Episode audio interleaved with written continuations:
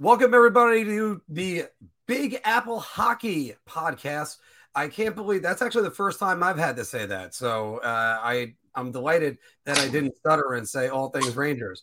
But welcome in. Uh, we have a tremendous show for you guys. We already had a big show, and we just keep getting more news just dumped on top of us. I am, of course, your host, Mark Williams, and I have the two men in the think tank right next to me, Mr. John Filkowski. Yeah, big week in hockey lately. Um, a lot of stuff to talk about, a lot of Ranger stuff to talk about. Um, Jeff Gorton with that interview, we'll, we'll, go over that in a little bit, and uh, a whole bunch of other stuff across the league. And you think it would be all silent, which it is for the most part, uh, across the river on Long Island, but that's why we have Mr. Anthony LaRocco. What do you guys think is more difficult to get um, the nuclear codes from the president of the United States are what Lou Lamoriello has planned. Um, I, I, I honestly think it's Lou. well, Lou keeps plenty of secrets, and I'm pretty sure if you gave Biden some ice cream, you can get the nuclear codes. So, um, first off, by the way, it's it's great to already see two likes on the show, and uh, welcome to MJ Flexes. Yeah, I mean, Jesus, we uh, there is so much to talk about today, and uh, um, we're going to start with with kind of its breaking news, and here it is. Like when the when the whole Wilson Panarin situation yeah. like goes down, did you know like ownership was going to flip out and this was going to turn into what no, it did turn into? No, no, I, I didn't know it was going to turn into that. I mean, uh, I you know that it surprised me that it turned into what it turned into. I mean, obviously I lost my job. It probably has to be more than that. I don't really know, but it has to be more than that. It can't be one thing that we, you know, J, you can't tell me JD, who loves toughness, didn't know we weren't tough, right? Mm-hmm. You know, uh, you know, so you, you know, I can tell you that all the meetings we had, we talked with David Quinn about everybody about getting tougher over time here. But we also needed some of these young guys that are playing for us to to to have to deal with adversity, play through some of this stuff, see how they did with it too. You know, it, obviously it didn't go well, and you know Wilson should have you know been suspended. He, he eventually, you know, whatever. But it, yeah, I didn't think you know that that night was going to be what it turned into. That were people are going to lose their jobs and and and uh, you know it's going to be forever forever for, uh, remembered as what it is, right? Who wrote the press release? Like, was that was that written by like was that yeah, from that's, ownership? That's PR. Yeah, yeah, that's PR with the owner. So did that did that rock you a little bit? Like, were you like trying to separate yourself from what was said public? I mean, because the yeah, people who don't no, know, they're never, basically saying George Parros is unfit for yeah, the job and shouldn't work with Department of Player Safety. Yeah. Like when you read that for the first time in JD, were you guys like, "What, what? the hell is this?" Yeah, yeah, I think that's fair to say. When we, you might have seen it the first time I did. All right, so there's a lot to unpack from that sentence. And by the way, um, I'm going to turn it over to John, but I'm going to say this first. George Parros is unfit for director of player safety. John, moving over to you. Kind of re- reaffirms everything that we were mostly speculating. Stuff that a lot of stuff that I said. Um, talked about how, like, if there was a better, like, if there's another part of that interview in which they talk about Tony DeAngelo and he talks about how he was like well liked around, you know, by the teammates and you know, and Jeff offers some praise for him, said that he had to kind of corral him in ways, and then you know goes on to mention that they didn't have enough veteran leadership on the group to corral someone like him, and talks about you know obviously there he's talking about the toughness, another thing that they lacked, but you know from what he's saying they they tried to address that. And they they couldn't for whatever reason. I, I, I think that I, I, think that ultimately there's a lot more to this than meets the eye. I, I definitely think that Glenn Sather, after hear after like hearing this, Glenn Sather definitely had some sort of pull in this because it, it, just seems like a lot of stuff that Sather was probably whispering into Dolan's ear because you, we all know that Dolan really doesn't know hockey at all. Like he he barely knows basketball and he's more involved with the Knicks than anything. So for for me, it tells me that Sather was probably at the helm, whispering in his ear, telling him a whole bunch of things. And I, I think there's going to be more and more that'll come out over time. I, I want to see what John Davidson has to say about all this now. now John Davidson has to make a statement. Um, and I, I I'm pretty sure he doesn't want to, and I'm pretty sure he doesn't want to say anything bad about the Rangers and the organization. He just wants to be thankful he got the, the opportunity to be back, even if he's because John Davidson bleeds blue. That's that's what he does. I mean, he literally bleeds blue. I mean, he was uh, when he wasn't a Ranger, he was a blue, and he was the uh, the president of the Blues, the president of the Blue Jackets, and the president of the Rangers. And now he's back to the Blue Jackets again. So, all right, let's just unpack a, a couple things. Through that question, they think it's just the Tom Wilson incident. And if that's the case, this is the most tone deaf response since um, I could I'm not gonna wax into politics on on something like that. This is where, by the way, when I ask Anthony in a second a good question about this. Um the uh this this is where it's just did you guys not see the Islander games where you were getting muscled out of the building where you had a chance to make the playoffs. You got outscored 13 to 1 in three games. And uh, Matt Martin destroys Jacob Trouba, and there is no response from the team. So let's start with that. Um, then you also had the Boston Bruins that would that would manhandle them. You had a bunch of teams that were doing this. And did this team need to get tougher? Did the players get need to get a little bit more experience? Yes, but don't say it's just Tom Wilson. Tom Wilson was a dirty piece of crap that needed to be suspended by the league for what he was doing I mean, so Anthony, let me get your opinion before we go back to John. Aren't you glad that uh, you have Lou Lamoriello and there's no information coming out?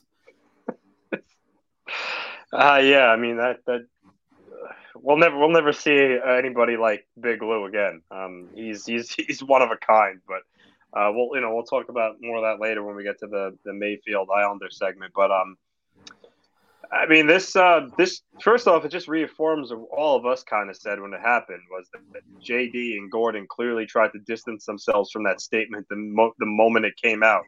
It was clear that it was put out by ownership, and they were did not back it whatsoever. Gorton confirmed that.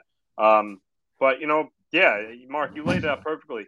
You know, the Rangers got manhandled by the tougher teams. The Bruins always play and always have for the last what 10 years plus they've always played with a, a heavy brand of hockey. Um, the Flyers, you know, they they they're a heavier team. Obviously, the Islanders knocked the Rangers around. We saw what happened with the Capitals game.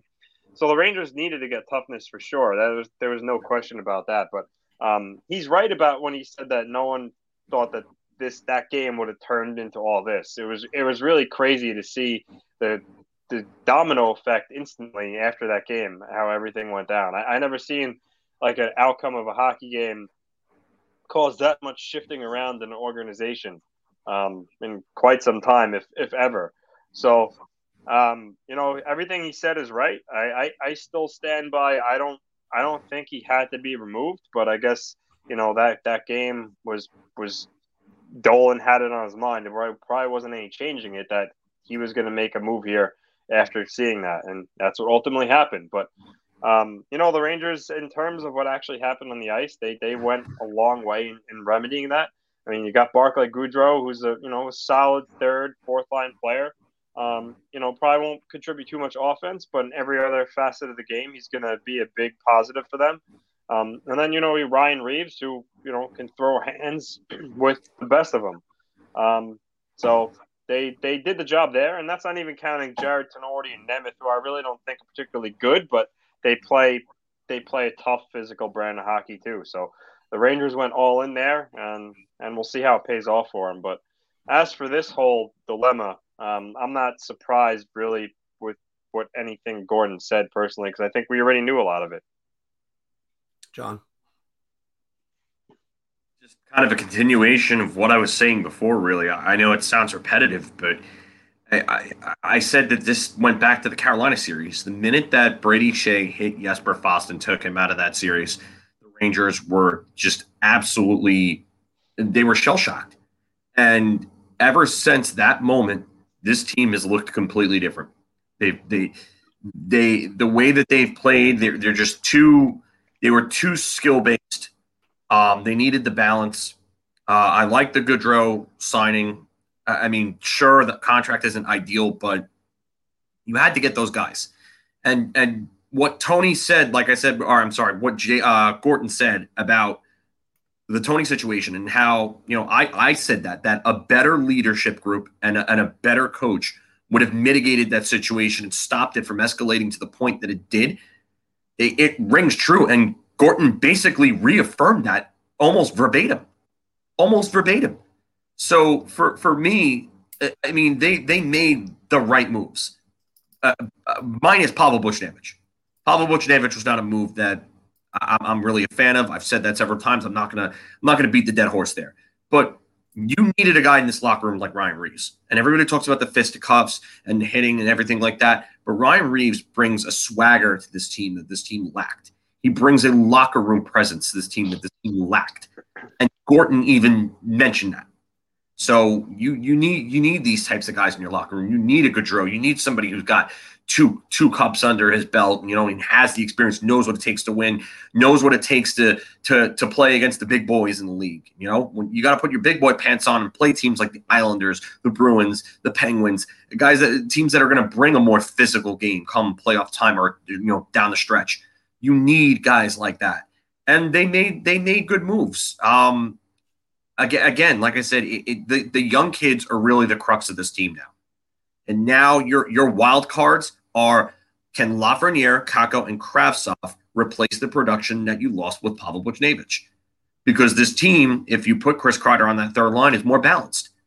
So now it, it, it comes down to can those guys take that next step? If those kids take that next step this year, then I think this team is a playoff team. But they, there absolutely needed to be a culture change. Like in Calgary, you were talking about a, a culture change and a culture problem and how supposedly Gaudreau and Monahan were like at the forefront of that. There was a culture problem in this locker room. There was a lack of leadership. There was a lack of balls, cojones, whatever you want to you want to ever call it, marbles, huevos, if you want to go major league in Cerrano, you know, dancing down the first baseline at Tanaka. But eh, they they needed a change, and it came earlier than most probably would have wanted it, but these moves would have had to happen sooner or later. And everything Gorton said reaffirmed all this. Well, the first person I'm going to uh, direct a quote of theirs to was again to Mr. Filkowski on our second broadcast we've had together that it was a shot across the bow, the Tony DeAngelo incident on the leadership. And as you just said, so again, I have to give you credit on that. And I didn't personally see it right away. That being said, I mean, it wasn't just Tom Wilson. No. This wasn't a Tom Wilson thing. I mean, Tom Wilson was just the end. That was where the cherry on top came in. And when afterwards you realize the retribution had to be a fight with Brendan Smith, I mean, he might as well just fight me. And my my fighting moves, if you go uh, up and low kick and low punch, I turtle and scream, "Stop! I'm a hemophiliac." So it's just like, come on.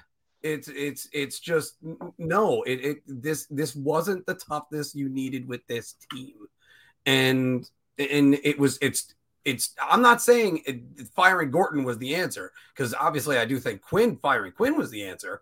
Um, but it, yeah, Quinn had to go. They needed to redo their their roster. Gorton could have stayed and and done all the moves Drury did. Uh, the only I mean Buchnevich, I still think it was going to happen. It was inevitable. So just w- why not?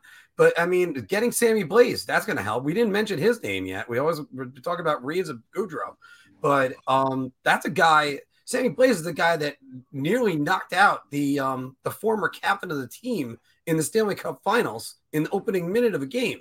So um, there, but but as far as the Gorton comments go, it's I didn't exactly want to see him go, and I'm just saying, all right, we're moving ahead. This is what the decision was, but I, I mean, y- you didn't see that. I, I just think it's so tone deaf in the way he's saying it.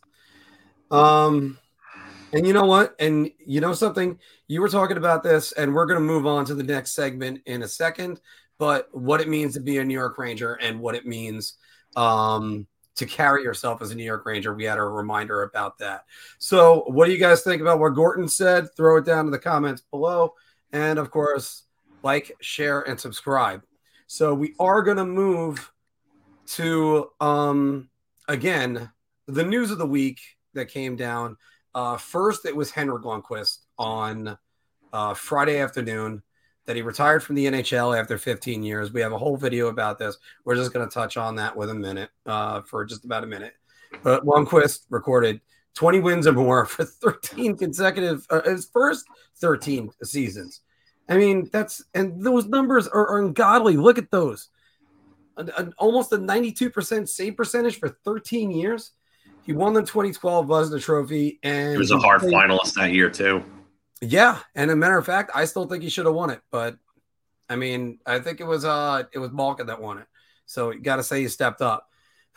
130 playoff games, the most of any New York Ranger all time for uh from 2012 to 2015, 39 playoff wins, a 93% save percentage, and a 205 goals against. And people think he sucks.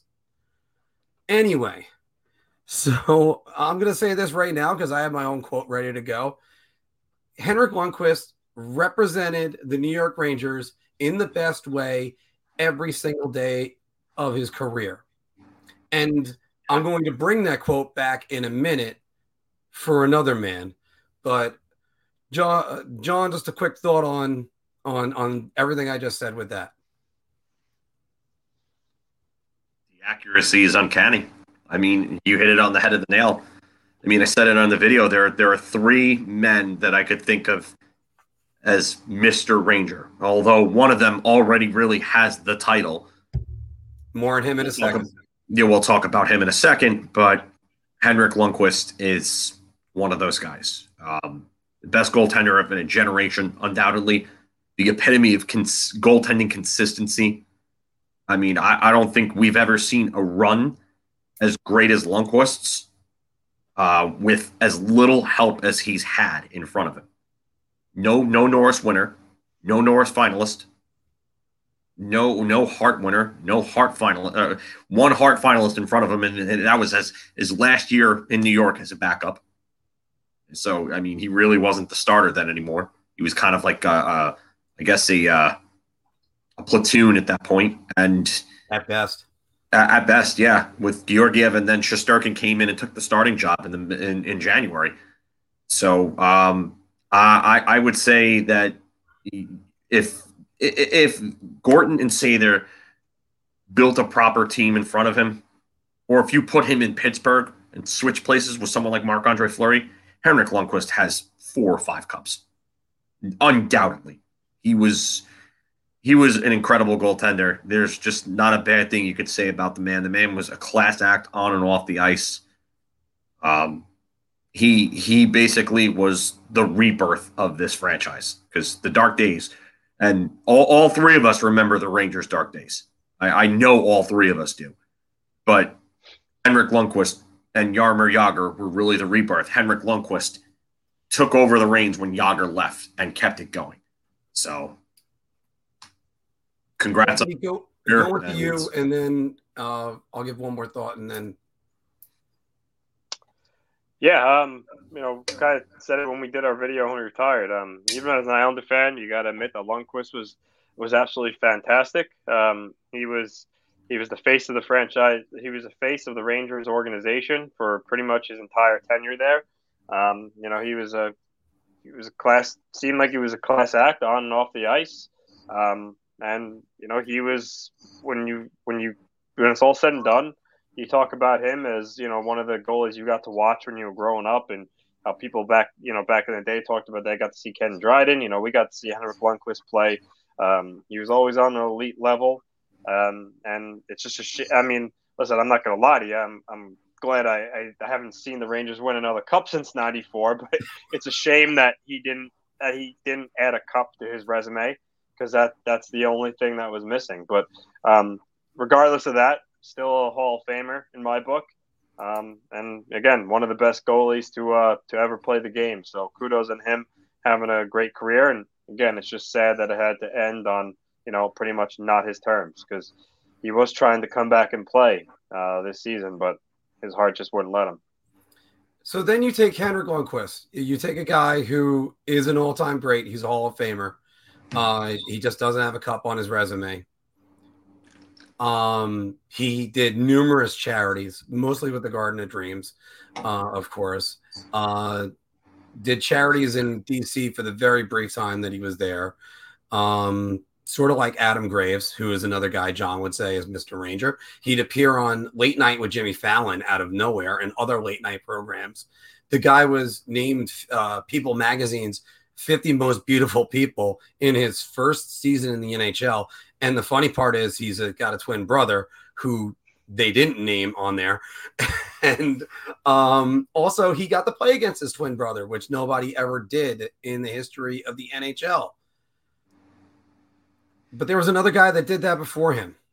Uh, a, a guy who um, I got a lot more to say for his um, for my editorial later, but and it, the Rangers lost Rod Gilbert, and it was it happened unfortunately during John's stream on Sunday night, uh, where he was uh, doing his uh, hockey what ifs. By the way, that'll be a new series of ours. More on that later.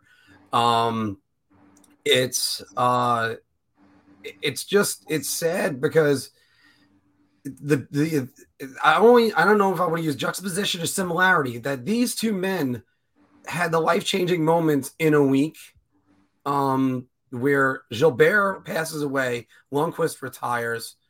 I mean, if if something happened to Brian Leetch, that would be that's that's all the New York Rangers records. It's either Brian Leetch, Henry Goinko, Rod Gilbert. John. It's funny because you mentioned Brian Leetch, and Brian Leetch is they Sam and Joe joke around. He's literally almost the answer to every trivia question they have on TV. It, it, it's insane how many records that guy has. But Rod Gilbert was Mr. Ranger for a reason. He was called that. That was his nickname and he earned that title. He was the personification of that organization. He was what it meant to be a New York Ranger. He was a guy who handled himself with the utmost grace and class. He was a, a charitable man who spent a ton of time in the, in the community helping build up hockey, even in urban areas where there was no real attraction to hockey. He was trying to help grow the game there. He was he was with fans and he you would always see him around the garden and he always had a smile on his face he was literally I, I don't say this about many people but he was one of those guys where you could say he was the light that would light up a room it's sad and we we lost a legend. It's it's a big loss. It really is and you know what? Father time always wins.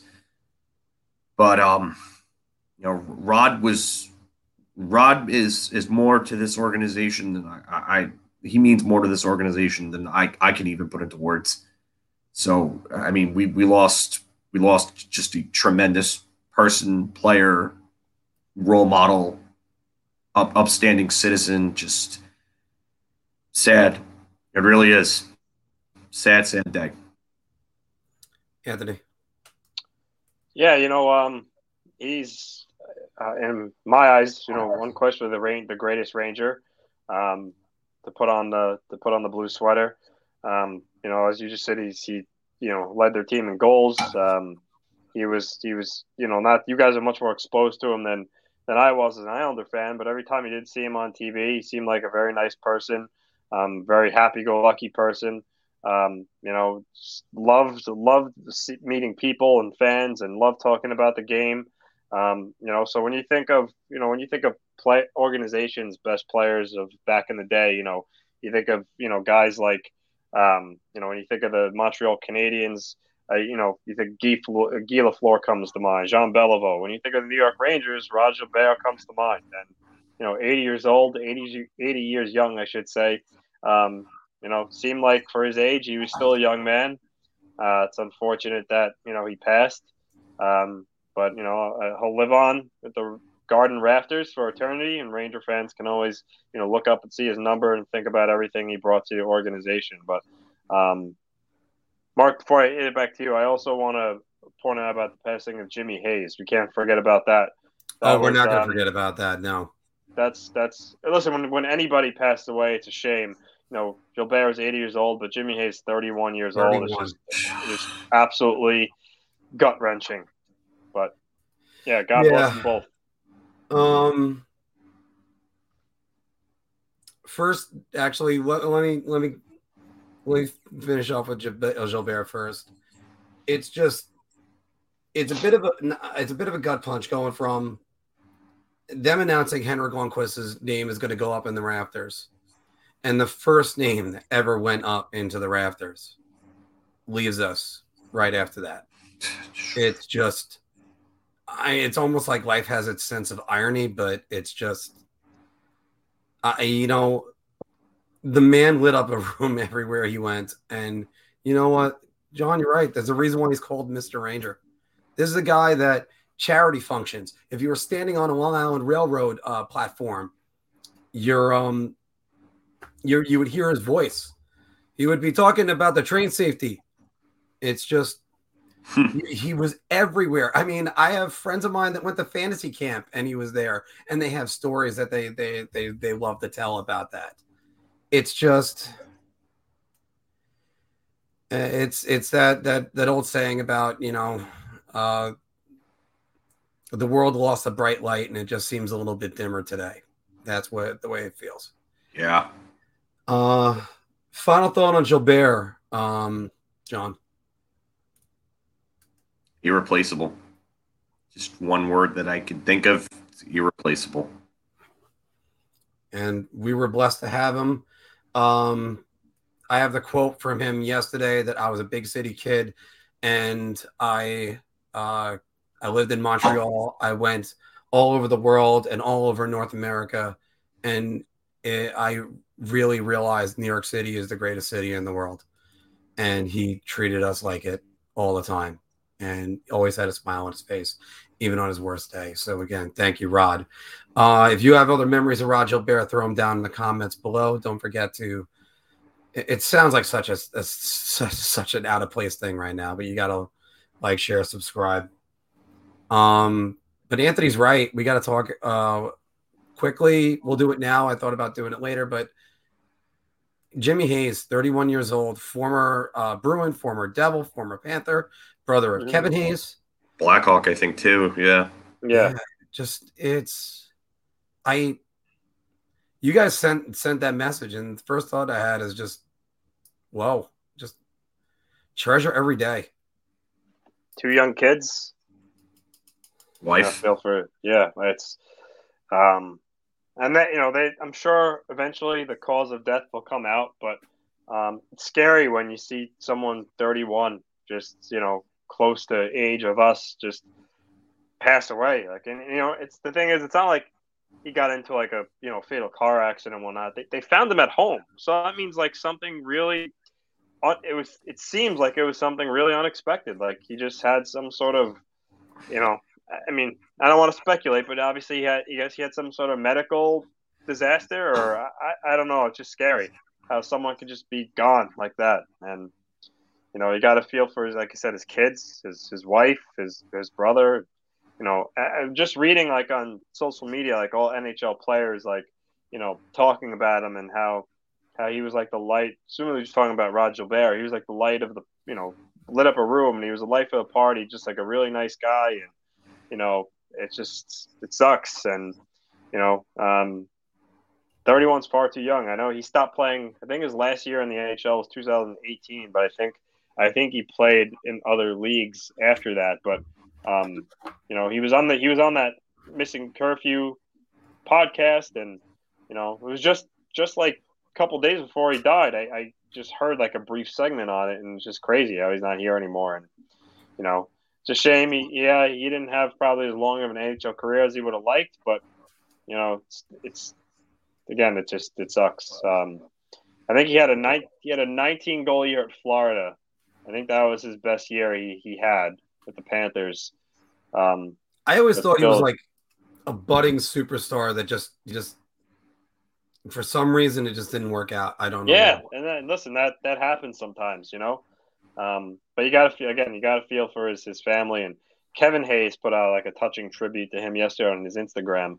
Um, you know, he I hope he's dealing with that and he's going to be all right. But um, yeah, tough, tough news in the NHL, the hockey world, uh, and then those three those three junior players that that passed away too this this week. Um, it's terrible news for the hockey world this week, and and my condolences to the Hayes family, but gone way too soon. John, any thoughts?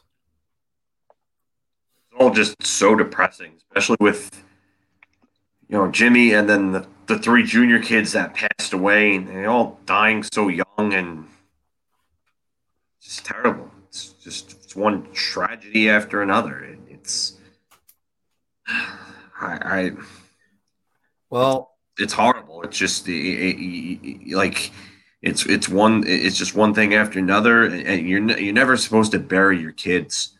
And I I have I have family members that buried a kid, and they're, not the same after it. You just you never you never are, and I can't imagine what these what these families are going through. I really can't. I mean, after seeing some of the things firsthand, it's just it's rough.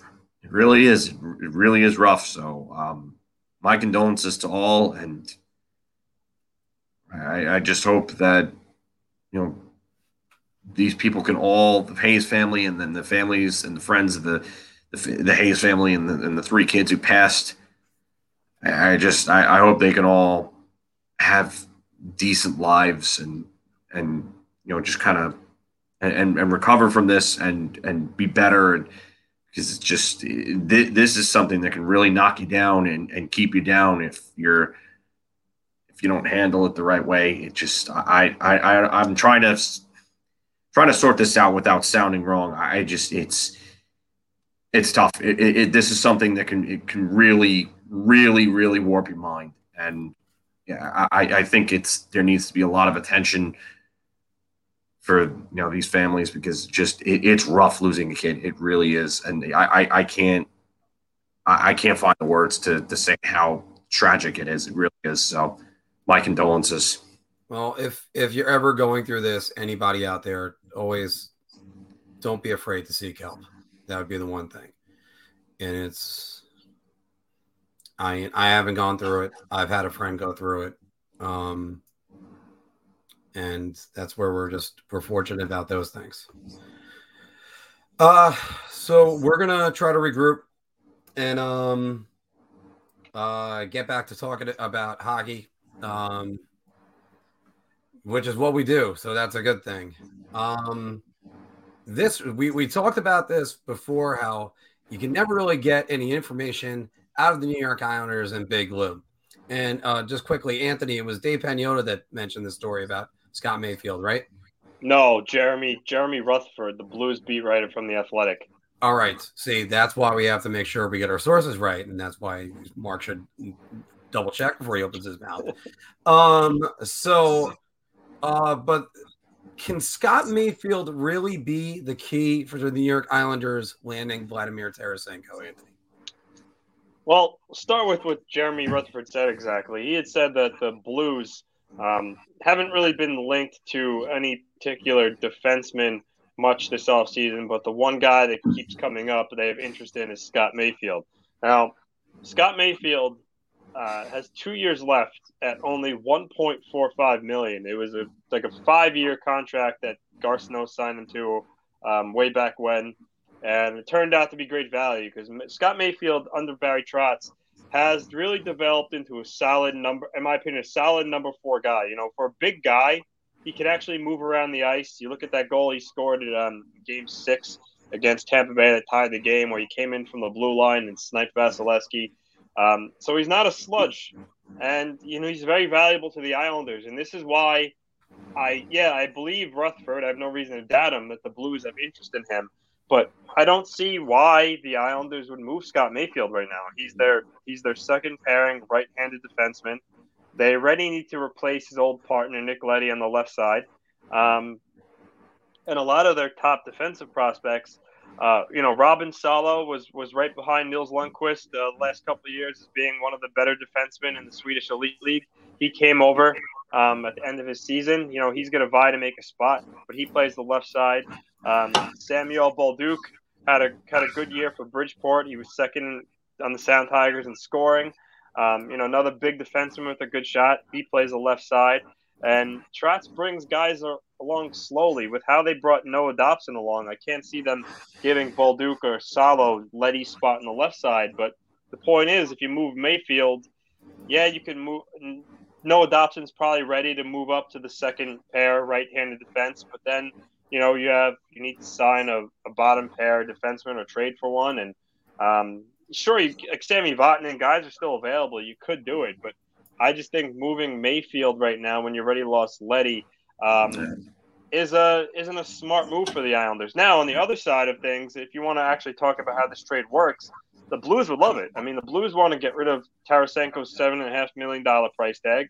Mayfield only makes one point four five. They save a lot of money, but you know, Big Lou's got news for them. That being that Mayfield's contract and the salary going the other way would be so uneven if the Islanders are giving up a piece like Mayfield, the Blues have to retain salary on Tarasenko, or if they don't, they have to take they have to take a guy like Leo Komarov to, to at least somewhat make it even. Because I can tell you right now, the Islanders are not doing Mayfield for Tarasenko straight up. That's like a net negative of you know 1.45 and seven and a half million. That that's like what like five and a half million change they'd be taking on. So it's not so that's not happening. Yeah, could he be a piece in the deal? Sure. Would the Blues love it? Sure. Um, would I like to have Tarasenko? I guess, but not at the expense of Scott Mayfield. I again, I don't, I don't think it's the right move for the Islanders. Um, Here's you know, one for you, Anthony. I, I, don't think Nick Lou's going to do it. What's that? Here's one for you. Question: How far off is Bode Wilde? So Bode Wilde, when he was when he was drafted, um, everybody knew about his offensive ability. Um, he was he's a really really good skating uh, defenseman. Shot stick handling, all that's good. The question about him has always been his like his brain, like his smarts. And last year in Bridgeport, um, took off running where Wilde struggled a little bit. So I think Wilde needs definitely more time. Put it this way: at the end of last year's training camp, Trotz thought so highly of Samuel Bolduc that he actually kept him around the last two days to be in, you know, to be around the main core, um, while Wilde was already back in Bridgeport. So um, Wilde's probably a little bit further off than Bolduc, and I mean it would work. I would love it because if Wilde was ready now, he plays the right side, so that would work perfectly. But um, of Christie, I, I don't think we'll see Wilde at the NHL level until you know next next season at the earliest. But um, yeah, they, but again, it goes back to if they move Mayfield, they need another defenseman to play the right side, and I just don't see Lou doing it. All right, because I got to agree with you on that. And I, I, I'm kind of going, wait, now you got to create another hole, even though you're filling another hole. And I think the Islanders could really use Tarasenko as a center, as a triggerman. I mean, not a centerman. Um, although I didn't get the word out of my mouth, I didn't need to correct myself. so, um, here's a question I do have for you: Without Mayfield, is there a package you could realistically see the Islanders putting together for Tarasenko? Well, here's the thing: Tarasenko it's clear that he ha- one of the reasons he hasn't been traded right now is because his value is at an all-time low, and the Blues don't want to. The Blues don't want to give him away. Um, you know, he's coming off multiple shoulder surgeries, hasn't played that much. Teams know that he requested a trade. Only go to a few teams, so the Blues don't have much leverage. So with that said, the Blues aren't getting. They're not getting Anthony Beauvillier for Tarasenko. They're not getting Oliver Wahlstrom. They're, they're not getting anything like that. I would say the Islanders would maybe be will. And again, this is a tricky trade because of salary too. The Blues want to shed. The Islanders can't take too much. So uh, my my guess is that the Islanders could probably put a second on the table, um, which is Colorado's second next year, and then you know either a, a middling like a middling prospect. Um, maybe they part with Simon Holmstrom, which I still think they're going to give a lot more time to but something like that. The, the Blues aren't getting a top tier asset. Um, uh, yeah, if the Blues retain a lot of salary, then yeah, the Islanders probably have to give up something valuable. But if the Blues aren't retaining salary, the Blues have to take it on the chin, and they have to take it back a guy like Leo Komarov and Thomas Hickey to make it work.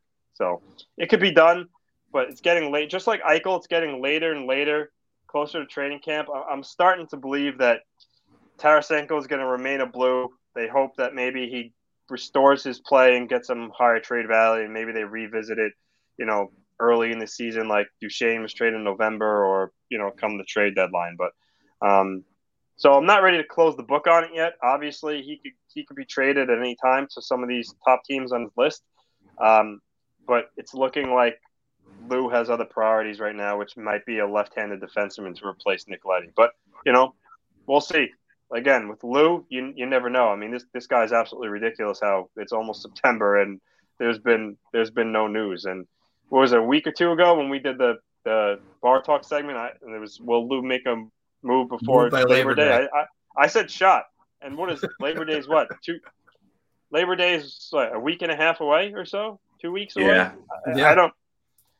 I, I don't. I don't see it happening, fellas. I don't. I, I think Lou is so ridiculous that he actually will probably reach out to the Islander beat Riders and say, "Hey, look, Palmieri, Parise, Cizikas, they're going to be start coming into town in formal skates. Do not report that any of them are on the ice skating. I could I could see it happening because he doesn't want the cat out of the bag. Phil, uh, I'm definitely in the same boat on this. There's no way Scott Mayfield is going into that trade for Vladimir Tarasenko. He just simply doesn't have the value right now, and you you know that's the case because Doug Armstrong had him on the market and then pulled him off the market because of the fact that the offers just weren't good enough. And I, again, just like Eichel's situation, you, you, you can't really blame teams right now for wanting to give up pennies on the dollar for a player like Tarasenko's situation. Tarasenko, to me, it's even worse. He has less life on his deal with two years. He has a he has a consistently reoccurring injury that he's had three surgeries on. The, the, the third surgery finally corrected the shoulder. So he's still a wild card there. And it's his shooting so, uh, shoulder. So you don't know how his shot's going to be afterwards. And that's that's the big part of his game. He's a sniper. He's not really a playmaker. Like I'm not saying he can't make plays, but he's known for that shot. Mm-hmm. Oh, um, if that shoulder's not the same, that's a big problem for whoever acquires him. So he, I mean, there's no vitriol between the two sides like there is in Buffalo with with the Sabres and Eichel. So I, I think Tarasenko is probably going to end up go back going back.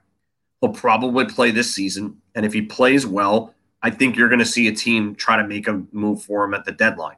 And if he plays very well, uh, you know Armstrong could get closer to what he's looking for for Tarasenko because he's probably not going to get where he would have gotten for Tarasenko like maybe two years or so ago. You know, looking for that that type of return. But um, I, I I agree. I, I don't think you're going to see teams offer a lot of top prospects right now and a lot of top end assets, like Anthony was saying. So I, I don't see a trade happening. I, I think this is, and the, the worst part about it is, is like you said, the Islanders they really can't afford to take salary on. They, mm-hmm. they, I mean, they have their own guys, and I know they have, you know, about I, I think Anthony eight, about eighteen million. Correct me, give or take, with uh, Boychuk going on to LTI. Yeah, well, yeah. Once Boychuk goes on LTIR, it'd be like eighteen million or so. Still, you you you've got you've got three major RFAs to deal with. Um, you you've got you've got to worry about Matt Barzal's new contract. Um, you've got to worry about other players next year uh, it, it, would be smart for the Islanders to save space, and not only that, but like you said, they want to they want to try to get a, a, top four left-handed defenseman in there to replace Nick Leddy. I don't know if that's really possible at this point, unless a trade comes out of the blue.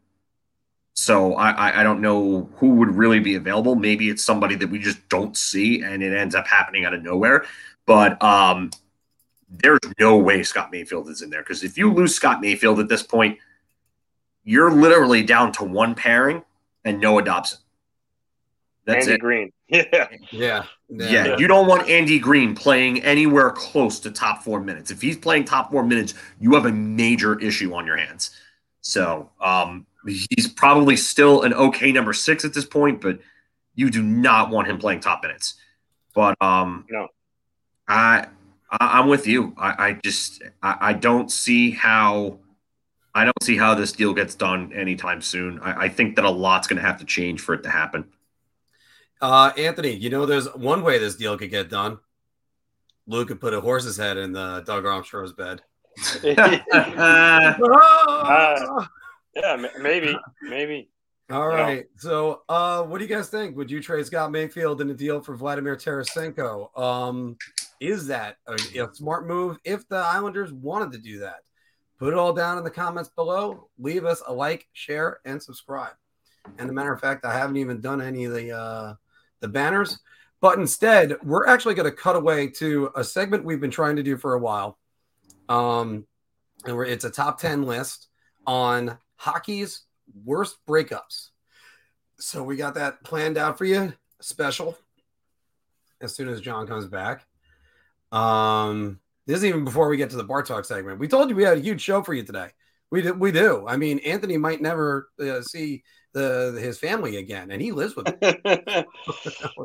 uh, uh, that's that's how big the show is. That's how big the show is. Derek Brassard oh, to the Flyers. I was just gonna say that. Yeah, breaking a little bit of a breaking news there. Yeah, Flyers one one year. Derek Brassard, one year deal.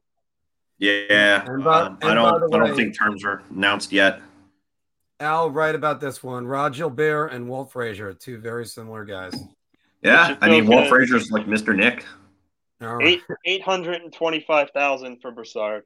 Oh, that's not bad. But I mean, that's that's what you kind of expect. But you know, yeah. he's he's going to chip in on the fourth line, be a good playoff player. That's that's what he does. That's if the if the Flyers can make the playoffs. We'll see about that one. All right. So here's our intro for hockey's worst breakups. The old song "Breaking Up is Hard to Do" is 100% correct. You can almost hear that song right now. But when it comes to the NHL, they have some horrible breakups. Look at Buffalo and Jack Eichel right now. But there's been many, many other ugly breakups. Patrick Roy in Montreal, Eric Lindros twice. It's just a fact of life. All relationships come to an end. Whether it's Mark at his prom date, the NHL in Atlanta, or the Toronto Maple Leafs in the Stanley Cup. So today, Big Apple Hockey is ranking our worst breakups in NHL history.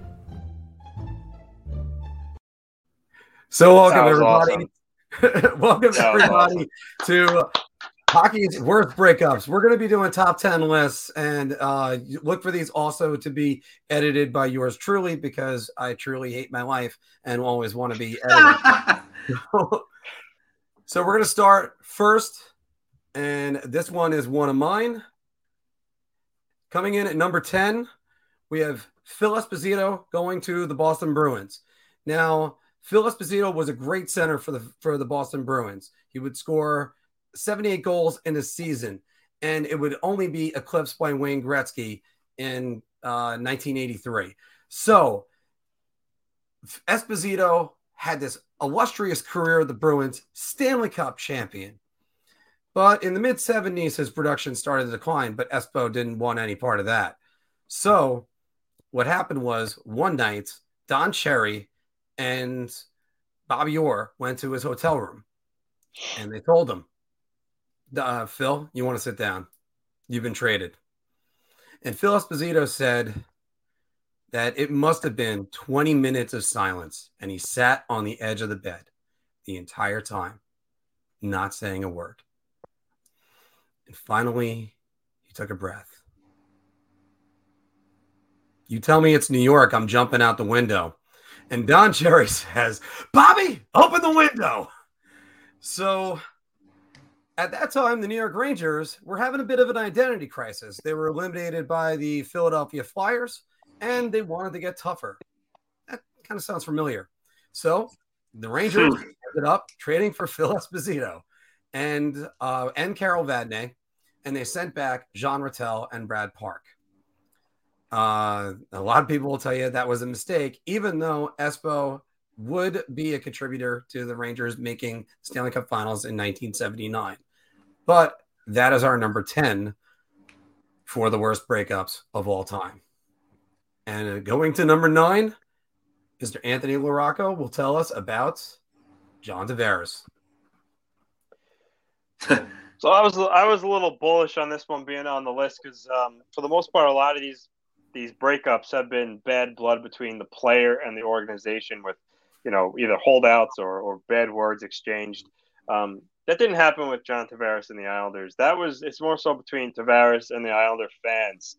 Um, but nonetheless, here he is at number nine, and and basically, listen, it, it, it worked out like this.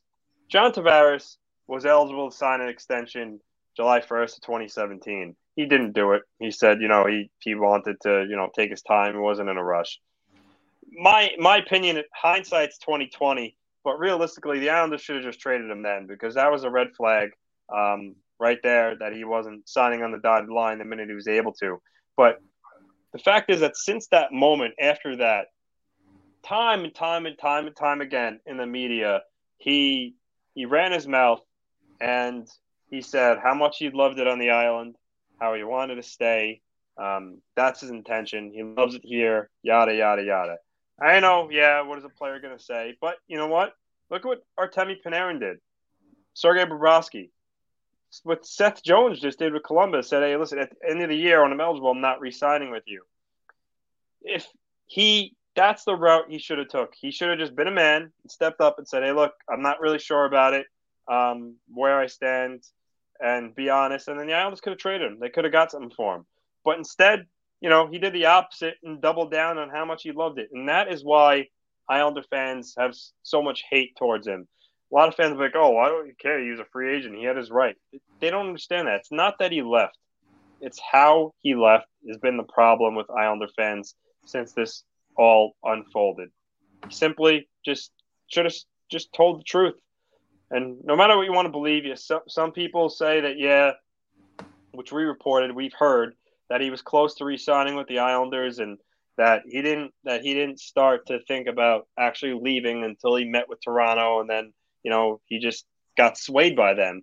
But there's also a lot of people, mostly Islander fans, that believe that he had his mind made up a long time ago that he wanted to play with Toronto, um, and that the whole dog and dog and pony show, LeBron James esque, how he met with five teams out in California, was just all for show, just so you know, it wasn't completely obvious that he wanted to play for Toronto. I mean, this is a guy that turned down 11 million, uh, to turn down more money from the San Jose Sharks than that Toronto ended up giving him. I mean, listen, I, I the ship has sailed. I don't hate him as much as I used to, um, but all he had to do was just say, tell the truth. Just simply said, I'm not really sure what I'm going to do, and this would have all played out differently. But instead, he, and which is why Islander fans call him the snake because they believe he deceived them with his words.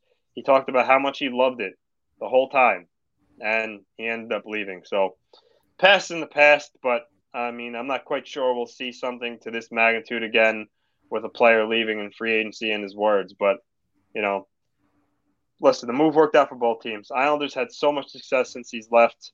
The Maple Leafs haven't won a playoff round. Um, so I hope he's enjoying being at home in Toronto and you know not playing after the first round of the playoffs. See you, John. All right, and mm. now, and now, moving back to me for number eight, because while we're on the topic of and just tell the truth, Mike Keenan the New York Rangers had Mike Keenan coach them for one season, and it was after one of the most disappointing seasons of franchise history. After winning the President's Trophy in 1992, the Rangers would finish dead last in 1993. And then Mike Keenan showed up. He brought them discipline, he brought them a President's Trophy. And you can see the change in the team as they were the number one team in the league for the, for most of the season, pretty much from November to the very end. So what happens? The Rangers blow out the Islanders in the first round. They blow out the Capitals in the second round. They have a difficult series against the New Jersey Devils, but they move on to the Stanley Cup Finals. And what does Mike Keenan do in the Stanley Cup Finals? He negotiates with two different teams to move it to get out of town because he was struggling in a, he was in a power struggle with Neil Smith. No, that's not what you should be doing. The Rangers haven't won a Stanley Cup in 54 years. You could put your your your your petty squabble away for about two more weeks. But no, Keenan had to do that. And as a result, Detroit was fined uh, $25,000. The Blues were fined $50,000 and had to give up Peter Nedved as compensation. So thank you, Mike. You get you got us a cup, but did you really get us a cup? Because you were you were you already had a foot out the door. So we're gonna move on now to number seven, Alexei Yashin, and it goes right back to Mr. Anthony LaRocco. Well, this was this was ugly. Um, Alexei Yashin sat out the entire 1999-2000 season with the Ottawa Senators. The year prior, he had 94 goals. Sorry, 94 points, 44 goals, um, and really established himself as an elite player with the Ottawa Senators. Um, even the year before that, he scored 33 goals. But he was in the final year of his contract, which was paying him 3.6 million. Alexei Yashin, after having the season he did, he wanted to be paid. He wanted to renegotiate his contract, and he wanted to be paid between 11 and 12 million dollars, um, as per his agent Mark Gandler. Now, Alexei Yashin was firm on that, did not budge, sat out the whole year. Um, the Ottawa Senators ended up suspending him in November of that season for the rest of the season, and they played without him. Now, Ottawa at the time, they couldn't they couldn't pay him that much money. Um, they actually had they actually tried to funding from the province of Ottawa to even come up with that kind of money to pay Alexei Yashin, but that wasn't feasible. And Alexei Yashin was sticking to his guns during the whole year he sat out. He was he was skating over in Switzerland, practicing with a team um, called the Flyers. And back home, though, he was still refusing to play for them, even the following year. But the Ottawa Senators actually had to take him to arbitration because they believed that he still owed them a year of service. So arbitrator ruled that Alexei Yashin did indeed owe the Ottawa Senators another year. So after not playing in the 99 2000 season, he ended up coming back begrudgingly and played for Ottawa before he was infamously traded to the New York Islanders for Bill Muckalt, Zdeno Chara, and a first round pick, which turned out to be Jason Spezza. Thanks, Mad Mike, for that one. But um, it's very rare that you see a player who has a contract sit out for a whole season. Um, Yashin, uh, Michael Peca are really the, the two latest that have done it. Um, William Nylander missed what two two months a couple of years ago, but you don't see it anymore. Um, and with that said, Nylander didn't even have a contract. It's even more rare where you have a guy who actually had a contract for that season and sits out. Um, so it got ugly between Ottawa and Yashin, and I'm actually really surprised that um, Yashin even agreed to play for them despite the arbitrating ruling because I'm sure that was really awkward. But the marriage ended, and Yashin was traded to the New York Islanders um, brought them back to the playoffs for three years in a row after missing it for eight. But we all know what the long term effects of that were with the trade with giving up Chara and the rights to Spezza, essentially. But that's the story of Yashin in Ottawa. And since then, um, really, I think Peca was the only guy to do it, which was the following year he sat out. But it's very rare, and that's the story. And you haven't heard from him yet, but don't worry, he's got some juicy ones ready for you. Going over to Mr. John Volkowski right now. He will give you number six, Ted Nolan, and the Buffalo Sabres. There's a very interesting dynamic in this breakup because it involves, supposedly, I should say, it's kind of out there. It's not officially confirmed, but many people know about it. Um, this involves an affair between a player, his wife, and the coach. So tensions had been extremely high between Buffalo Sabres goaltending legend and all-time great Dominik Hasek and um, Ted Nolan, the coach. So it got to a point that later in the season in the playoffs, uh, they were facing the Ottawa Senators in 1997. And Hasek did not want to play, supposedly. He claimed that he felt a twinge in his knee and was unfit to play. Um, there are many Sabres fans, even pundits, who doubt that still to this day. And the whole situation basically broke down from there. Um, Hasek and John Muckler, who won General Manager of the Year in 1997, kind of took one side against Ted Nolan in the other. Um, it ended up, this whole divorce ended up with not only Nolan being fired, but John Muckler himself being fired and Darcy Regier taking over. So um, yeah, Dominik Hasek did not play uh, for a while against the, the, Senators in that series. He missed a large chunk of that series. Um, and he missed all of the Flyer series. And Steve Shields actually performed brilliantly for the Sabres, but he just was not good enough to beat the Philadelphia Flyers. So it ended up with Ted Nolan um, Some say he was blackballed from the NHL because he had did not get another head coaching job for another 10 seasons when the Islanders picked him up for a year and he helped bring the Islanders back to the playoffs for the 2006-2007 season. But um, this is one of the most controversial divorces in all of sports history because of the background on it. And like I said, it, it, it's it's not confirmed officially, but it's out there and many people know about it. It's a dynamic that makes it all the more interesting. It's a dynamic that makes it all the more controversial.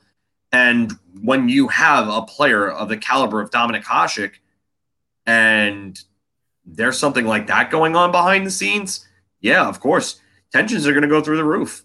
It's it, it it's a wonder that the two of them made it through that season. And it's no wonder that Dominik Hasek during an awards ceremony after that season said it would be better if Ted Nolan was not here anymore.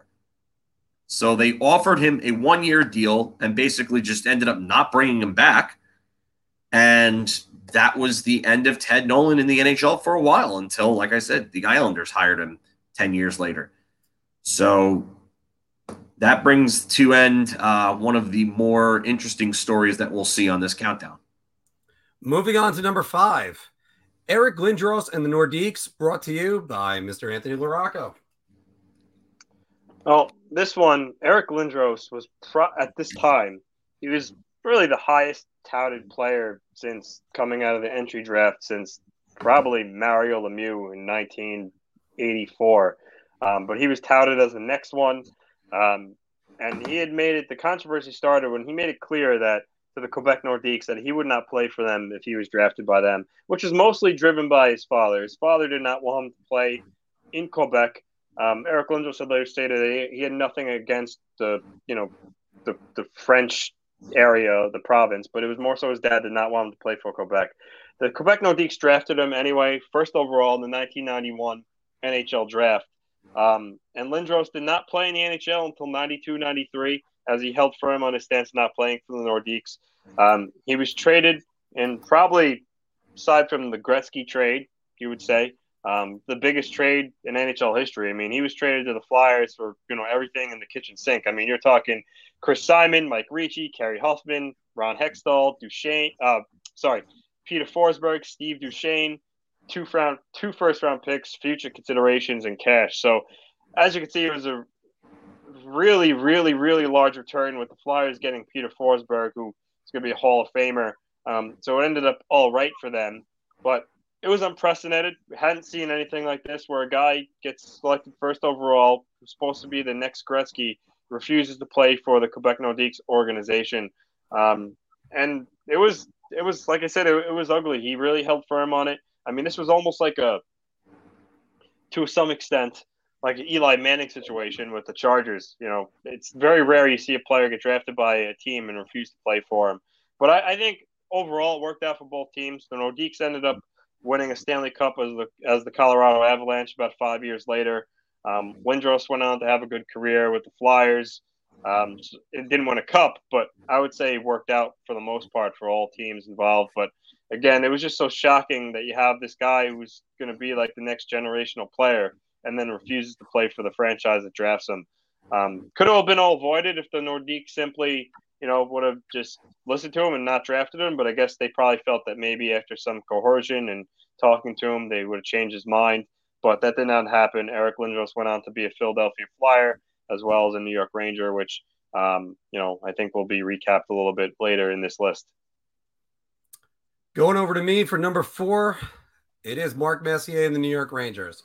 Mark Messier came to the New York Rangers for one reason and one reason alone: to deliver the Stanley Cup to New York. In his first season, he won the president, uh, he won the President's Trophy, or led the Rangers to a President's Trophy, and won his second Hart Trophy for league MVP. In 1994, he delivered on his promise, and he won the New York Rangers their first Stanley Cup in 54 years, and their only one since 1940.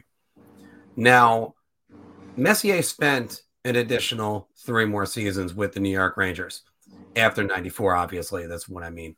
Um, but uh, he would score his 500th goal against Rick Tabaracci and really cement his legacy for his Hall of Fame career. And in 1996, Wayne Gretzky signed with the New York Rangers, and the Rangers had a one-two punch and made a deep playoff run. came up short against the Philadelphia Flyers, losing in five games. And in the final minute of the game five, John Davidson said negotiations could be a funny thing, and this could be Mark Messier's last shift as a New York Ranger.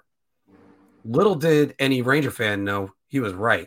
It was a contentious contract negotiation all the way through with Vancouver and Edmonton trying to woo Messier back to the Pacific Northwest, which eventually Vancouver would do. But the worst was when Dave Checketts came out. Sorry, but the worst was when MSG president Dave Checketts came out and said, How long do I have to pay for the 94 Cup? Kind of a harsh thing to say. And you know what? Messier had said, I'm going to Vancouver. It was, it produced one of the best returns where it was uh, the first time since Eddie Giacomin returning that the fans really wholeheartedly just embraced the away team. Now, Messier would not have a good tenure in Vancouver and would return to the New York Rangers eventually. But that breakup in 1997 really still stings Ranger fans. Moving on to number four, back to Mr. John. Uh, sorry, number three. Moving on to number three, back to Mr. John Bukowski. Harold Ballard. Uh, uh, can you say it for me? Harold Ballard and Darryl Sittler. Well, I mean, this could be Harold Ballard and the Toronto Maple Leafs because of the years and years that um, he had feuded with different players on the Maple Leafs. Um, the the tensions between the fans and Ballard. I mean, if you if you talk to almost any Maple Leafs fan, they'll probably say three words when it comes to Harold Ballard: rot in hell. And this all started with a strained relationship between Darryl Sittler and Harold Ballard, and that also included future Ranger head coach Roger Neilson. So uh, the players were firmly a fan, firmly fans of Roger Neilson. Roger Neilson was a player's coach, but Harold Ballard was not the biggest fan of Roger Neilson. Roger Neilson had actually had been fired and brought back a couple of times, and due to this, it caused even more strain between Sittler and Ballard. Um, Ballard even ended up hiring uh, Punch Imlach as a general manager in 19. He ended up having Lanny McDonald, who was Darryl Sittler's best friend and line mate, traded uh, because Darryl Sittler was one of the early uh, one of the early pioneers of the NHLPA, along with Alan Eagleson. And basically, it comes down to the fact that Ballard was against any type of players' union. Sittler was more than outspoken about it, and he wanted to get more rights for players. And Sittler was right in doing so. But Ballard, being the Scrooge that he was, tried to sabotage that. So, because Darryl Sittler had a no trade clause in his contract, he was one of the earliest players to have one he said that he wouldn't waive his no trade clause for any less than $500,000. Now, around 1980, I think this is, if I'm correct, that's a lot of money for that time period. A lot of money. Players are not really making $1 million yet. That That's a lot. That's like a year's worth of salary for most players in the NHL, if not all of them. And so to basically counteract that and kind of put the screws to Sittler, Ballard had Lanny McDonald traded. And Lanny McDonald was a fan favorite in Toronto. He was a great goal scorer. He ended up winning a cup with Calgary in 1989 and then retiring right afterward. But um, this was a, a slap in the face. Um, so he sent them, not only did he trade Lanny McDonald, but he traded him to the Colorado Rockies, who were at the time the Mickey Mouse organization that Wayne Gretzky ended up calling the New Jersey Devils. So you can just see how bad the blood was between Sittler and Ballard, and Ballard took it out on Lonnie McDonald. But to further to further kind of bolster this, Ballard actually was quoted as saying that he likened Sittler's actions to burning the Canadian flag. Um, they tried to patch things up afterwards, but it ended up not working. Uh, Punch Imlach ended up getting a, a second heart attack and he had to step down. There was a new general manager that came in named Gerry McNamara, and they looked to trade um, Darryl Sittler to the Minnesota North Stars. But that did not happen, and he ended up being traded in January of 1982 to the uh, Philadelphia Flyers. So, one of the longest and most drawn out divorces, uh, uh, probably the most drawn out divorce in this entire list happens to be this one. And if you want to talk about vitriol, I think there's only one scenario that I'm going to go over in a little bit that holds more hatred between two sides than these two. All right, going to number two, we have Mr. Anthony LaRocco, and it's Patrick Roy and the Montreal Canadiens. One of my favorites. Um, so early in the season, the Canadiens hired Mario Tremblay as their as their um, sorry their coach. So Roy and Tremblay had a strained relationship from when they roomed together when he played. The story was that Tremblay would kind of mock Roy's English speaking capabilities. Um, and they just from that from that point on they had a rocky relationship. There were some reports that they almost got into a fight actually on Long Island in 1995. Um, but story goes it was a game against the Detroit Red Wings. They lost 11 1. Patrick Roy allowed nine goals on 26 shots before he was finally pulled. So, which he obviously was not happy about. At that time, there was no there was no glass behind the bench as the Canadiens like ownership group and management would sit right behind the players. So Roy stormed past his coach after he got pulled and said to the Canadiens president that it's the last game he's ever played for the Montreal Canadiens.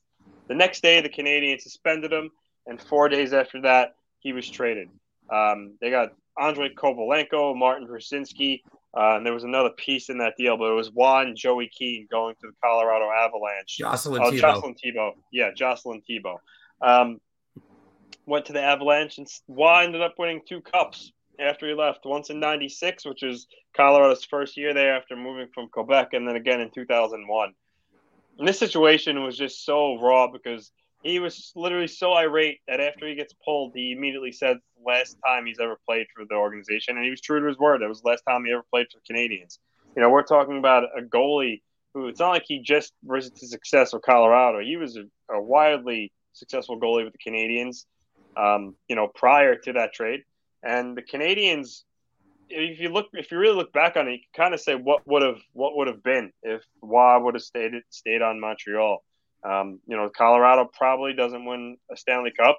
Um, you know, and maybe the Canadiens would have won more um, aside from their win in 1993. And maybe they, with Roy, they would have won on to one more. But um, very disrespectful to a guy like Patrick Roy to leave him in to get embarrassed. Uh, Tremblay knew what he was doing. Um, and frankly, you know, it was a bush league remover from a pro sports organization. No matter how you feel about a guy, you don't like him. Um, you don't leave a you know an elite goaltender in to get embarrassed in that situation. Um, maybe if there was no hate between the two guys, it wouldn't have went on. It wouldn't have happened like that. But since there was bad blood, um, it just escalated into what happened. And you know, Patrick Roy, one of the best ever, went on to cement himself. Um, you know, in Colorado as you know one of the best, if not the best goalie of all time. So poor decision on Tremblay's part, foolish, childish, um, and Patrick Roy stuck to his guns. Never played for him again. There were so many uh, aspects or so many items that we tried to put on this list, and we tried to keep them all. But here are some honorable mentions: JD Gorton and the Rangers, Bryan Trottier and the Islanders, Dany Heatley and the Senators, Erik Karlsson and the Senators, Michael Peca and the Sabres, and Matt Duchene and the Colorado Avalanche. And that brings us to our number one, and there's only one man that can announce it, Mr. John Falkowski. the breakup of all breakups.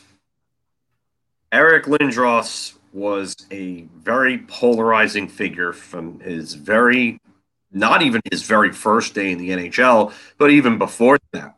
By the time he was drafted, he was already a, a polarizing figure, stating that he wouldn't play for the Quebec Nordiques. Um, the background on it is that Eric's agent, which was also his father, Carl, and his mother, Bonnie, were very involved in Eric's career. Behind the scenes things, um, management, agency, handling his finances and everything. They got involved to a point where Eric had gotten some concussions, uh, something that had haunted him because back in junior days, he skated with his head down. And if you, anybody who's ever played hockey, you know, the one thing that you don't do is skate with your head down. You, back then, you would get your head taken off if you did that. And Eric did. Darius Kasparaitis was the first concussion that Eric Lindros received back in 1998.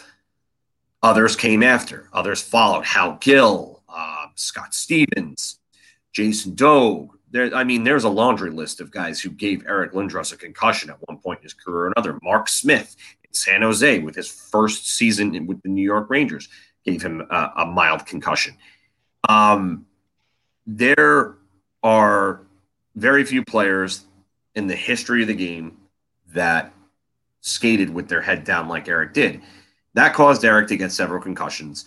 And these concussions created a strained and severed relationship between him and the Flyers. Back then, concussions were kind of an afterthought. CTE was years away from being discovered. Uh, there was really no information on how just how bad it actually was for a player. Um, players who basically had warped lives and minds after their pro careers, it wasn't attributed to concussions or CTE. There was no information about that yet.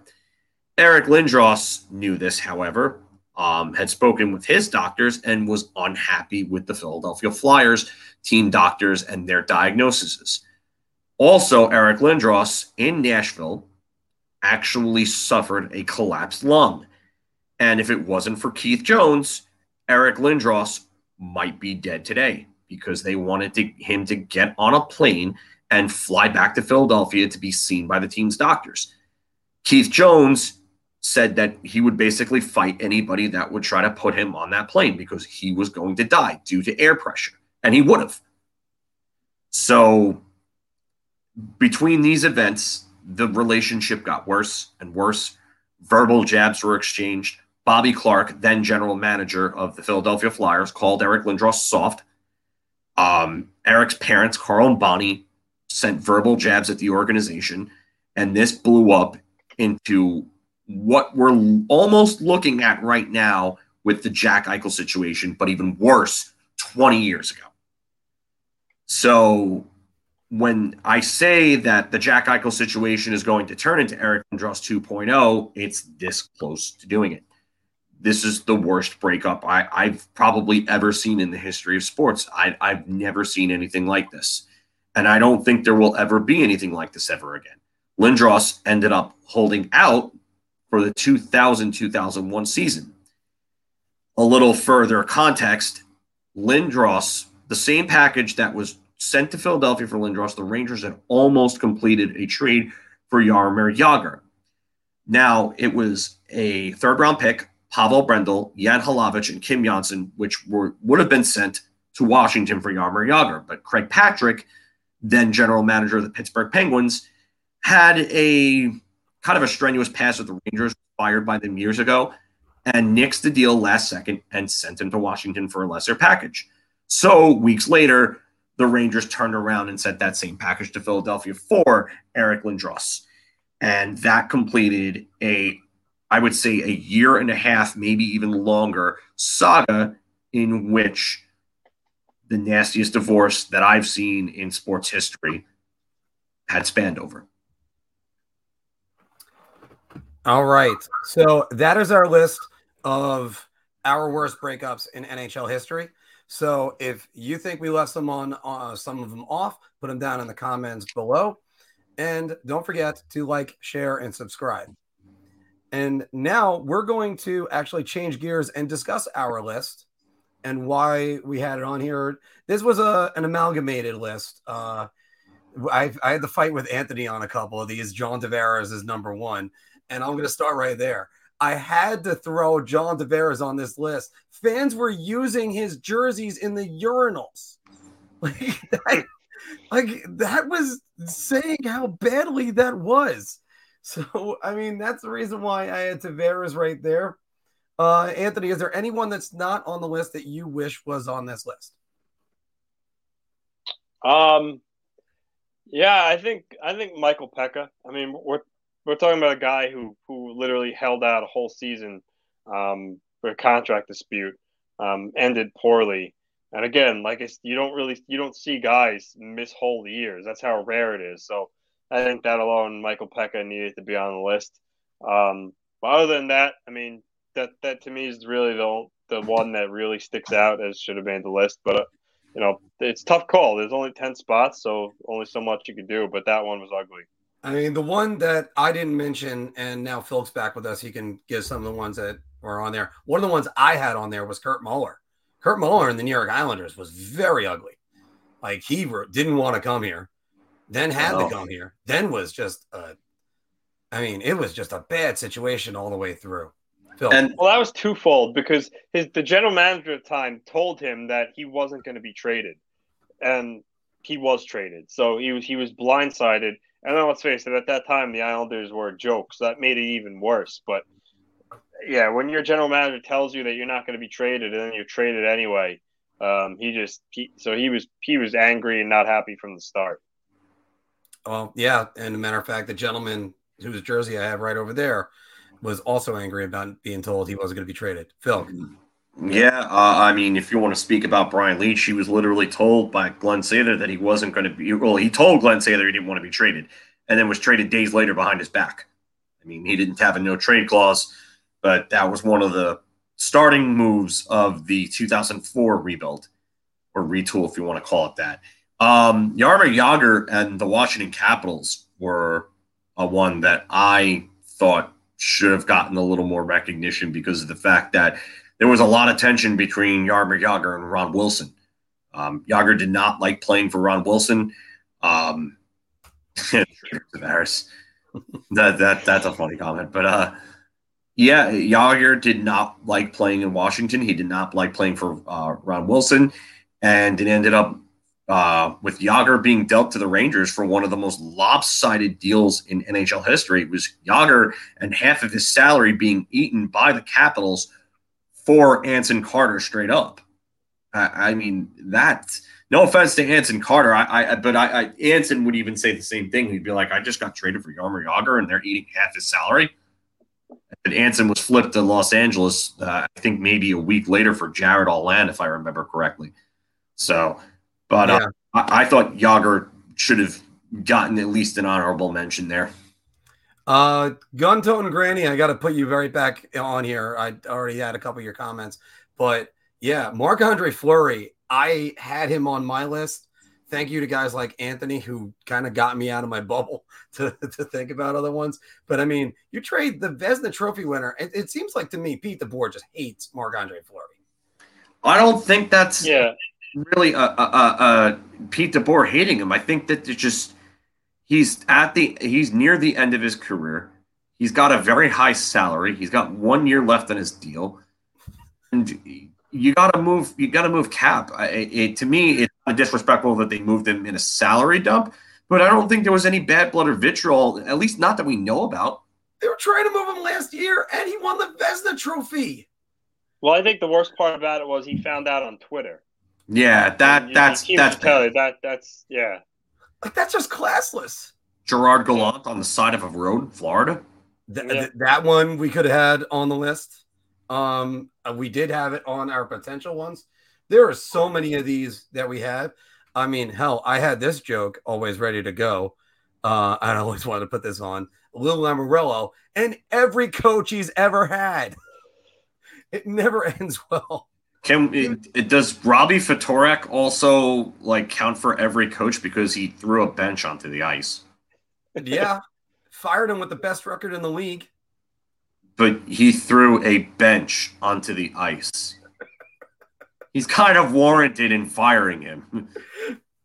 yeah, yeah, but then again, if it was baseball, they'd be uh they'd be all I mean, up in arms, being like, "Hey." This comment from Dino says it all. It's, it's just it's like you're you're going by a text.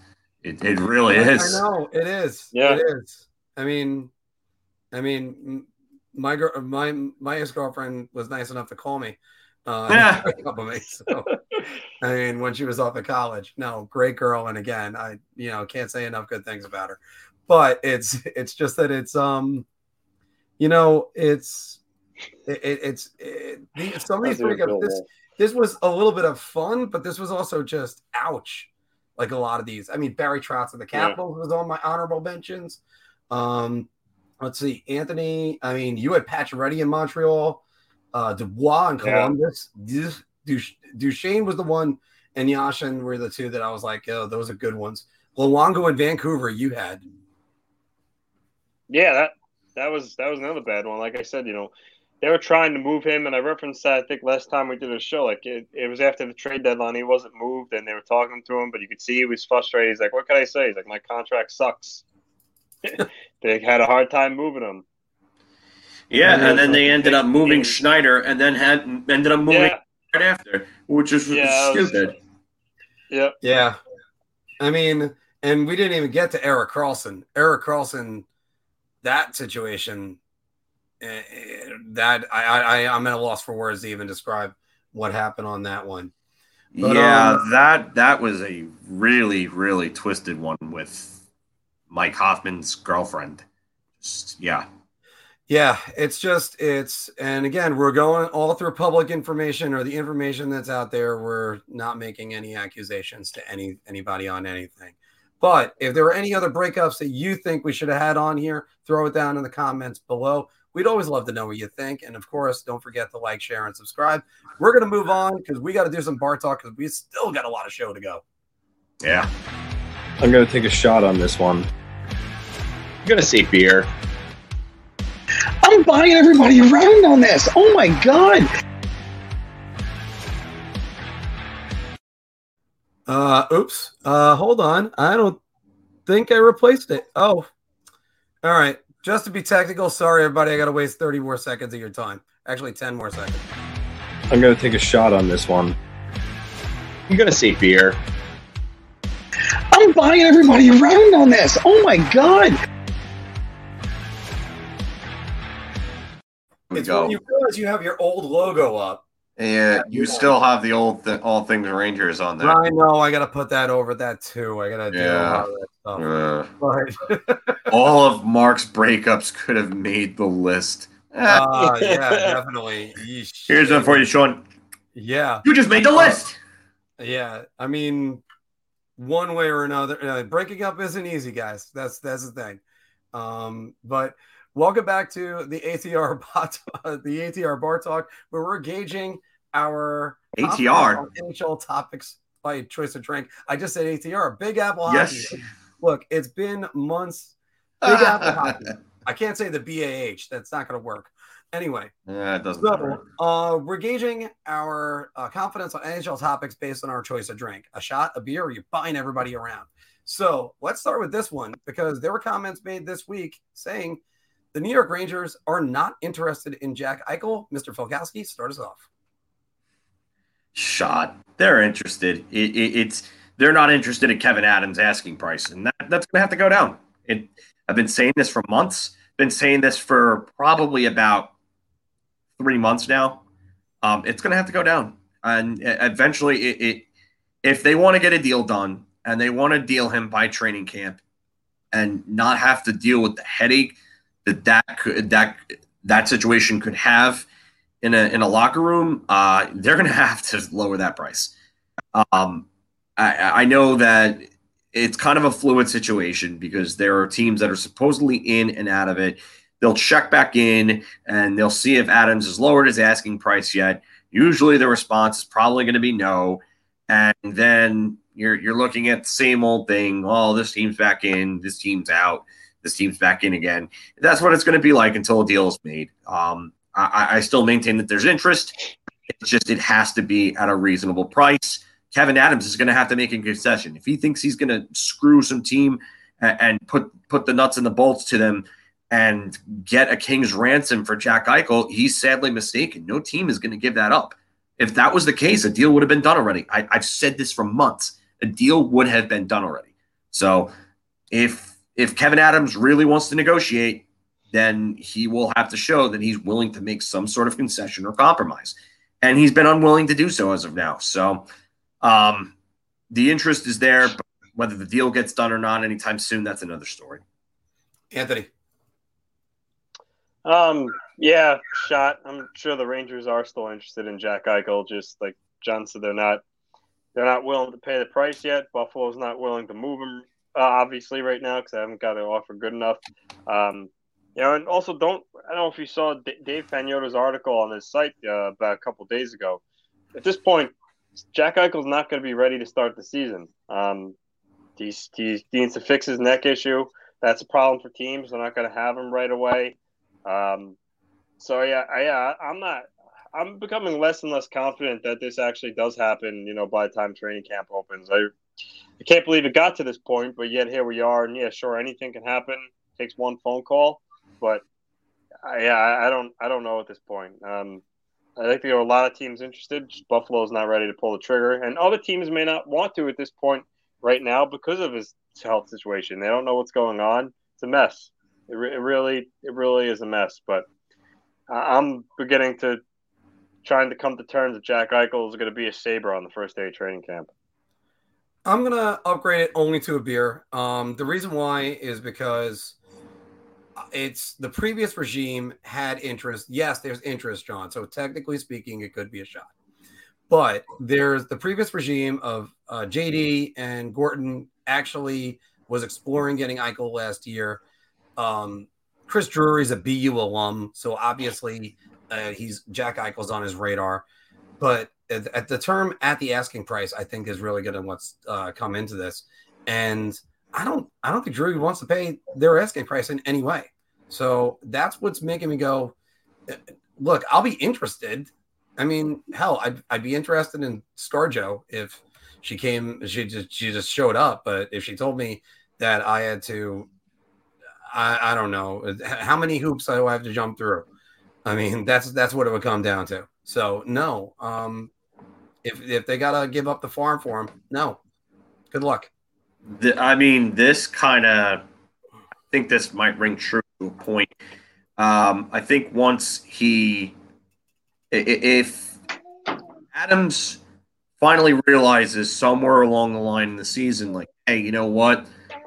I can't get what I'm looking for out of these teams because of the health issue and the fact that he's going to miss a significant amount of time, then maybe somewhere during the season a deal could be made. But he's got a he he might have to retain salary to make that work because again, like I've said, these high AAV contracts they don't get moved during the season because it's a much harder move to ask of a team during a season. It becomes that much more complicated. So that that's why I think Adams has to move him b- before the start of the season. It's either that or you're putting him. He's sitting out the season, and you're maybe he is. You're he's and he's not getting surgery. And then becomes where we go. Where we go from here. Donald Fehr is going to come in here, file a grievance because that's what he used to do with the uh, Major League Players Association. Yep. All right, moving on to our second topic. Kaapo Capo, Kaapo Kakko's training regimen will uh, lead to a breakout season. And I'm going to buy everybody around on this because uh, I got to go back there to do that because you're hearing him working out with Mika Rantanen and his strength coach, and he was he looked pretty good last year. I understand the numbers were a little bit disappointing, but I I, think this kid is ready to bust out. Yes, the train and yes, the training regimen has got to have a lot to do with it. He's growing, he's getting bigger but also uh, Gerard Gallant having a little bit more faith in him isn't going to kill his confidence the way my driver kills my confidence when I'm playing golf. John. I'm going to say beer only because it's going to be a combination of things, like you said. A new coach that's It's probably going to give him more time. I, I think someone like Gerard Gallant is more than smart enough to notice that, you know what, the numbers might not be there, but the underlying play is really good. I mean, he was, I believe, top 30 in the league in takeaways in his second year in the league at what, 19, 20 years old? That's really good considering that his first season in the league, he was piss poor defensively. He was horrendous. He was one of the worst defensive players in the entire league as a rookie. So, uh, I mean, he's he's done incredible work to work on his skating. You saw the difference. The confidence was there. Um, like I said, the shooting is really a big thing for him. He needed he needs to improve that shot. If that shot's improved this year, then I, I think you could be looking at a 20 plus goal season from this kid. Um, but yeah, I, I think it's a combination of things. I think it's the training. I think it's Gallant. I think it's going to be increased ice time. I think it's going to be confidence. And I think it's going to be a coach that's actually going to invest in him. David Quinn didn't seem to want to invest in the young players. I mean, it took it took him until the end of the season to put Alexis Lafreniere there when Chris Kreider literally scored uh, nine of his 20 goals in a six game span. I mean, you have a player that's on your top line that's that disappointing and you didn't move him down until the end of the year. It's just baffling. Uh, again, I'm not going to try to sit here and turn this into a bash David Quinn fest because been there, done that, beaten the dead horse, not worth it. But I mean, I really think that Gallant is going to see a lot of this, and it's going to be part of the reason why that he breaks out. But beer only because it's not the only thing. But yes, it's going to play a big role. Anthony. Uh, beer. Um, you know, I think a lot of what John said, it, it could be a lot of factors. It's not just because of a guy's training regimen. I mean, there are plenty of guys who, you know, who train, you know, balls to the wall, if you will, and, you know, don't just break out and dominate the league. So, um, you know, like it's going to be coaching, ice time, you know, fit, all that stuff. So, um, Kaapo Kakko could very well break out, um, but it's not just going to be because the guy spends a lot of time in the gym. So it's beer. All right. Moving on, going back across the river. The Islanders should promote Oliver Wahlstrom instead of target uh, targeting uh, Vladimir Tarasenko. Mr. LaRocca. Um, yeah, this this this right here. Um, you know, actually, I'm gonna go. I'm gonna go round because Oliver Wahlstrom is is poised to you know have a pretty big year next year. Um, and you know, I say the time is now to put him on the top line. I think still there's a chance he he plays on the third line, Parise, Pageau, and um, and uh, Parise. Parise, so Wahlstrom, Parise, and Pageau. Um, and Palmieri stays on the first line, but I would like to see Wahlstrom on the first line of Barzal. I think that they could have really good chemistry. Um, the guy scored 12 goals in 44 games, getting you know playing third line minutes and some spot duty on the power play. But it's for me the problem is yeah, I, it would be awesome to get Tarasenko, but if you get Tarasenko, that means one of two things has to happen. Either Oliver Wahlstrom has to be in the press box, which isn't going to happen, or I think would be dumb, or if you get Tarasenko, then you have to move another forward to make room, whether it be Beauvillier or Bailey. Those would be the only two logical choices because every other every other spot is filled. So, and obviously, I'm not a proponent of trading Anthony Beauvillier either. I think he's a very good player. So um, Tarasenko would be more of a luxury right now, to be honest with you. And I think Wahlstrom, as he gains more experience and more playing time, can be a Tarasenko type with his shot and his release. So, um, yeah, I, am all about this. I'm going to go round, give Wahlstrom the ice time, play him next to Barzal. Phil. Round. Uh, for for all the reasons that Anthony said. Uh, not only that, but I mentioned before with this team that they have they have cap space but they've got to be careful with what they do over the next couple of years because if they add another high salary like Tarasenko, that can put them in more of a pickle. They just got out of a major pickle by with Lou Lamoriello's friggin' sorcery, whatever the hell he pulled. I don't know what he did, whether it's a horse head or whether he put a, a Jedi mind trick on on uh, Steve Yzerman in Detroit because usually you don't see Steve Yzerman lose trades like that. But um, he got value for Nick Leddy and he moved the salary, didn't retain the dime on that. He got Arizona to take Andrew Ladd. Why put yourself in the same position, especially with a wild card like Tarasenko, who's had three consecutive shoulder surgeries on the same shooting shoulder? Try saying that five times fast. Um, but Oliver Wahlstrom, when he was drafted, I, and Anthony, you were there. I wanted Wahlstrom. I, I wanted Wahlstrom. I thought he was the goal scorer that the Rangers needed. And um, there's I don't see any reason why he can't score 20 goals with top six minutes and power play time this upcoming year. I mean, he had what 12 this year? Yeah, shortened season. So why why if you're if you're going to invest in a shortened season, his season season was shortened too. Yeah, I, I, mean, I think this comment might actually explain things a little more. That was uh, Yzerman's mob tax payment to Big Lou. um, but again, he, he made he he he managed that whole situ- uh, situation masterfully. I got to give credit to Lou. But yeah, keep the cap space, promote the kid. You need more ELC contracts that are productive anyway. Give the kid a shot. Uh, we're gonna make it a clean, uh, clean sweep.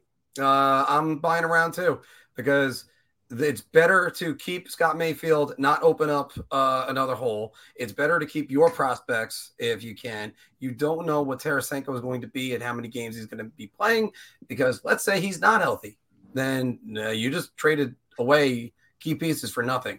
So um, I still think there's a way with a lower asking price for them to get Tarasenko. I still believe it. But if I'm Doug Armstrong and, and I say it's Wahlstrom, nope. That would be my answer if I'm Lou. No. And then horse no. and then, no. and then, and then of no. course, the horse's head. All right, moving on. Actually, we're going to go across the river one more time, but it's going to be going to New Jersey. And Dougie Hamilton will live up to that contract. And you know what? I'm going to start up uh, this one again. Oh, it's a shot. I am not a Dougie Hamilton fan. Uh, $9 million this season. He has had injuries and this is already the fourth organization on him. You're giving him that many years. He he's I I just don't have the faith. He, he could be a pretty good defenseman. I don't know about a nine million dollar defenseman. So I'm going to move on to uh, Anthony. um, that's me trying to. I'm going to go.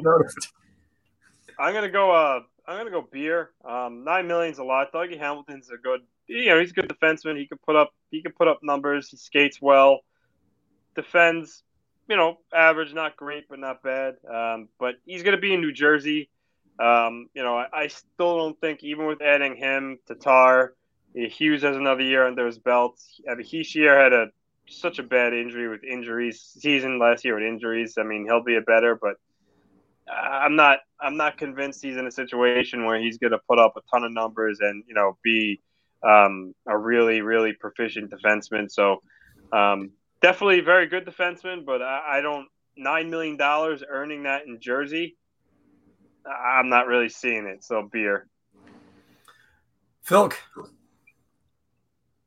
I gotta go beer here too. I, it almost sounds like me and Anthony are mimicking each other, but we're really on the same page with a lot of this stuff today. But uh, you, you, the, the key thing here is that Jersey made some good additions. I like Tatar at what they signed him for. I, have been saying that he could be the steal this season. Um, I like Hughes next season because I think he's going to break out. I think he's going to have a pretty big year. Not a tremendous year, but he's going to take that next step. If Hischier can come back and play like he did a couple years ago, that goes a long way as well. Um, your power play would look like those three, and then maybe PK Subban and Dougie Hamilton, are Subban and Hamilton on the same power play? Because I mean, those are two triggermen right there. Hamilton's not the big slap shot guy that Subban is, but Hamilton is one of the better defenders in the league at getting his shot through to the net and and getting those deflection goals and getting those goals through screens and so on. So um, Hamilton, like Anthony said, is really not a great defender but he's going to be their number one guy. He's going to eat minutes left and right. He's going to probably be a guy that plays 25 minutes a game. Now, that in itself, you got to say, hey, $9 million defenders do that type of thing.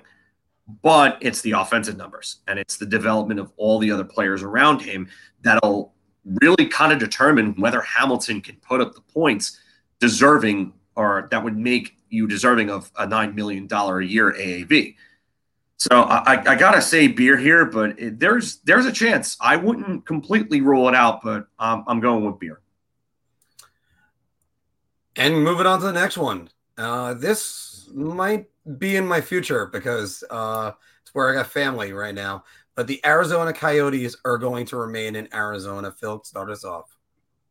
I gotta say round. Uh, I, I just I just don't see how the NHL puts in so much time to this franchise over the years and then just decides to relocate them. They've been there for 25 years now. Yeah, 20. They went there for the 96 97 season. That was their 1st mm-hmm. year there. That was highlighted by the Roenick for Alexei Zhamnov trade. Um, they paired Roenick with Keith Tkachuk. They were great for a few years there together. Nikolai Khabibulin made some playoff appearances and established hockey in the desert. Um, I, I think with the NHL's initiative on expansion over the last 30 years, I think to move them to a more traditional hockey market would go against that and would be counterproductive and regressing instead of progressing. So I, I personally just don't see how you take this team and move them to a different market. So um, now that they have new ownership, they have a, a, a stable ownership. They need good hockey men in their front office. And John Chayka was a major black eye in that organization. Did and how he screwed them out of uh, out of draft picks with with the combine nonsense. So um, I think if you get a good hockey guy in there, you, you start making some solid picks, and maybe this team finally decides, hey, let's stop retooling and let's actually full on rebuild. Just go scorched earth and start from the bottom. You get yourself a franchise player or two to build around, and that's how you build it up. I mean, if anything, they should be looking at Shane Wright this year, and then one of Bedard and Michkov the year after in 2023. So I, am going to say uh, round. Anthony. When I when I got the news that the city of Glendale was opting out of their you know their lease for making this season the last year, Most I was like, oh wow, this doesn't look good for them. But the more I, I, I kind of read about it and really thought about it, I think actually the least likely that they move. I mean, here there could be a negotiation tactic, and that they have options to play in the meantime. They can go back to the American Airlines Center where they used to play before they moved to Gila River and play there until a new arena can be built, which they're trying to get done. Um, like John said, Bettman has tried so hard to make hockey work in traditional, non-traditional hockey markets. They've been there for a long time. So for him for them to leave now would just kind of make all that hard work he did with getting there in the first place and building hockey in the desert seem like all for nothing. Um, so something would really have to go really awry for them to move. So um, I'm going to say they're staying too, and I'll, I'll go with the round as well. And as John pointed out, rebuild. They got five second round picks this coming in this coming draft. That's trade up for second round picks. Yeah, I mean, you uh, you could do multiple things with that. You could trade a second for a pretty good, you know, solid player. You could package some for a first. It, they're in a good spot right now, despite having the corpse of Andrew Ladd on their team. So I'm going to go round. well, you know what? Let's go one more uh, round on this because you know something. Uh, I immediately heard that news and went, okay, so where are they going in Arizona? Because uh, having heard as much of this from Arizona press a few years ago, especially when I was out there. They put that arena in the wrong spot. That that arena is there next to a football stadium and where people can go eight times a year, maybe nine because I forget how the schedule works now. Um, because the NFL is just as kooky as the as the rest of the sports leagues. But it's um there's nothing around there. They have their Hilton. That's about it. Uh, awesome, great job if you put it in Scottsdale, you're around so many other things, and now you're drawing people to the to the town and the area, and there's so much more to do, and it's easier to get to, and it's just come on, people. With this, how did this get this far? You built a multi-million dollar stadium and multi-hundred million dollar stadium, and this is this is when they figure this out. I would find the city planner and shoot him. That's the first thing I would do. You're like, uh, yeah, don't worry. Security's going to rough you up on the way out after we fired you. So that would have been the first thing I would say. um, moving on to the first overall pick this year. Owen Power returning to college is actually bad for the NHL, Anthony. Shot. Um, it's not like Owen Power is a talent like Connor Bedard, who's choosing not to play in the NHL after getting drafted. Um, Owen Power, you know, he's going to be, I think he's going to be a very good defenseman in the National Hockey League. Um, but him going back to college honestly means squat to the NHL. They could care less. Um, he's going to college to be part of a super team with Michigan. I mean, Kent Johnson, uh, Beniers himself, Luke Hughes committed to Michigan. Uh, they're going to win a national championship. And if they don't, something went horribly wrong.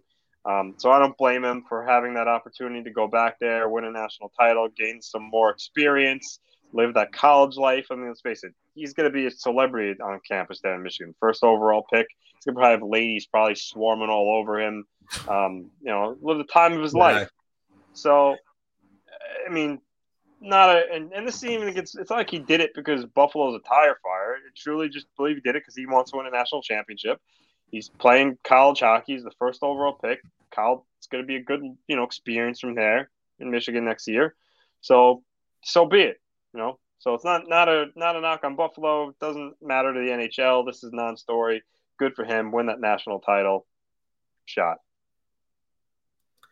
Phil shot. it's it's bad for Buffalo because they want a player like him to be ready, and they want him to make an impact with the team next year.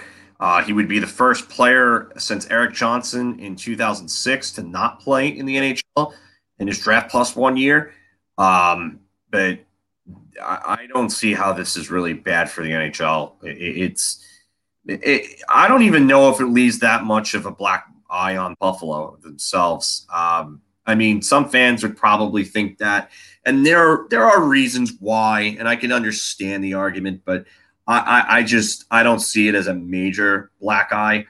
Um, they have some things they have to figure out, and if I'm the Sabres, I if, if Jack Eichel's still there, I don't know if I Owen Power around all that. I really don't. I, I mean, I, I think I would rather have that situation hammered out. Let him play Michigan for a year. Let him win uh, if that team doesn't win a championship, it's a colossal failure because that that's probably the most talented college hockey team I think I've ever seen. Um, but you know, let let them let them figure everything out. Let him stay out of that uh, whole uh, tornado of of uh, clusterfuckery or whatever you want to call it. I don't even know what to call it. It's just it's a, it's a mess that shitstorm. But um, you know, let him stay out of that and then bring him back next year. So shot just out of curiosity, is clusterfuckery a word? You could put that in the comments below. No, crap, crap tasticle is another word too. Crap tasticle is another word. I'm going shot too, boys. Uh, we're all on the same wavelength, wavelength all day today.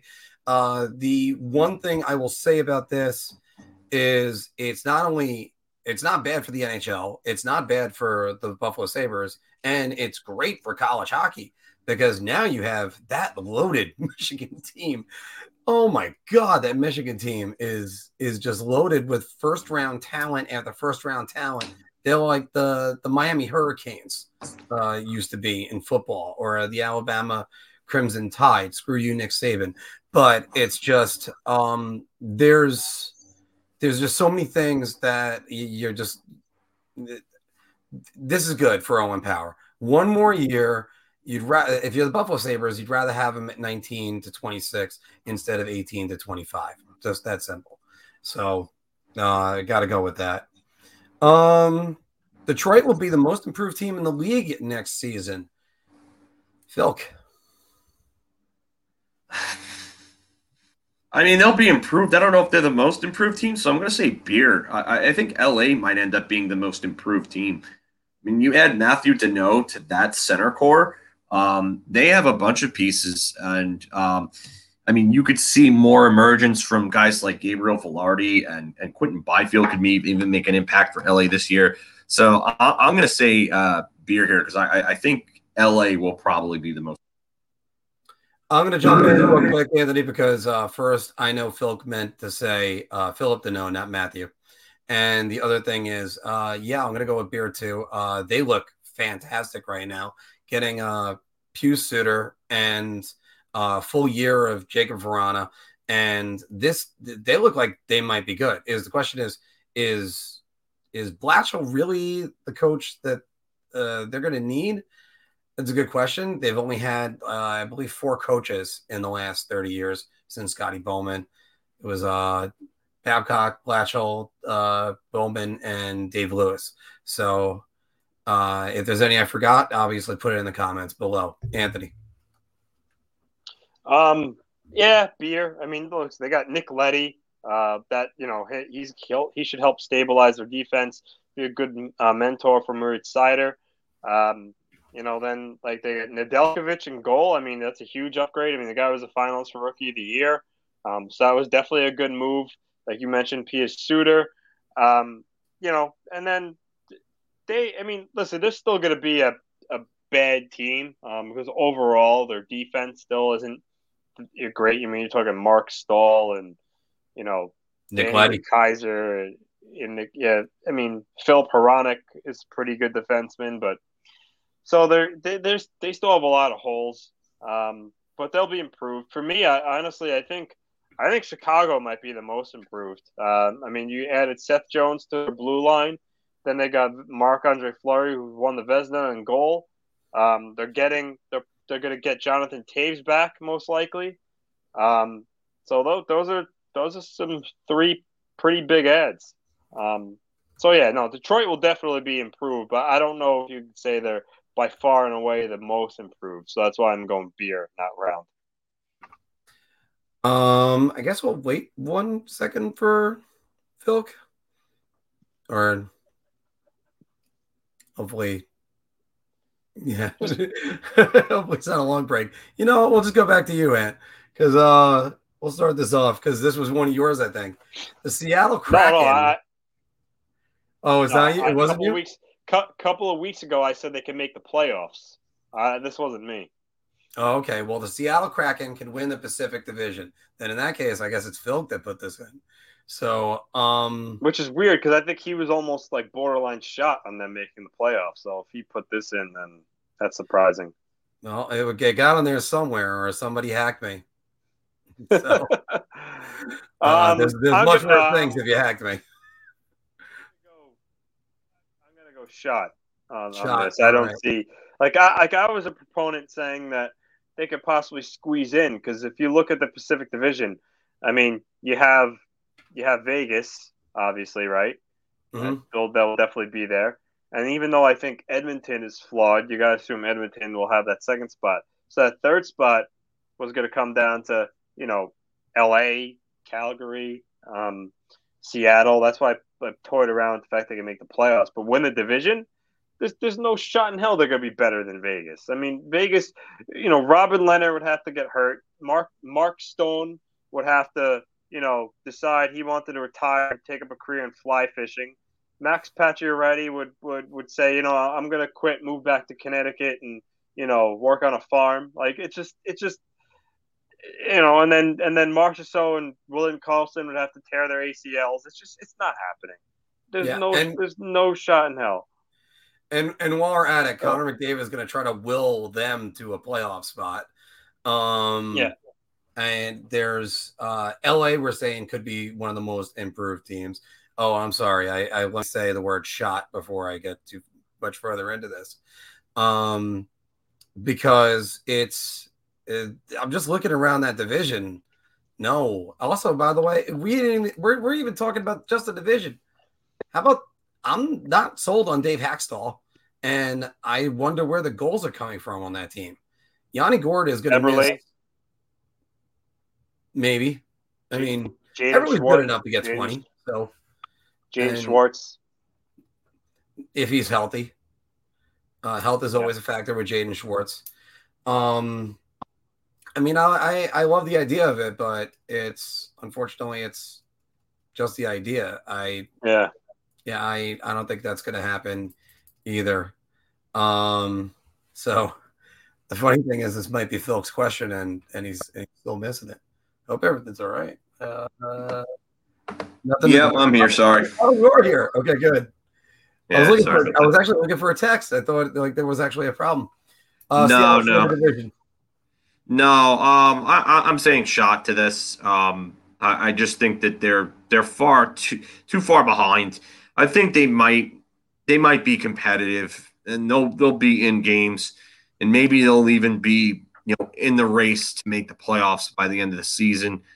Uh, maybe it's one of those galvanizing situations where everybody overlooks them and they just outwork people. But um, ultimately, I, I, I just think they, they, there's not enough talent there. Um, their goaltending situation is all right. Um, I like their defense, but their forward group leaves a little bit to be desired for me. So uh, I'm saying shot here. Uh, two questions for you, Phil. One, was this yours? Yes. Topic. Okay, and also, do you know who else is far behind? Candlebox. So, come on, come on, people. What do you what do you want? Good jokes. So, or or it, Orlando from ninety four point three, the Shark would absolutely love that reference. or like his favorite band. So, all right. And lastly, and I'm going to start this one off as well. Auston Matthews repeat on NHL 22's cover shows the decline of the EA franchise. I wanted to say bye everybody around. I'm going to go just to beer on this. Um I did not get uh, NHL last year. Now, part of it had to do with timing. Gears of War was coming out, and I just kind of never went back to it but also it's just uh, all EA franchises have been kind of dying off because they're lacking originality and they're just trying to go with um, online HUT modes. It's like great, um, hockey ultimate team, awesome. I got to pay more money for something I I should have had. Should have been the bread man. Hey, why, why not make a Zibanejad? Why are you repeating the same guy two years in? I, I wouldn't have used Zibanejad, but you have you have Panarin there. You have you have a Norris Trophy winner and Adam Fox. Come on, man. Yes, and you know what? And you and you and you're putting them on. You, you're putting them on there. You just uh, now, granted, I like Auston Matthews. It's great to have an American kid on there, probably the best American in the league. But two years in a row, uh, two out of the last three years, not two years in a row. Still, all right, Phil. I don't like the repeats. Uh, they repeated with T- uh, with Toews and Kane. They repeated with Ovechkin. Now they're repeating with him. They need to start putting new people on. New, new. You want to you want to market players. Start marketing new players. Stop doing the same old players over and over again. Go to a different team in a different market. Show that these other players in these other markets are important and and their names are worth something. Going back to Matthews again does the exact opposite of that. And personally, I got NHL 21, thought it was all right, but it's literally the same game for the last, I don't know, four or five years now. Yeah. And the the, well, the specialty. They, they, switched to the frostbite engine though. This that's year. the only thing that's holding me. Yeah. That's giving me hope. Yeah. If, you know what? I, I, I miss I miss games like NHL 10, where there was a certain level of realism, but there there wasn't too much and you could literally just play the game and have fun with it. But now it's just there's just too much real life mechanics that they're trying to adapt that it, it's really hard to adapt. Uh, the last game I bought before 21 was 14, so it, it's not really Matthews that's the problem. It's it's EA. It's, it's not Matthews. So uh, I'm I'm saying shot here. Anthony. I'm gonna go beer because I don't think it the, the means it's decline of the EA franchise, but the it the, the the choice to put Matthews on it is just piss poor. I mean, how much talent's in this league? Like you couldn't tell me like Panarin or, or Brayden Point or Andrei Vasilevskiy or you know um, Sasha Barkov or you know Cale Makar. Like he's like what? Like there's so many good young players in this league you've literally picked Auston Matthews for the second year in a row. Like, I I don't I don't understand that.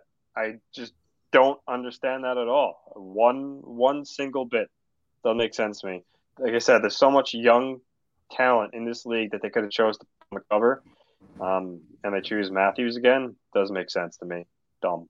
I mean, even if you wanted to go to Draisaitl, you wanted to go to um, uh, yeah, Dry, another one. Nate MacKinnon hasn't been on one. Yeah, Nate MacKinnon would have been a really good one. I mean, or how about uh well Kucherov, I think. Did Kucherov make one of them recently? No. No. Okay. Kucherov's no. one, Brayden Point's another. I mean, we could yep. we could go on for a while with a lot of different guys. But it's yeah. just there yeah, Auston Matthews again? So so what? So we could re- be re- reminded you can't win a playoff series? Is that it?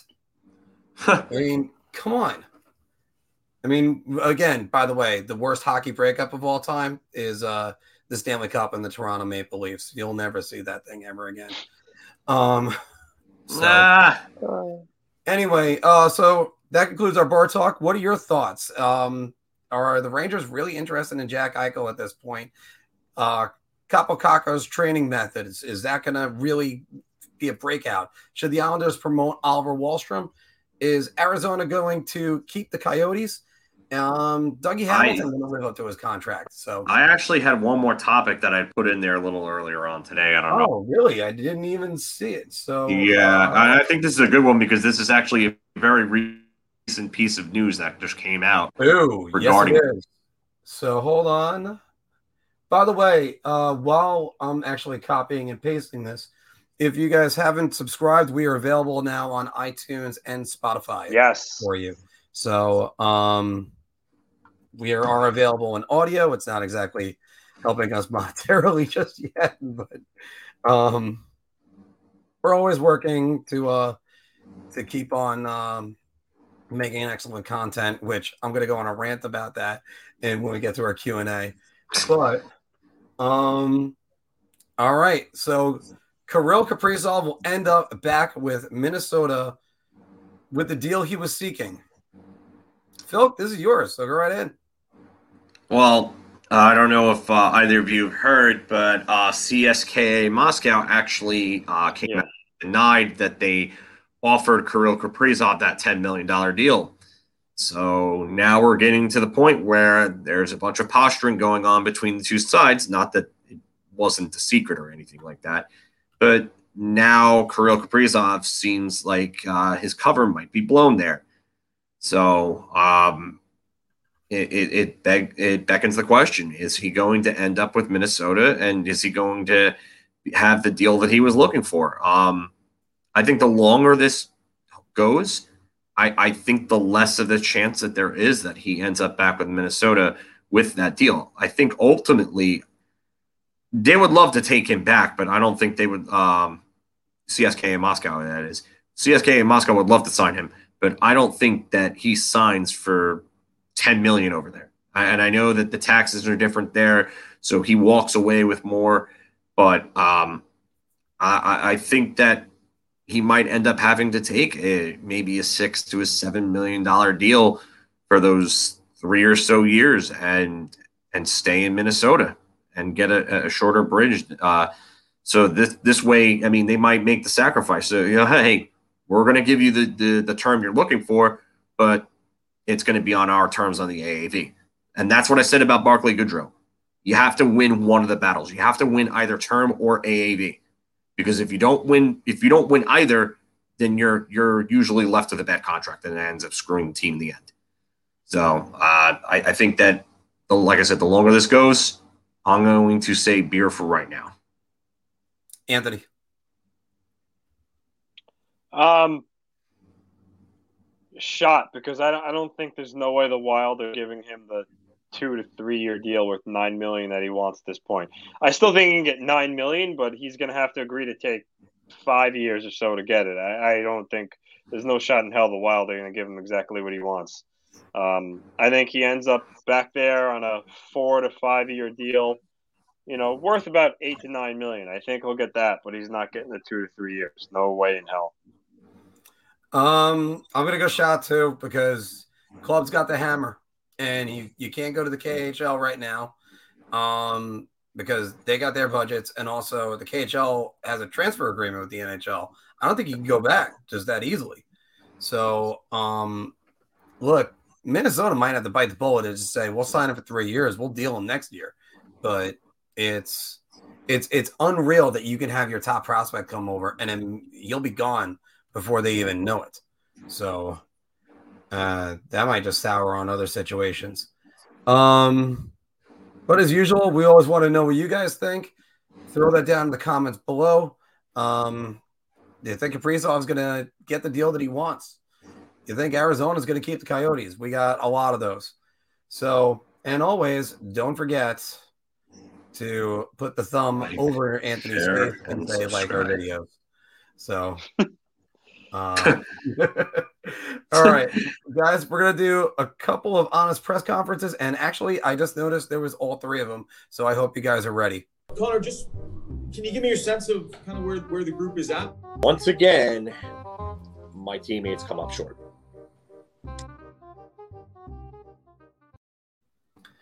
Welcome back, everybody, to the Big Apple Hockey Honest Press Conferences, where we say what the athletes, executives, um, hell, even uh, entities like Rangers Twitter wanted to say. Um, actually, I thought that was going to come out funnier on the Rangers Twitter, but you know, it didn't.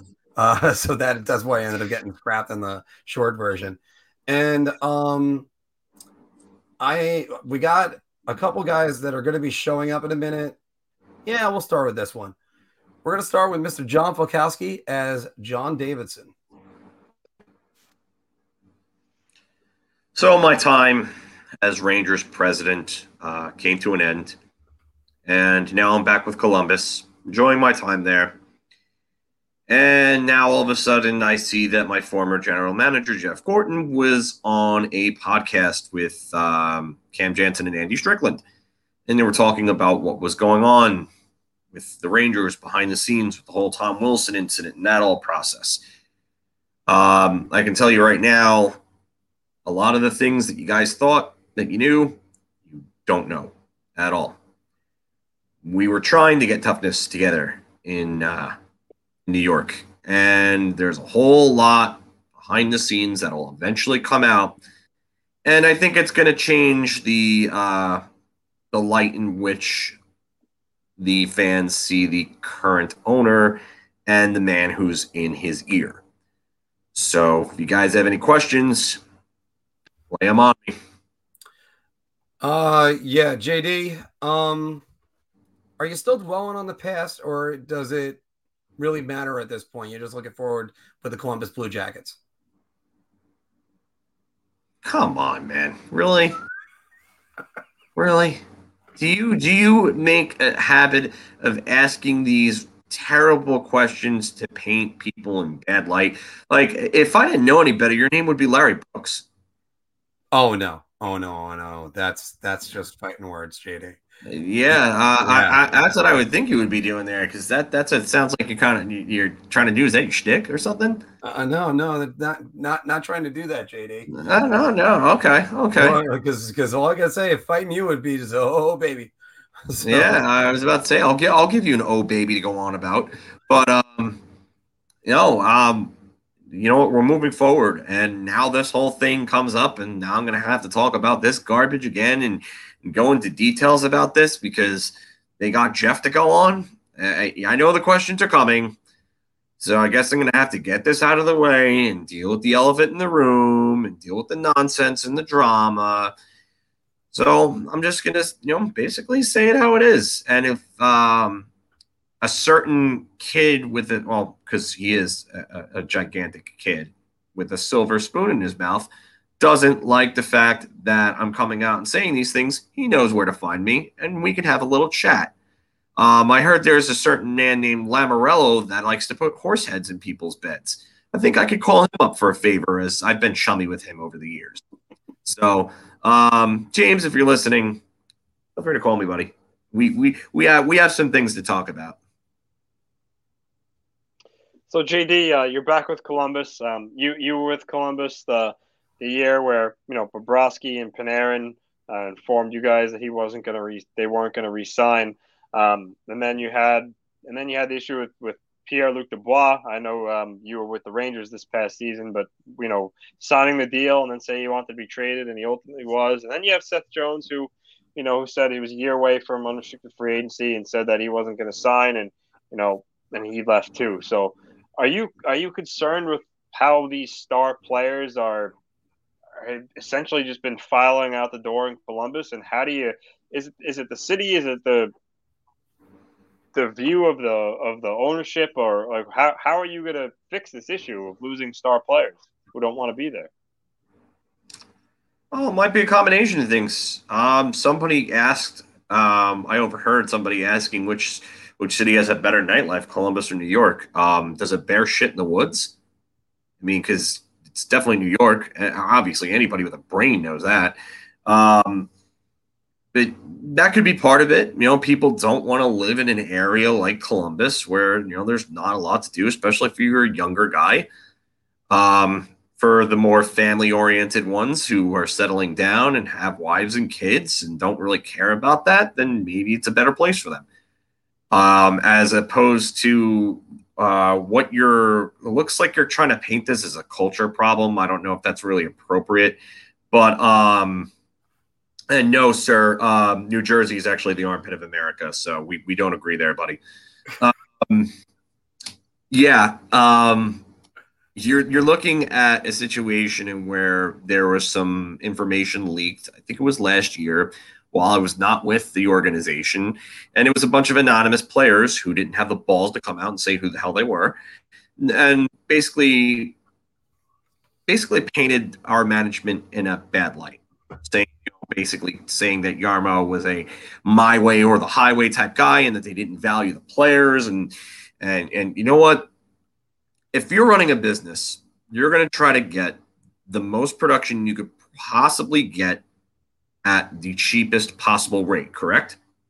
Because that's how you maximize profit, right? Mm-hmm. Okay. So when you have these players that think that they're worth set amount and they don't perform up to it and they want more, then you know what? Sometimes somebody's got to put the foot down. And if they don't like that, you know what? Just like Kevyn Adams said to Jack Eichel, we want people who want to be here. We want people who want to win here.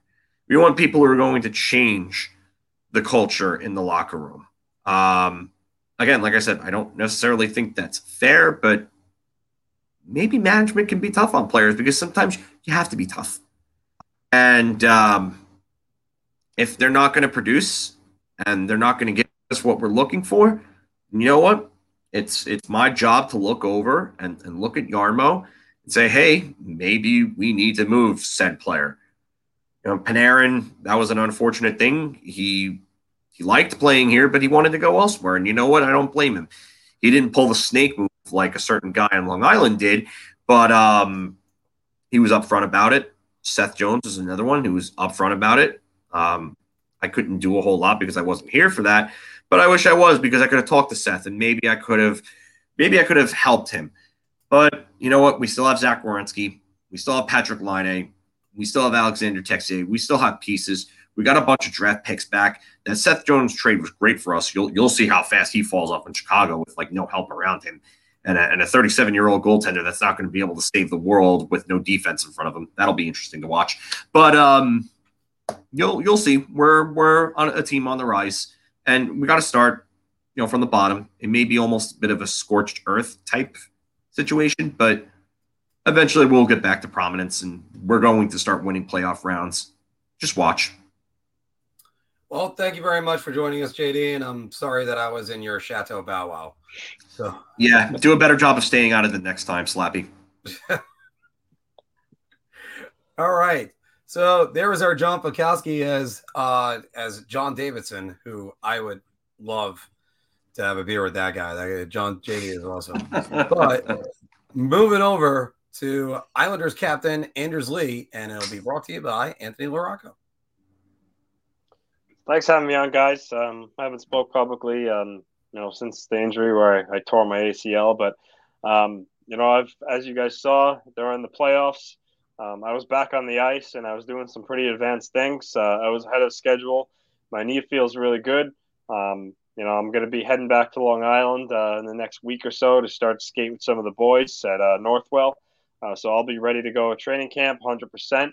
Um, and I just have to say, you know, it was it was tough to watch the guys out there battle without me, going on the run they went on and getting to the conference final for the second year in a row and getting even closer this time. Um, you know, you're talking one, two goals away from going to the Stanley Cup Finals. Um, I wish I could have been a part of it.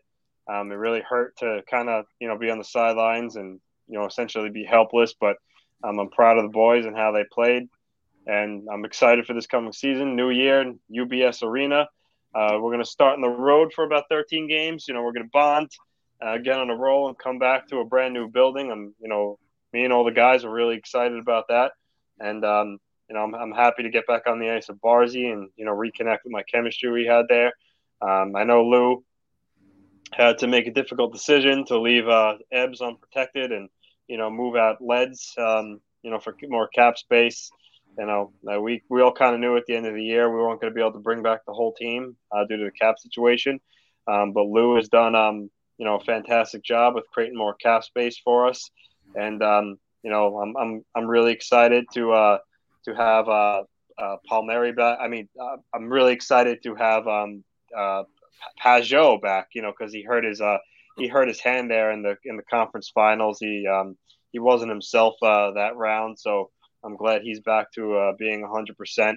And um, you know, I was just uh, playing in. I normally play in the beauty league, um, you know, in the summer, but uh, I decided not to play this year uh, just because of my knee. Even though I'm good to go, I just didn't want to risk anything. Uh, but my boy Brock tore it up there. He's one of the best players in that league this year, and you know, I got to see um, I got to see Parise because he was playing in that league, and um, you know, from Lake Mead, from Minnesota, and I'm, I'm really excited to um, I'm really excited to play with uh, Parise this season. I'm I'm really I'm just really excited to you know how me and Parise got to play some golf together this summer, so I was really happy about that. Um, you know, kuda, I wish him luck wherever he ends up, but no, I'm I'm, I'm really excited for the coming season. Uh, be back on the ice, the boys, and um, you know, watch out for us because we're gonna make it back to the conference finals, and this time we're gonna we're gonna go all the way. I'll take some questions, guys. Anders, how ex- how close exactly were you to being back? And it was kind of an improbable look for you to be skating as early as you were. So, um, how exa- how exactly like how close were you really to to being back with the team there? Uh, you know, pretty pretty close. I know. Um, I heard some fans talking. You know, read social media. They're saying, "Oh, they the Islanders should pull a Willis Reed moment. I should have led the team out for warmups in Game Seven. Um, honestly, if, if the if the Stanley Cup Finals was like one one week later, um, that probably could have been a that probably could have been a realistic issue, a realistic uh, plan, I should say. Um, I don't know if I would have been able to play the whole game, maybe just do like a shift or two, like Stamkos the year before. Um, but I was I was close. I was close, and um, and it hurt to see the guys lose one nothing. You know, I'm hard on myself, and I just can't help to think, you know, if I'm playing that game, you know, maybe you know, my big body gets a piece of a puck in front, and so it really stung, um, really stung. But um, you know, I'm, I'm, really excited to be back on the ice, uh, fresh with the boys uh, this coming season, and uh, like I said, with having um, having some new faces, or maybe not new faces, you know, we'll we'll see. But I'm really excited. Anders, um, can we at least announce that you're going to be back? Because we can't announce that there are any free agents or anything signing. Uh, I mean, I know you're under contract, but I mean, what can you tell yeah. us about you? Yeah, I'm re- I'm ready to go. Um, I'll uh, I'll be activated off uh, injured reserve. Uh, like I said, I'll be ready for training camp. Um, no, but Lou, you know, Lou is Lou. Um, you know, Lou is uh, he's the mafia boss, man. You know, he's uh, he does he does what he wants, and um, no, I, I talked to Trotz and you know, I talked to Lou about, you know, I listen, I don't have any input. He does what he wants, but he, you know, he kind of talks to me being on the captain of the team, and he and he asks me, hey, you know, what do you think? Um, you know, if I if I sign Zach Parise, and I said, oh, you know, Zach Zach's a great guy. He's from Minnesota. Uh, he had a rough time there, being phased out, kind of hurt his confidence, but he'll bat, he'll bounce back. But um, uh, you know, I'm really I'm really happy that we signed Zach Parise, and no, sorry, I slipped up. I'll I'll I'll I'll retract that statement. Now don't don't don't. I, I don't I don't need anybody knocking at my door or okay yeah sorry. Um, so yeah no I I I messed up. I was just screwing you guys. He didn't he didn't he didn't sign pre. He's I think I think he's signing a PTO with the Sharks. Um, but no, you know I, I'm I'm I'm ready to go. Um, and I have all the confidence in uh, in Lou um, he, he's he's a great guy, and um, you know he, he likes to you know what can I say? He's a stereotypical Italian, you know. He's but he's awesome. He, he really is. Well, Anders, thank you very much for joining us because uh, it's been a pleasure, and I'm sorry that you had to watch that entire playoff run, but I'm happy you didn't watch the Islanders win. So. Thanks. All right, and lastly, you got to go with the king uh, Henrik Lundqvist. That'll be me. You know, endings never are the way you're supposed to do it, or it never careers never end the way that you think in sports or the way you want them to. Very few guys ever get to walk off into the sunset, and um, I, I wish it was the case. Uh, I wish I was at Madison Square Garden giving um, my retirement speech after winning the Stanley Cup after this team got all the way back. But instead, you know, circumstances happened. Uh, I was bought out last year, and uh, they found they found uh, some problems that I was having health wise, and th- you could say that I'm retired because of you know heart issues, but I can tell you I retired from a broken heart because I still wish I was a New York Ranger right now. And you know what? That's the only jersey I ever wore officially. Uh, I it was the first one I had in 2005, and uh, I earned my way to be a star on the New York Rangers, playing in the world's most famous arena in front of the greatest fans of all time. And sure, there are people that want to go off and go, "Oh, he's king, king nothing." Well, first off, that's like a mediocre uh, Metallica song. Secondly, which I can play very well because I'm an accomplished guitarist.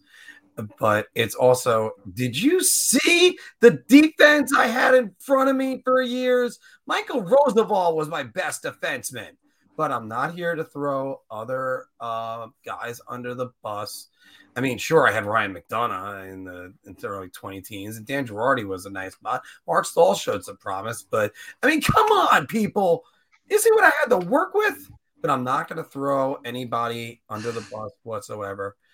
I love I love everybody that I had. Uh, the goal scorers that I had on my team, on my roster, you know, for those three years when Yager scored, uh, when Jagr scored 50 goals, when uh, Marian Gaborik scored 40 twice, and Rick Nash had 40 once. Yay.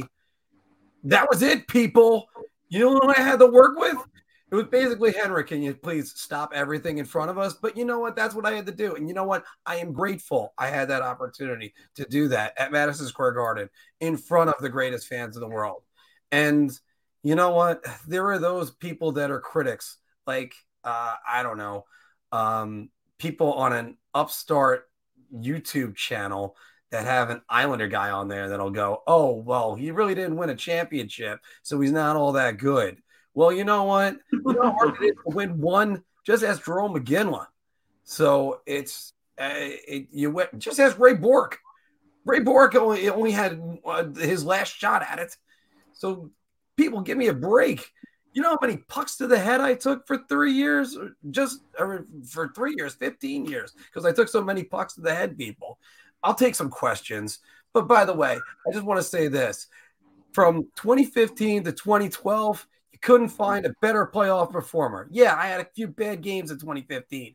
Give me a freaking break, people. Henrik, uh, aside from the obvious not winning a cup, is there a regret that you have with your career, whether it's not playing in a certain location or not playing with a certain teammate or you know maybe winning another olympic gold or so on? You know i know this is usually a humorous segment but i think if there's anything i wish i never left the new york rangers but i do i would probably regret never having a chance to play a game with my brother joel i mean sure i mean we're twins but you know one of us is one of People Magazine's 50 most beautiful people. Uh, but that that would have been great to have to have him come to us and play because Joel was uh, a good player, a good player in his own right, and it was it was great to play against him. And it was the most nervous I ever was playing in an NHL game, and that includes Game Sevens. So Henrik, um, obviously, it was reported that you you started training this summer with your intent to you know play and land on a team. Um, well, there what what teams were had you know interest uh, in you? Was there mutual interest? I know obviously last year you signed with the Capitals, you never got to play for them, but um, was there a union there, or you know, were you going to go to another team? What what teams were you looking at before uh, you had to really stop doing what you were doing? There were teams that were calling me because they've seen my resume, they know what I could do, but it, it's it's so hard for me to think about wearing a different jersey. Um, I, I knew I was going to do it with the Capitals, and then I, because you know my buddy Alexander Ovechkin was was trying to convince me, but it, it was very it was very difficult. Uh, I had so many great years in New York, and I'm so grateful, but it's just I don't think I could play for another team, and it was going to be difficult. Uh, probably taking some time off from my health situation, so it's uh it, I, I, just I, I, couldn't do that. I, I had a great career. I was blessed to be where I was. That's that's what it'll come down to. And I hope every single day, Ranger fans knew I tried to carry myself uh, the to be the best face of this franchise they could possibly ask for. Thank you, Henrik. Long live the king. Long live Thank the king. you, Henrik not exactly our funniest sketch ever, but it was still that's that's that's sort of that's sort of who Henrik was. Henrik sometimes you gotta sometimes you gotta throw for a loop, you know. Yeah. By the way, actual quote, I believe he he did say the most nervous that he was was playing against Joel. Yeah. Yeah. I I, I uh, heard an interview a while back saying that, and that's that's amazing to me. I mean, I'm surprised like the maybe the, the competitive urges got on there. But by the way, what do you guys think? Um, Henrik Lundqvist appreciative about playing in New York City.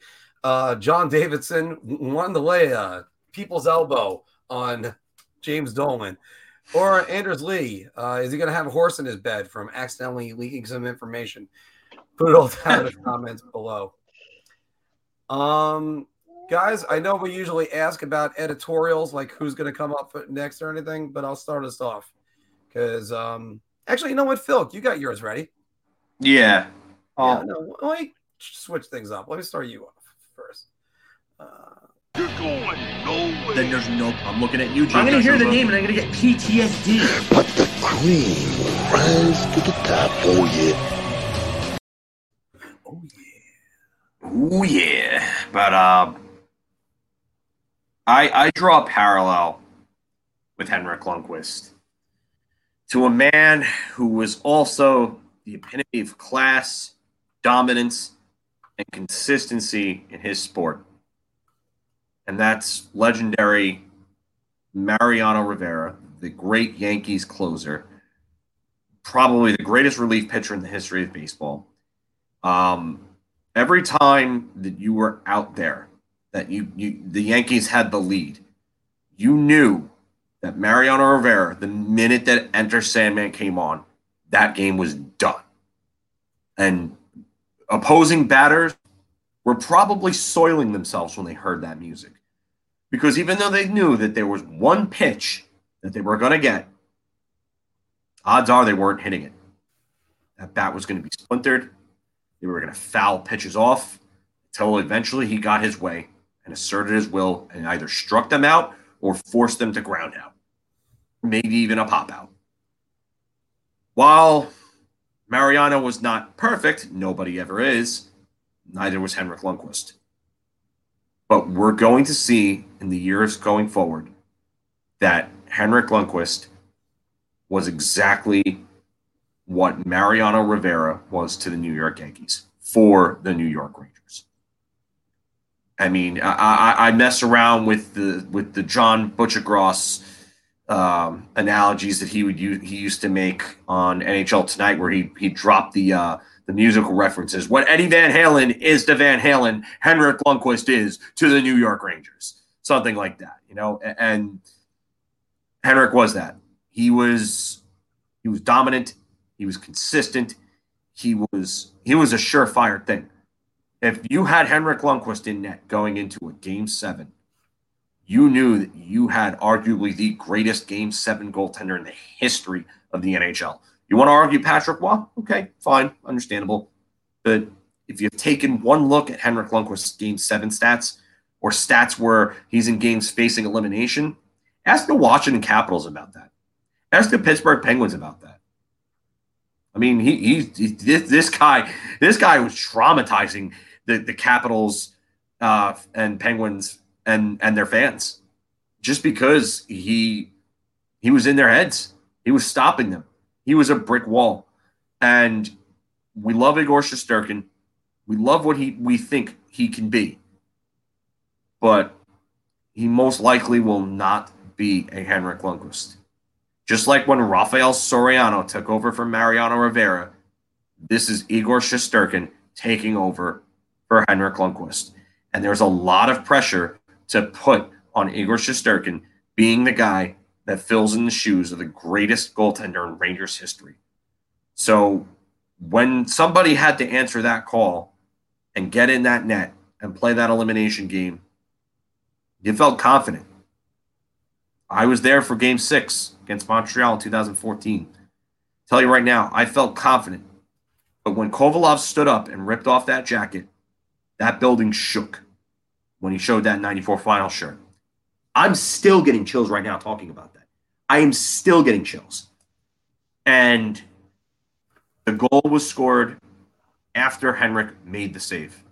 When he made that save, I knew we weren't losing that game.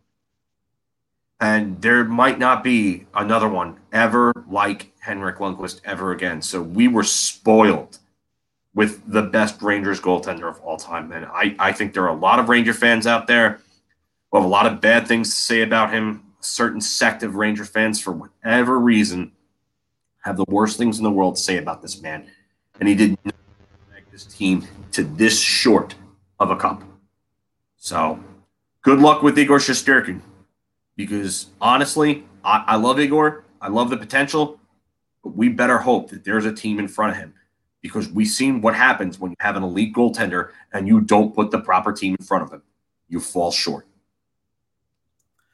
I think about Henrik Lundqvist. I think about a lot of the things Mariano was.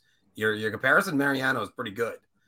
Um, yes, Mariano is um, I get use the word arguably because it is up for debate, but for my money, he's the greatest uh, closer of all time.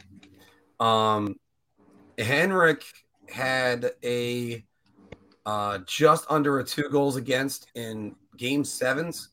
If my life was on the line, I trust him with a game seven. and um, the I, I want to trust the Rangers offense. That's a different story. And pick a pick a year, but it's just basically you gave him one goal, and that's the funny thing about that. I I, I still think that win against Montreal, the one you're talking about, that game felt like it was ten nothing to me. I was not scared for one moment, and I know that there. I, I completely forgot there was a post hit in the third period, but it's Henrik wasn't letting in a goal, and he was at his best after he was at his worst. When he got pulled, his goals against is microscopic. So, um, but also 13 consecutive years of 20 wins or more. 13. That's a minimum of 260 wins. And that's his first 13 seasons. He wasn't bad to start and then got good. I mean, he was just like Mike Richter. He came in good. So, and again, like we said in our first segment, he conducted himself much like Mariano. Mariano was was epitome of class. I mean, Mariano was closer to Brian Leetch because he was more um, uh, under the radar and and low key. Uh, Henrik was closer to Derek Jeter, but it was, uh, yeah. Well, I mean, obviously Sandman because he has the championships to to back it all up. So you're right about that. He's the greatest at his position, but yeah. Anthony. I mean, it, to, long, I don't know what else I could say. Um, Lundqvist, uh, he was like he was he made the Rangers go. I mean, for a while there, they had some teams that were good but weren't great, and he brought them to a level where any other goaltender probably couldn't. To be honest with you, like the other made the Stanley Cup Finals, um, 2015. I thought Lundqvist was was phenomenal for them both years. That was the thing. He like you compare him to Richter yeah, Richter got a cup, but you know he played in front of a better better defenses. Lundqvist didn't have that luxury. um, and he was still an elite goalie. So, you know, again, there's nothing else I could say about Lundqvist. You know, he's he was everything to the Rangers. He was he's elite. He'll go down as one of the best. Um, and as an Islander fan, you you know couldn't really couldn't really hate him because he was just a guy that you, you, you can't hate. And then plus like later on in his career, like even not even later, the Islanders fared pretty well against him. So I think that took away the it took away the level of ever hating Henrik Lundqvist. But um, phenomenal goalie. Also, by the way, think about it like this: name three of the best players you could think of over the last 15 years. And I'm going to go with 15. Sidney Crosby, Alexander Ovechkin, Evgeny Malkin. He saw those guys every single year. And think about how much more winning uh, Ovechkin could have done if he could have gotten by Lundqvist.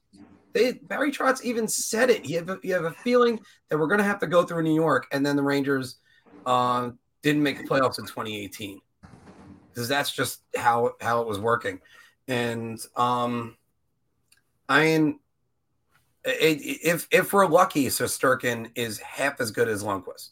Yeah, just because there are so many factors that get in there when people don't get to the ultimate prize, and people want to say, "Oh, he didn't win a championship." Ted Williams is less of a great player. Dan Marino is less of a great player. I was just going to say Marino, but Ted Williams is a really good one too. Ted Williams might even be a better example than Marino. Right. I mean, and and sometimes these guys will their their teams on there. It's so difficult. And trust me, if the Rangers could have showed up in either game five or game seven versus Tampa Bay, uh, we're having a different conversation. If the Rangers d- didn't lose Matt Zuccarello in the first round that year, we're having a different conversation. Uh, you know what? If, they, if, if called it goalie interference, we're having a different conversation the the game three overtime wrister from Kucherov. I mean, if if that shot doesn't go in, you know that that that's a that's a two one series heading into to game four for the Rangers, and they won game four decidedly. People yeah. forget how good he was in that series because he was bad in two and three. He yeah, that, I mean that's the only time where I could ever say that Henrik Lundqvist was himself. There, there's two series that I, I look at and I, I, say it wasn't it wasn't himself. It was the Tampa series, and Tampa actually had his number if you look at his regular season numbers against them that year, and then the Ottawa series in 2007. But considering all the other times that he dragged their asses there, like I, am you, what are you going to say? What are you going to say? You, you're going to blame Henrik for that? No, I, I mean, like I said, he wasn't himself but no Lundqvist, I mean, uh, no McDonagh or McDonagh on a broken foot, and no Zuccarello. And if you have those two healthy, that's a different series. And uh, just to address this, Justin blew too many leads. Uh, yeah. John's talking about the Ottawa series. Let's go with the Ottawa series for a minute. First off, you know who blew those leads? Alain Vigneault. You can't put Ryan McDonagh on for two minutes and 30 seconds. You can't sit Brady Skjei in a two goal game forever. Henrik Lundqvist in game five, I believe it was, literally dove across the ice, throwing his hands up just to just to stop it. Uh, just to stop a shot, and he and he stopped it. Great save, highlight reel save. And then you wonder why he's exhausted, and uh, Derek Brassard ends up tying the game. And, and Girardi, Girardi, right around Dan Girardi. Yeah, Dan, Dan Girardi getting walked in overtime, falling down by Kyle Turris. I mean, like and that's the thing. I mean, Girardi fell again against Justin Williams in Game One of the of the, the Stanley Cup Finals in 2014. I mean, again, another one. If you have Michael Sauer, AZ brings up a good point. If they have Michael Sauer in in 2012, you're you're looking at Stu Bickel not playing at all instead of playing a minute and a half per game, and you're looking at a solid defenseman that that's in oh. your yeah. Oh, by the way, sorry, Justin, I didn't see the other one. not Henry. No, no, it, it, it's it's it, it's not his fault. I mean, he wasn't himself, but his team, the team didn't help him out. But again, uh, if you want to go back to the Mariano moment, him catching that puck with his armpit is still one of the greatest saves I've ever seen. He didn't have a stick, and he and he made that save on Paul Martin. That was just amazing. By the way, Az, uh, you're supposed to message me. You were uh, either on Twitter or Instagram, but I never heard from you. Um, so, by the way, guys, what do you think? Is it a fair comparison to put Henrik Lundqvist, Mariano Rivera? Uh, put it all down in the comments below. Also, obviously, like, share, subscribe. Um, yeah, what if we kept Stralman? That's gonna be That's a good one, Joe. Joe, we got a bunch of good what ifs that are coming up. So, all right. Uh Anthony, do you want to go first? Or you want me to go first? Because it's gonna be another Ranger one. You can go.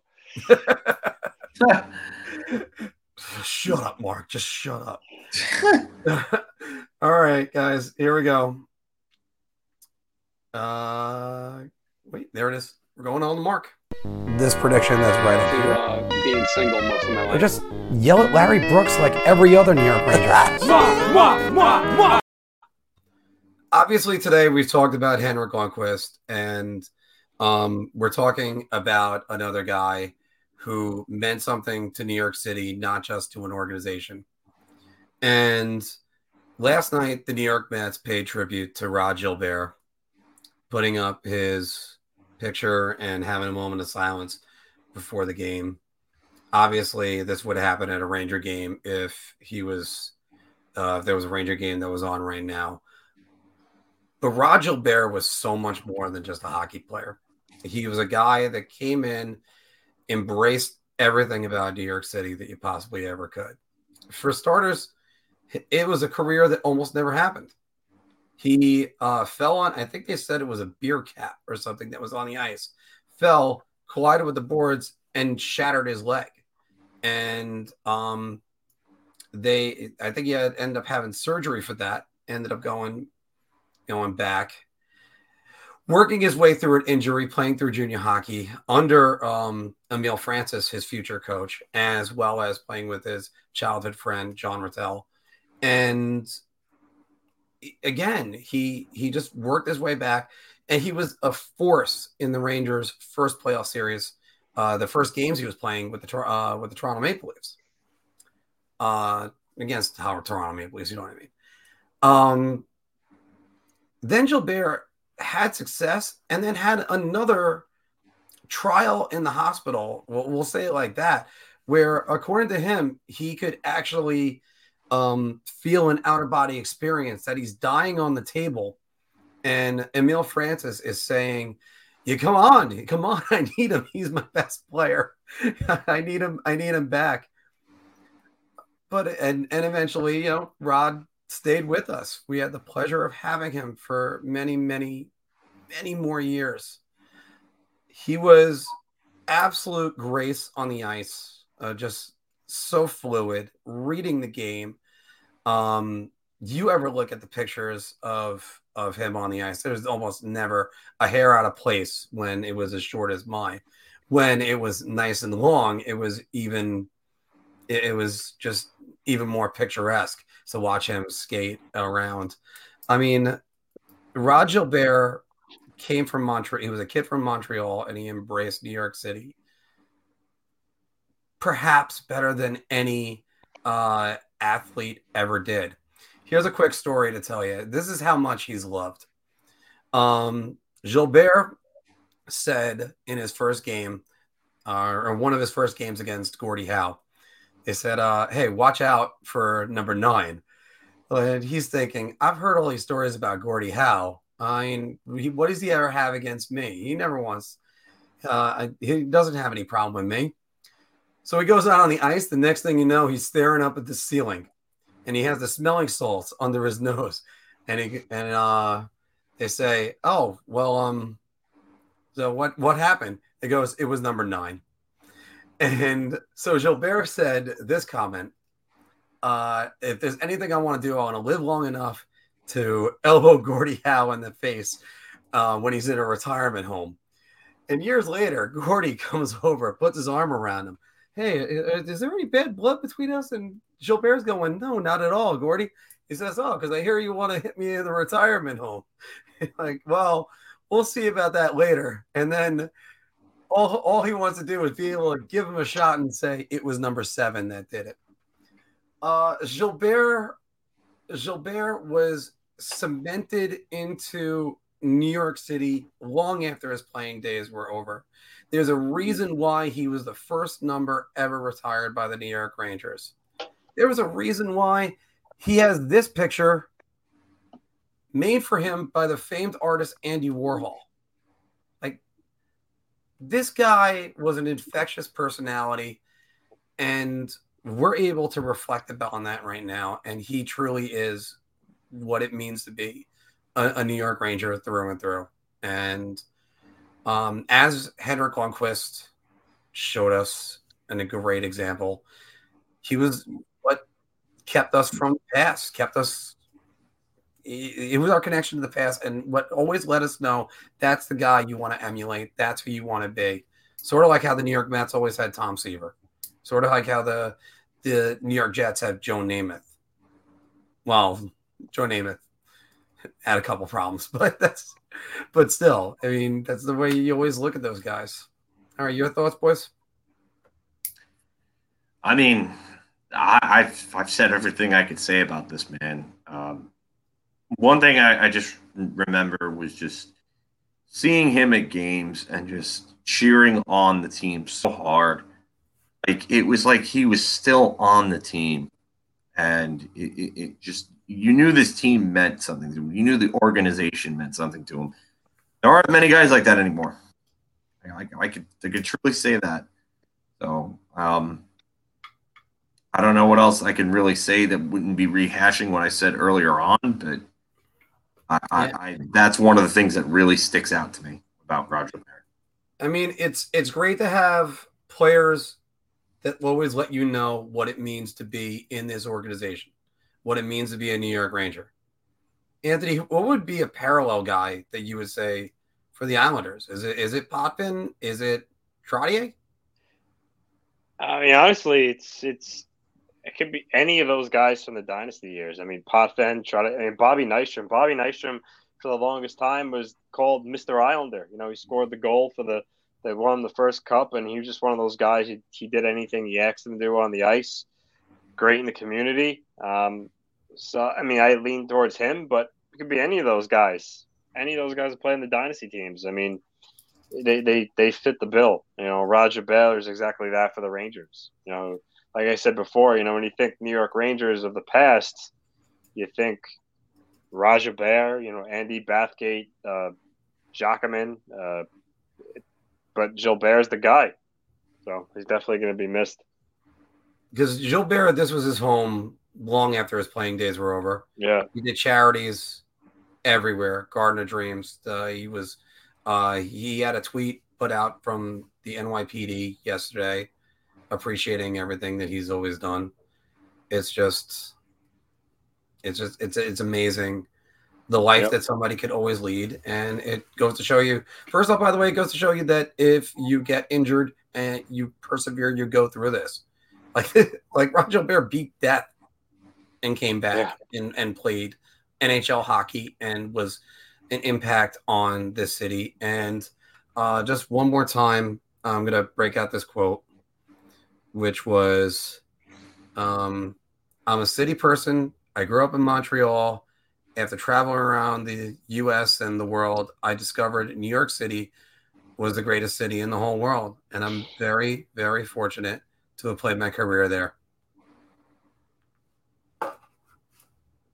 take notice uh, other New York athletes. There's a reason why it's a privilege to be here. And I'm and I'm a hometown guy by saying that. I have no problem being a homer.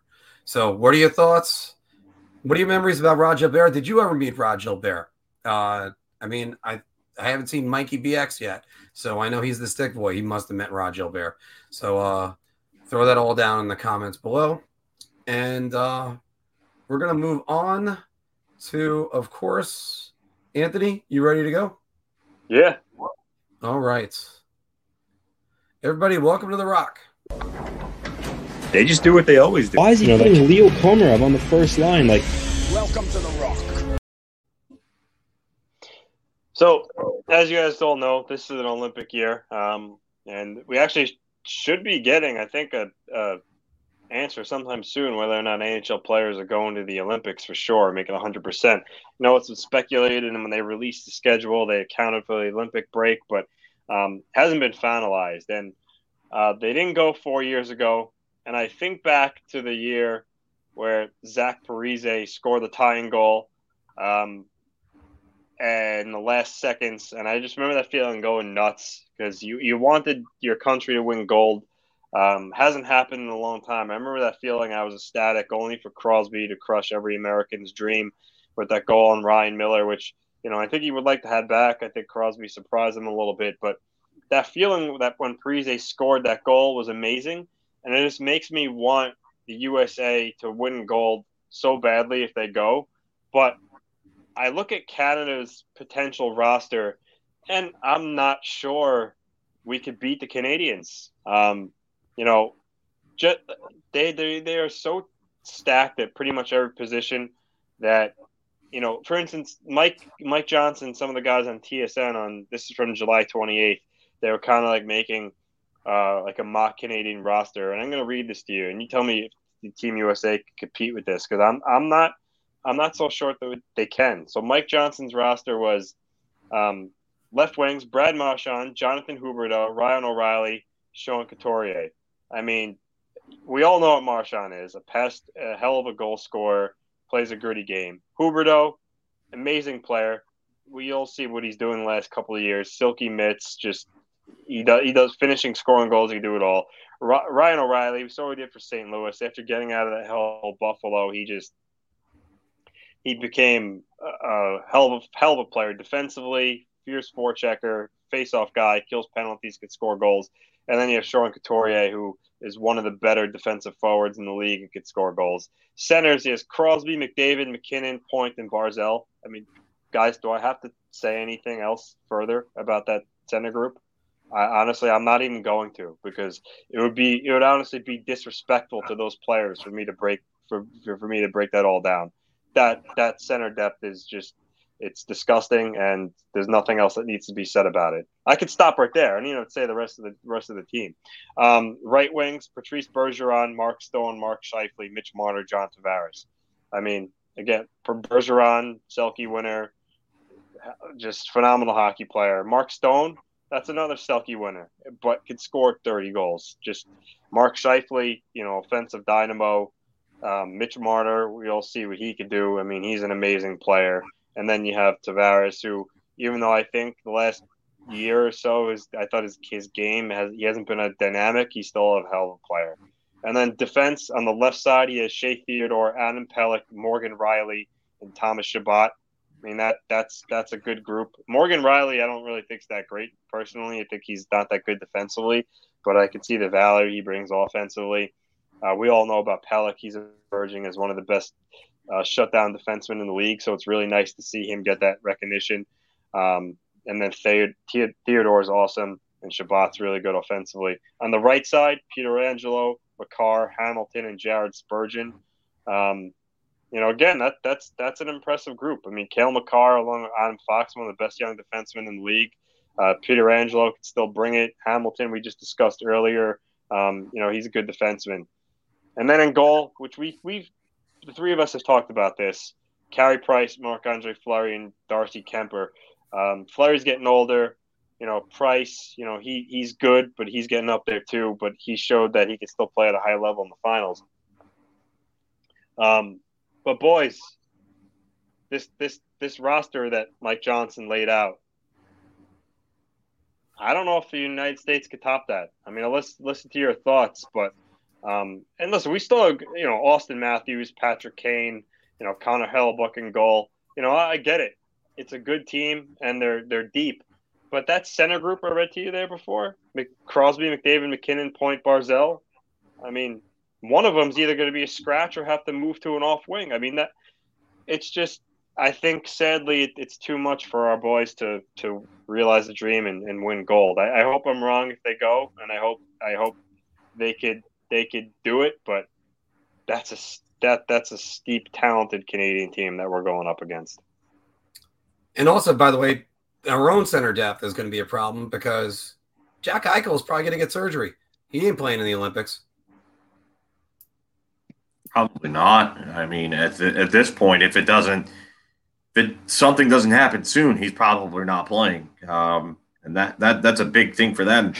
I mean, with Eichel, they're they're a much more competitive team with Canada. That that forward group is stacked, like Anthony said. The defense, I think USA can match them on defense.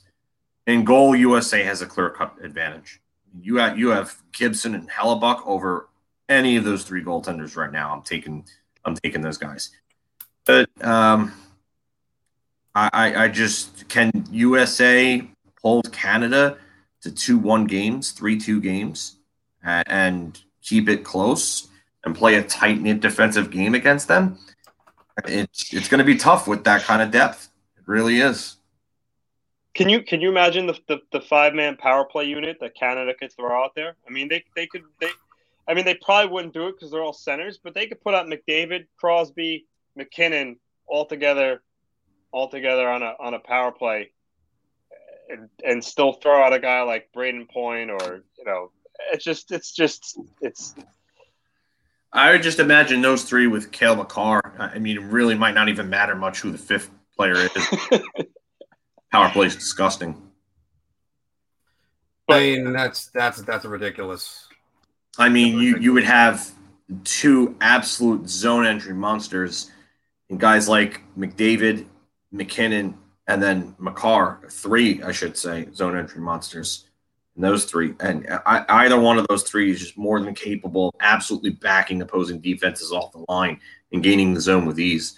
But I mean, Rick Rick brings up a good point. The USA beat the USA team beat the Russians in 1980. Yeah, anything. Yeah.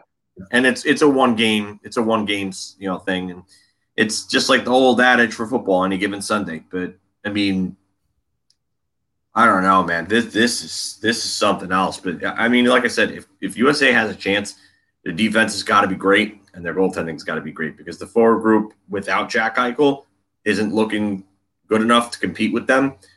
Um, with Eichel, it's closer, but there's still a gap. That's up putting a lot of pressure on Auston Matthews. Go ahead, Anthony.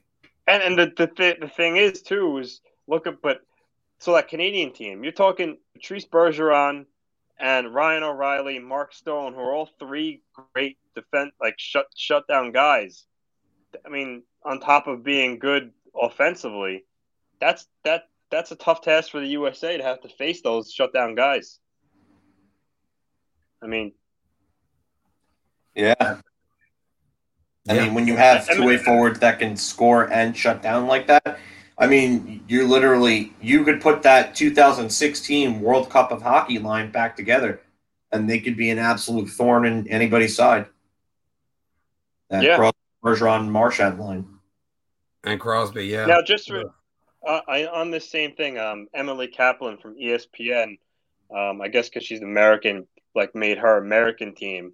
She has Hellebuyck, John Gibson, and, and Jack Campbell in goal, with Slavin, Werenski, McDonagh, Hughes on the left side, McAvoy, Seth Jones, Adam Fox, John Carlson on the right side, and then the forwards you have Matthew Tkachuk, Kyle Connor, Johnny Gaudreau, Max Pacioretty as the left wingers, Auston Matthews, Jack Eichel, Dylan Larkin, JT Miller, Jack Hughes as the centers, and Patrick Kane, Jake Guentzel, Alex DeBrincat, Blake Wheeler, and Brock Boeser on the right side.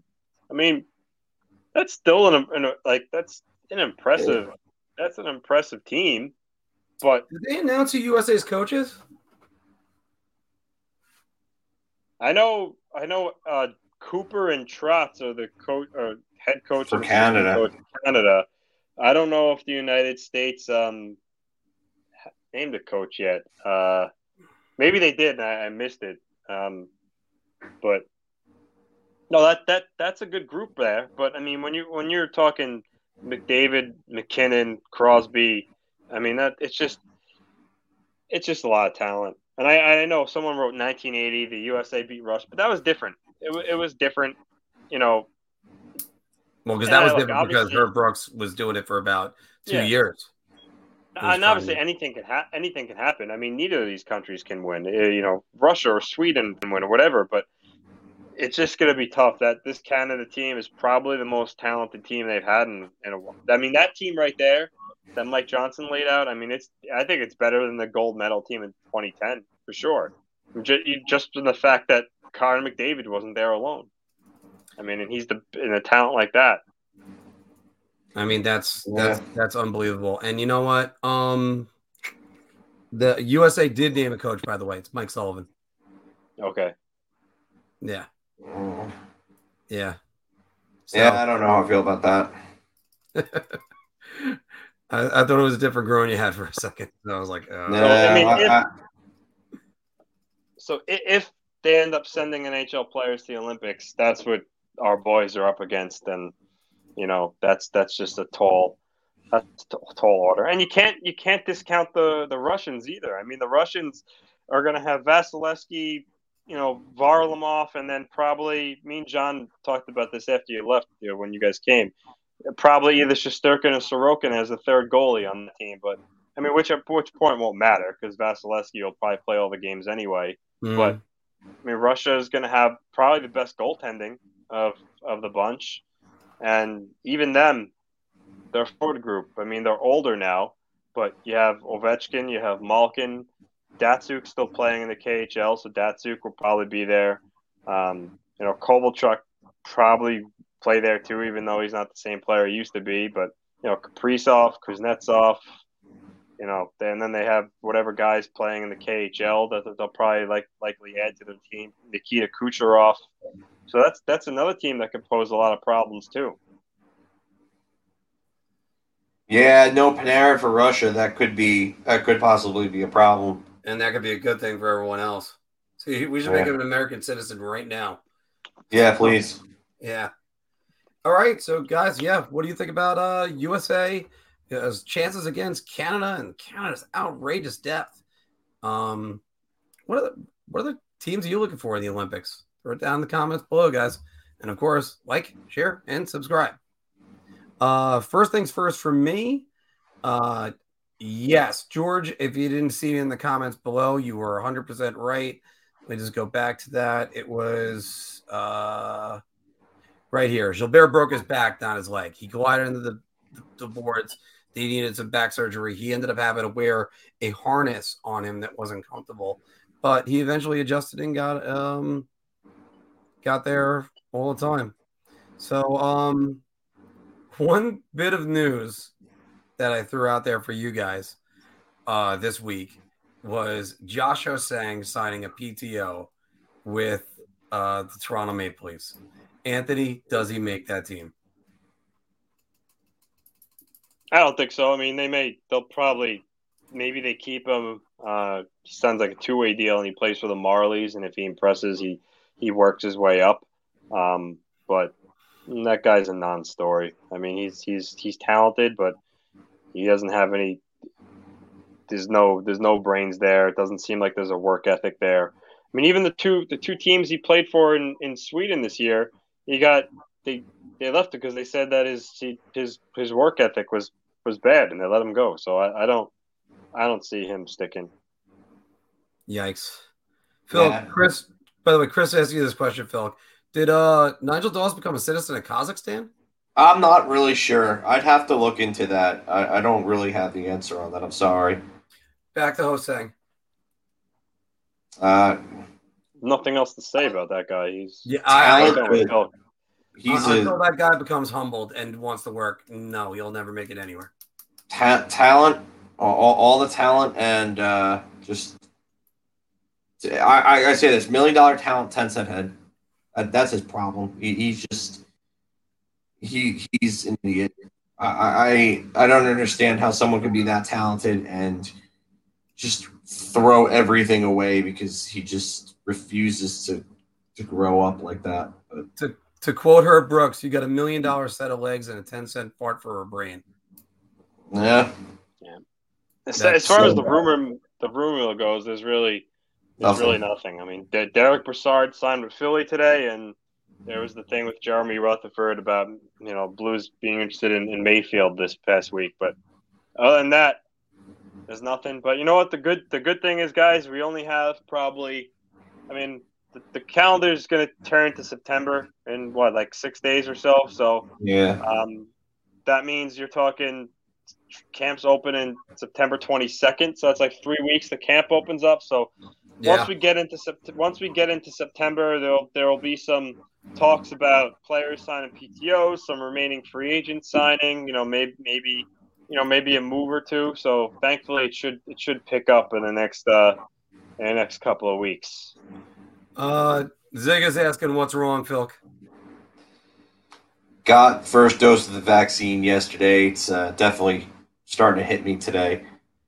So uh, I didn't sleep well last night. Um, I thought I could kind of trudge through this. I'm trying, but it, it's definitely. Uh, I felt like better when I woke up this morning.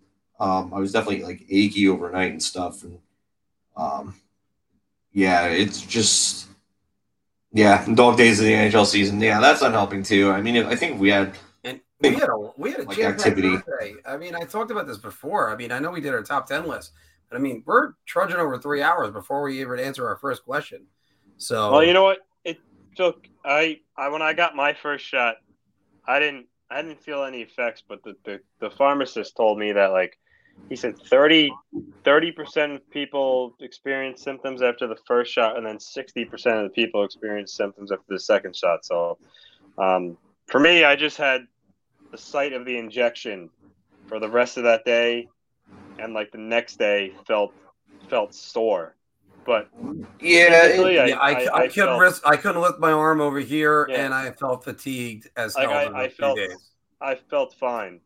My my second shot is actually on Saturday, so I, I already told my men's league team, depending on how I'm feeling, I might not be there on Sunday, um, because Yeah. I know hopefully They it doesn't affect me. But to to to like drink a lot of water like the day before and the day of too that you get these it actually helps yeah, it. that's what I'm gonna do. I'm gonna on Friday. I'm gonna drink a lot of water, but yeah Um, but as far as the news, yeah, we got not much. So hopefully, like I said, the next week, week, well, two weeks, once we get into September, um, things will pick up. And who knows? But with with how Lou basically did nothing this whole offseason, he's he's going to probably give us a lot of content to talk about just on the Islanders alone in the next in the next two weeks because he's gonna he's gonna have to show his cards.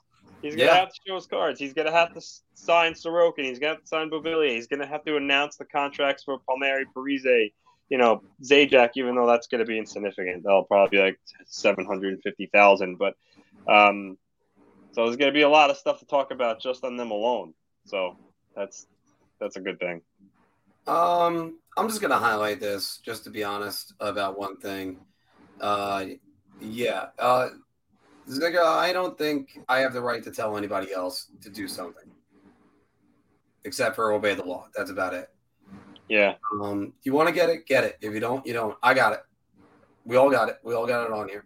Yeah. Um, but if you're not, don't worry about it. And yeah, Shannon, you're right. Lou's just gonna tell everything right away. Uh, Phil, what do you see? what do you? Yeah, it's just gonna be all in one shot. You'll find it opening night. All right. Honestly, probably probably first day of training camp. Yeah, but I he have like a week of. Matt Martin skating with them and not and not announcing it? Well, that's what it, that's what it was last year. Andy Andy Greene and Matt Martin were at were at camp, but their contracts didn't get announced until like the day of or like the day after. So Um, Phil, what's your opinion on the bottom six? How do you see the bottom six working out? Uh, I- I'll stand by this. The best thing I could I could say for the bottom six is you got to move Chris Kreider there. You you have to. Uh, I would put him with Filip Chytil and Barclay Goodrow. Make that your third line. I agree. Barkley Barclay Goodrow could be like your Jesper Fast on that line. Um, they don't really have a real playmaker or play driver on that line, which is kind of concerning in a way. But if Chytil can turn himself into that type of player, that would go a long way. Uh, Chris Kreider really, um, he would need to step his consistency up, and maybe that wake up call being moved down to the third line would help. Um, your your your fourth line, I mean, I would want to see Morgan Barron there, but likely Kevin Rooney will probably be center. Um, and then you, you have Reaves and Blais, and then maybe Dryden Hunt coming in, and uh, yeah. So I, I I would say that's probably what your bottom six is looking like. It remains to be seen whether they actually do that or not, though, because eh, eh, sometimes they let contracts dictate where a player plays, and it, that shouldn't be the case. But I have a feeling that, that that's a possibility. I, I like all those. Barron uh, on the fourth line. There's a guy that I'm missing. Uh, Kevin Rooney is the one I'm missing. Uh, Yeah. maybe him on the fourth line with Barron and um, uh, Blais and Reaves comes in every Then where and does again. what about Julien Gauthier? That's another one. It's I another mean, one. there, there's a there's a lot of guys to, to fit fit in there in that bottom six. Thanks, Shannon. I mean- See you Friday. Take care, Shannon. But um, you know, I uh, I just worry about whether uh, where they can fit all these guys. I mean, Julien Gauthier going to go on your third line, or is he going to be a fourth liner? Is he going to be traded? I mean, they they have decisions to make. I mean, Az was saying something about they're targeting somebody, and he want and they're not sure according to who whoever he's you know whoever he says he knows. Um, but I, I I don't know what's out there other than Eichel. Really, maybe there's something we're not seeing. I don't know. I mean, I think you'd have to find a guy that's in a in a contract situation that could possibly uh, either he's disgruntled or wants to be moved, or they're under the radar players that ask for trades that they're not formal, but they're they. just- I, I you try to figure out read the tea leaves. I'm not sure who that guy currently is right now, and most of the time it's because you got to look at bad teams because guys on teams that uh, like one guy we would all take, all three of us on either one of our teams right now is Alexander Barkov. We take him right now in a heartbeat. He's What- not going anywhere. Yeah, what incentive does Florida have to trade him? And now that Florida is good, assuming they are what they are last year, I But think. here, here's here's the thing on here's the thing on Barkov. Even though they're going to be, he, he could be an unrestricted free agent this summer. So if he if he's not signed by the time the season starts, and then let's say come trade deadline time, and he's not and he's not signed, do you do you um you know hold on to him regard like you know even if like which I expect him to be in a playoff hunt. So do you hold on to him and then maybe lose him for nothing, which would hurt. That losing Barkov for nothing would be like I don't just losing Tavares for nothing. So I'm interested I'm pretty sure they're Florida gonna they're gonna get a read on that before. Yeah, I I mean it's a it's a Columbus situation all over again. You, you have to weigh the the idea of getting the return that you know getting a good return for Barkov or the playoff revenue and possibly losing him for nothing. That, that's that's really uh that's really it. Um I, I, I AZ I like Dylan Garand. I don't know how ready he is or how close he is. I would imagine he's probably got to at least play one year pro in Hartford when when he's ready. Um, he's not there yet. I don't, I don't. I don't think he's twenty yet. I'm not. I'm not really sure on that. I'd have to look that up. Tyler Wall's a little bit closer. Tyler Wall is closer. Um, I'm not really high on Adam Huska. I, I don't think Huska is really an NHL caliber goalie. I think he's probably a, a minor league starter slash maybe third string goalie. Well, Keith, Keith can Keith Kinkaid's the AHL starter. You would think right now. I mean, right now you would think, but uh, I mean that that could change if Huska has. Unless they, because I don't I don't see them carrying three goalies. That'd No. that'd be silly. be, carrying three goalies again, again, like I, like we said this year would be stupid. So I, Yeah. I see that. Um, I, I- don't think Garand is ready. I would I would say probably two years. Hugo Ollas, I, I I don't see anything in him. I could be wrong there. Um, the goaltender they drafted this year was another another big guy. Seem to like to draft goaltenders that are rather large in size in late rounds. Just try to take chances on them and see if they develop into something. So What do you think about this idea of Barclay Goodrow playing center? Possibly, I Like, mean, he has he, he does have a good face-off percentage for his career. Um, he's defensively responsible enough to play the position. He has played it before, so I mean it is possible. But I think they're going to want him for wing, and then in emergency put him at center. I don't think they're going to want to get him at center. But we'll here's the thing: does, does does does Filip Chytil project better as a winger or center? That's where the question lies. Yeah, that, that's really big. that out last two years. Yeah, I mean that's the key because I mean that, and the Rangers have a big decision to make. I mean they bridged him, and the bridge is nice, but you've got to figure out what he is and what level you think he can get to real soon. Because if he doesn't show you a whole lot this year, or shows you enough to the point where you know what you think you can get value for him, but you don't see him as a part of your, your core going forward, move him after this year while he has still one year left on his contract and under team control. Which NHL goalie was known to be huge in size and successful?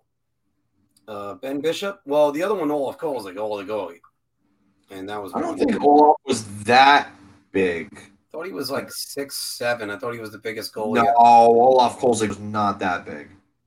All right. No, he, he he was. I think he was six three. Kolzig. Hold on, I'm looking it up right now. Six, yeah, six three, two twenty four. Okay. I mean, if you want to look at big goaltenders, um, Devan Dubnyk was was big. Um, Olof Lindbom, just a lot of injuries. Uh, uh, I'm, I'm guessing that, and you know what? I didn't think they needed to take a goaltender there. I liked the Garand pick because it was a little later, and he was a guy who had real good numbers in the WHL. But um, Lindbaum in the second round, when there were other guys available in that draft, was just not something that I wanted them to do. Um, hey, we got Stat Boy Steven on, and he's answered the question I always have on. Uh, sorry, is my Twitter. Uh, the yeah, about whether or not Hendrickson is AHL eligible, but no, uh, he's not. You know what? You can you can throw that in there. Chytil needs to learn face-offs. A lot of guys need to learn face-offs because I don't know understand why face-offs are um are taken out of the league. Uh, by the way, hi Poppy, and uh, I put my the Twitter handle uh, back in there. Uh, Garand is a great prospect, Yeah, that's Steven right there saying that. and I'll check to see whether or not I got the DMs afterwards. I'm not gonna do it during the broadcast. Yeah, I mean, Eh, take a second. some of the guys that that were taken right after Lindbom. I mean, you're looking at Bode Wilde was taken by the Islanders two picks after Jack Drury, Scott Per- Perunovich with St. Louis, who's probably going to come up and play in their lineup this year, and he's probably going to get power play time. Calen Addison for uh, Pittsburgh, but I think he's uh, he's in Minnesota because he was part of the uh, Jason Zucker trade. Um, who else? David Gustafsson in uh, Winnipeg is another one. I mean, but again, a lot of these guys are really young, but it just to me it just didn't make sense. Um, considering that uh, really didn't. I guess they needed a goaltender, but I mean, with Alexander Georgiev and Igor Shesterkin ready, um, you know, you I don't know, but I, I do like AZ's point there, Ryder Korczak. Um, I, I'm I'm on board with that one. I, I think that was a really good pick. I, I think he could be a good middle six forward for the Rangers. I, I like him. Um, yeah, and I- I'm with Steven on this one. I like him more than Gruby too. Um, I'm very high on Brett Berard. I, I think Brett Berard is going to be one of those players that's going to come along, and he may not be a big time offensive contributor, but Brett Berard is going to be one of those guys that's going to be a pain in the ass to play against. He's going to be a guy that's going to be a gamer, and he may even have a letter on his sweater one day. I, I that's the type of player I think Berard could be. Oh God, Uh, Galchenyuk or James Neal on a PTO? No, No. no. Um, I was even one that was trying to talk about bringing Galchenyuk in like No. five You know- years ago. That ship has sailed. You know, it's funny you just mentioned it because I was going to say now that Brassard is signed, the best unrestricted free agents left. It's very, I mean, you're talking James Neal, uh, Tyler Bozak, Artem Anisimov, Eric Staal, Alex Chiasson, um, Ryan Ryan Donato, And- Bobby and Ryan. Here, here's the crazy part. Buffalo is under the salary cap floor by like s- almost seven and a half million. I think it's seven point three million. Yep. They have to add salary, and then they have to worry about trading Jack Eichel on top of that. So, I mean, they're going to have to retain salary. Yeah, but And- Phil, remember remember uh, Rasmus Dahlin and Casey Mittelstadt are restricted free agents, so that they'll that seven million will get chewed up a lot by Dahlin alone. Yeah, yeah, but you're, you're still moving ten million dollars in salary when you move Eichel. Oh, you're talking if you yeah if you trade Eichel. Yeah, that's if But- yeah. Be a reason for them to keep Eichel and just spend him. I, I mean, Adams might as well retain on him at this point. The only problem with that is, is that if he retains, he's retaining for five years. You can't retain for one or two years. Um, I'm pretty sure Steve. I'm pretty. I'm 99.9 percent positive that's the case. But I mean, Steven, I, I know you're watching, so um, I would I would assume you would probably be able to to tell me the answer on that. But I'm 99.9 percent sure that you cannot retain for one or two years and stop. But um, so yeah, you gotta. And then LTIR. i- i- If Eichel's on LTIR, then they still have to get under the cap floor too. Yeah, I was I was correct. Yeah. So thank you. But um, That's well. That's why Um, if if they with regards to Eichel, like Vegas, because Vegas, if you send back Alex Tuch and another guy that and another guy that makes you know you know let's say three three or four million, you're talking eight million, ten million going out, but you're talking eight million or so coming in. So it's not a it's not a huge deal. no, but you you still have to get under the cap floor, or you gotta have, you still have to get above. Maybe that makes it a little easier, but they're still under the cap floor at that point if you do the math.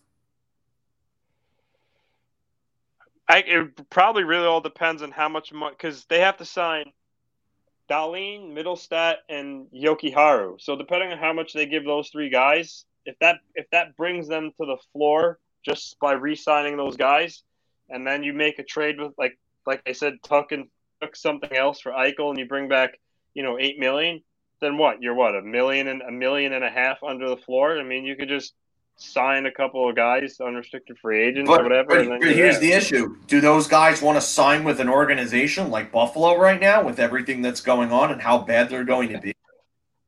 Uh, I don't know. Maybe they want a job. I mean, I mean, I, I don't know. And, and and Steven brings up a good point. I mean, the Rangers they don't really have a, a, a bad short term contract send back because I mean that that I mean I wouldn't call that a salary retention trade. I'd just call that a, a leveling off, if you, if you will. But I, I get your point there, Stephen. Um, I, I just I don't know. I I I really have a tough time seeing this trade made unless Buffalo is willing to retain a significant portion of Eichel because they they they might have to. I mean, if, if you retain five dollars a year on Eichel for the next five years, and I don't think the Pegulas are going to want to do that. They do not care about the the Sabres the same way they do about the Bills. And Kevyn Adams won't want to do that either. But keep going. Yeah, I, I mean, it's it's probably a bad contract from another team. Um, the Rangers can't offload Trouba, and that would hurt their defense as much as you know. I, I say that that contract is is bad. I mean, he's still a, a positive defender. Uh, I, mean, I would even go to say close to a plus on defense, but um, you're not moving that unless you move Kreider, and Kreider ain't gonna. He's not gonna waive for Buffalo. Same thing with Trouba. They both have protection. They're they're not gonna waive for that. Especially Trouba, considering that his his girlfriend, uh, I think she she has a residency here as a doctor. do uh do any of those remaining UF- UFAs interest you guys? Go over the names again, Anth. So James Neal, Tyler Bozak, No. Galchenyuk, uh, Ryan Donato, Artem Ryan Anisimov, Nikita Nikita Gusev, Bobby Ryan, Eric Ryan Staal. Donato's the only one that would even interest me in, in the slightest. Bozak would be the only one that would interest me. I, I think Bozak could help the fourth line for cheap. Uh, he's a decent penalty killer. He plays center and wing, so he's flexible. That's really the one guy that I would say. I mean, his numbers have gone off like pretty badly over the last few years, but I I, I, I think in like a fourth line role, he could still help. I'm, a, Uh, I'm in agreement with Mark on uh, Ryan Donato. I mean, Donato had what, four, 14 goals like two two years ago. Two years ago, he had so as a 14 young goals as a young player. games. And and Here, it here's the problem. Donato is a tweener. He's not a good enough forward to be a top six forward. And he's not exactly your prototypical bottom six player. He's kind of like how Marcel Hossa was. So, Yeah. uh, do- do you go and give money to a player like that? Or do you go and, and find someone who fits a role instead? And that's where Donato, he might end up having to take a hit contract wise. I mean, he's going to regardless just because it's this late and there's nobody that's really looking to, to make any signings yet. But I mean, if you're not good enough to be a top six forward, and you're, you're not like even like someone like he's like a poor man's version of Frank Frank uh, Vatrano, if you ask me. Uh, Donato. Well, it's a lot. A lot of these guys that are still free agents. I know Brassard signed today, but usually that's weird. I mean, they're probably going PTO at this point. For a lot, I, I don't know. I mean, Yeah. a guy like yeah, Ch- Chara, if he decides to play, Chara will will probably sign a contract. Um, and same thing with um, Sammy Vatanen. I can see Vatanen getting a guaranteed contract, not just the not just the PTO, but everybody else on here, like Erica Branson. I mean, Erik Gudbranson, I don't think is a good defenseman anymore. I mean, he's he's probably PTO. Um, Steven could probably help us out with the some of these the low tier prospects. Uh, Pajuniemi is would he count as a um low tier prospect? I would say a middle tier. I, I I personally am higher on him than some might be. I know Steven's very high on him. Steven's actually talked to him personally. So, Mhm. Um, and also, AZ saying Hunter Skinner as a low level prospect. yeah, Hunter Skinner's a lower level prospect. Um, I I don't I don't think Vegas gives up all of that. I mean, they're they're giving up what Hague, Tuch, Krebs, and they get Kreider in a second. I I, I can't see them doing that. And they didn't want to give up Krebs for Jack Eichel. I don't think they'd give up Krebs for that. I know it's a dream scenario. No. I'm Yeah. Oh, it's I, I realize you're looking at Stevens one. By the yeah, way, sorry. by the way, Jalen, welcome to the show. I will say this right away: Are the Rangers going to suck next year? No, No. no. This They're- team is going to be a lot better and a lot tougher, and a lot. It, they're, first off, they're better coached. They're- they're- before they even start, they're better coached. Yeah, uh, I, I totally agree. that the coach right away is going to make this team better. Um, hey Johnny, by the way, uh, good to see you back. But um, I I would say that this team will probably be more balanced. There is a distinct possibility. I think that they'd be better. And uh, honestly, if the three kids, Kravtsov, Kakko, and Lafreniere, end up being like 20, 20, 40 players, I think you replace Pavel Buchnevich's production and you end up balancing your lineup at more. But um, I like that one from Steven at the bottom. Uh, Robertson for Kupari. Yeah, I, I think that would help out both teams big time. I think the Rangers might have to go Jones for Kupari to make that work. I think LA may not value Robertson the way that they would uh, value um, jo- uh, Jones. But the only thing with that is that uh, LA just took Brandt Clarke. So if, if Brandt Clarke, he needs some work on his skating because he's got a very awkward uh, stride and mechanics. But uh, in, in terms of all the talented defensemen in the draft offensively, Brandt Clarke is the most talented offensive defenseman to come out of this past draft. So if, if he pans out, he can be a real, he could be a top notch point producer. So maybe maybe Jones isn't their guy. Maybe they're uh, maybe Robertson would be someone, but I, I, just don't know if if he gets Kupari.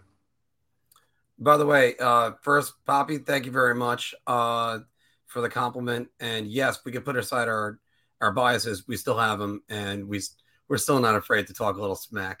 So it's Yeah, exactly. one thing I like about uh, the trio that I got right here.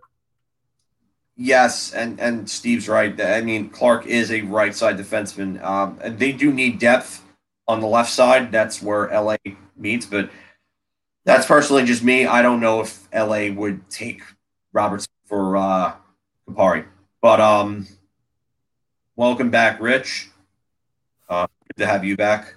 Mm-hmm. Um, and Kupari and Kakko, yeah, they do go they do go back. I, I mean, I would love to get my hands on on Rasmus Kupari. And, and not only that, but I mean, he's flexible enough to believe where he could probably play the wing at the NHL level. But I mean, he's a he's a center with some size and some good speed and, and talent. So I, I just don't know what LA would actually give him up for, maybe aside from Eichel, you know. Um, what's going on with Alex Turcotte? What's the latest on him? I don't think he's going anywhere. I I, I, I doubt they would move him because I, I mean now with Danault, who I, I I can't believe I called him Matthew before. I don't I don't know why I did that. But No, that's what, but I corrected it right away. no, I, I heard you. I, I heard I don't think I don't think Turcotte's I don't think Turcotte's going anywhere. Yeah, I don't know. think so either. You know what's but- I just I was just trying to talk. I I didn't realize I was on mute because I, I was trying to talk. I'm like, why is no one hearing me? And I look down. I'm like, oh, I'm on mute. Some I muted myself somehow. I don't know why or when I did that. But Did you what I get was to do some uh, fatherly duties? what I was- no, I don't think so. For What I, what, I was, what I was trying to say for like five minutes was like speaking of young guys, being that like a lot of the top guys from um, this year's draft are going back to school. Um, you could probably hand the Calder Trophy to, to Cole Caufield at this point for next season because you look at the rookie class, uh, eh, he's definitely the top of it. I mean, Spencer Knight, Quinton Byfield, maybe. Yeah, I was about to say you never know what happens with Byfield or, or Knight, you know, but uh, I mean, Gottschalk is out of there, right? no, he's still eligible.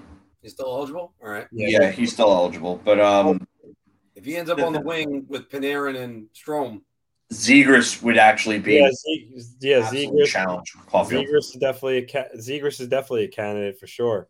Yeah, I, I mean another one that I I I would say the only thing with um with Knight is if Bobrovsky falters, then um then you could you could say that you know Knight could take over the starting job at that point. That would maybe start the downside of of Bobrovsky's career.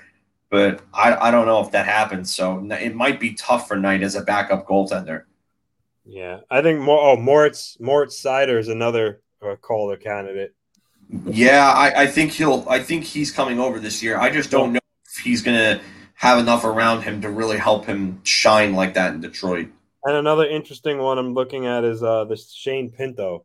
That Shane Pinto could be a Calder candidate. Maybe, maybe. I mean, i- i- if he gets top six time, I mean, but they have. I believe they have. uh Ba- It was Batherson and um, Norris. Josh Norris, yeah. Yeah, there's always like a guy that comes off the radar, like uh, Scott Nedeljkovic did. Like just Alex. I, I, all right. We're even. Yeah, but you could blame it on at least being sick. I blame it on the fact that I think Scott should be his name. So Alex Nedeljkovic. And Cole, uh, don't make Cole, per, Alex Perfetti, Nedeljkovic sounds stupid compared to Scott. Cole Perfetti, Winnipeg. He's another one. Yeah, does he play with them this season? Yeah, I like him.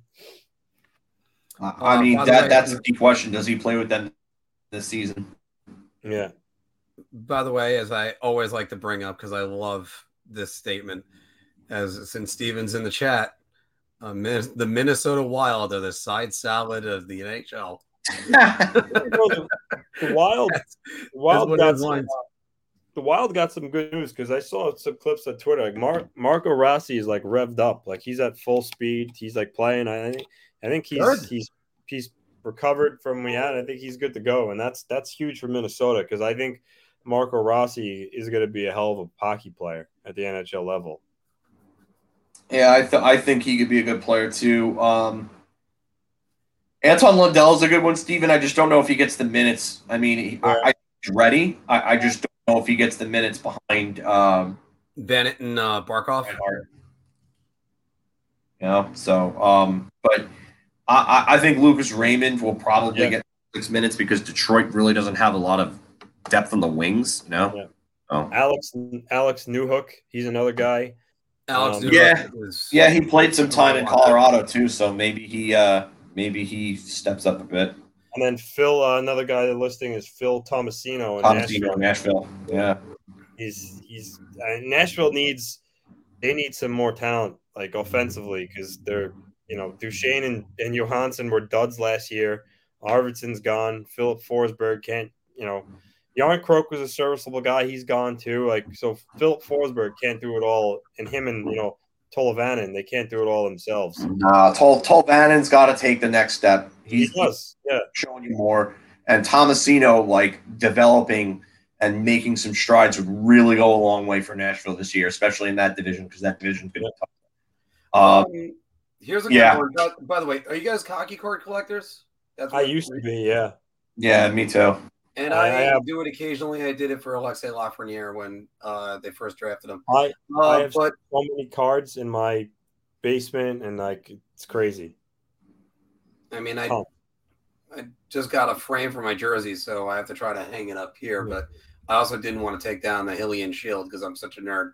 Um, so Hylian. see exactly. Uh, but I guess I'm not that nerdy. Cam York, Cam York, does do you think he makes Philadelphia?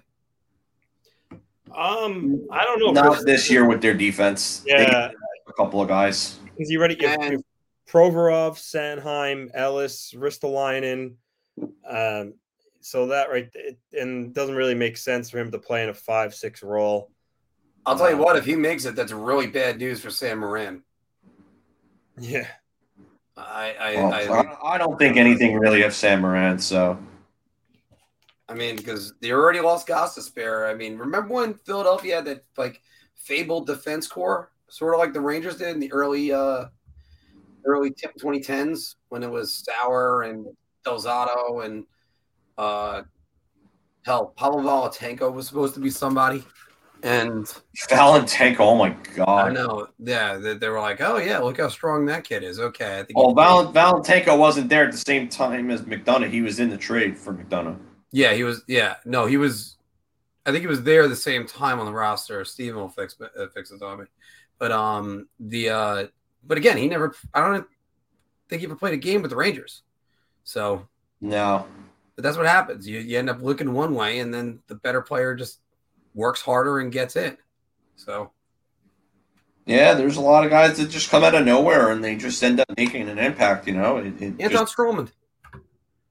Anton Stralman's another one.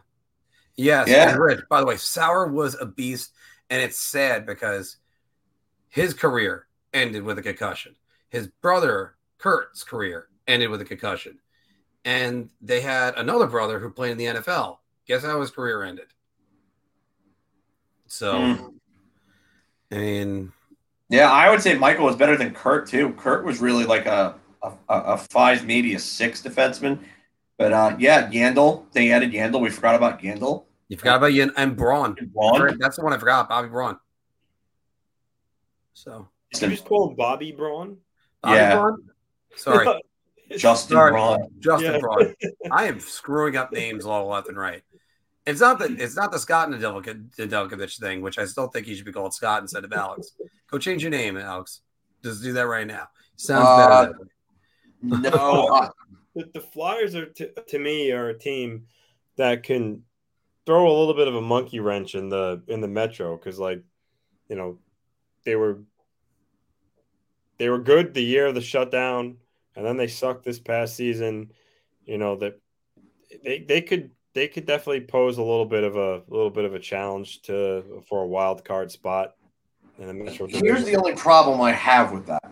Yandle's not good defensively in his own zone. Justin Braun is highly overpaid, and he he's he's not the defender he was years back. Sam Rista Moran is a good skater. Moran is yeah, Moran's yeah.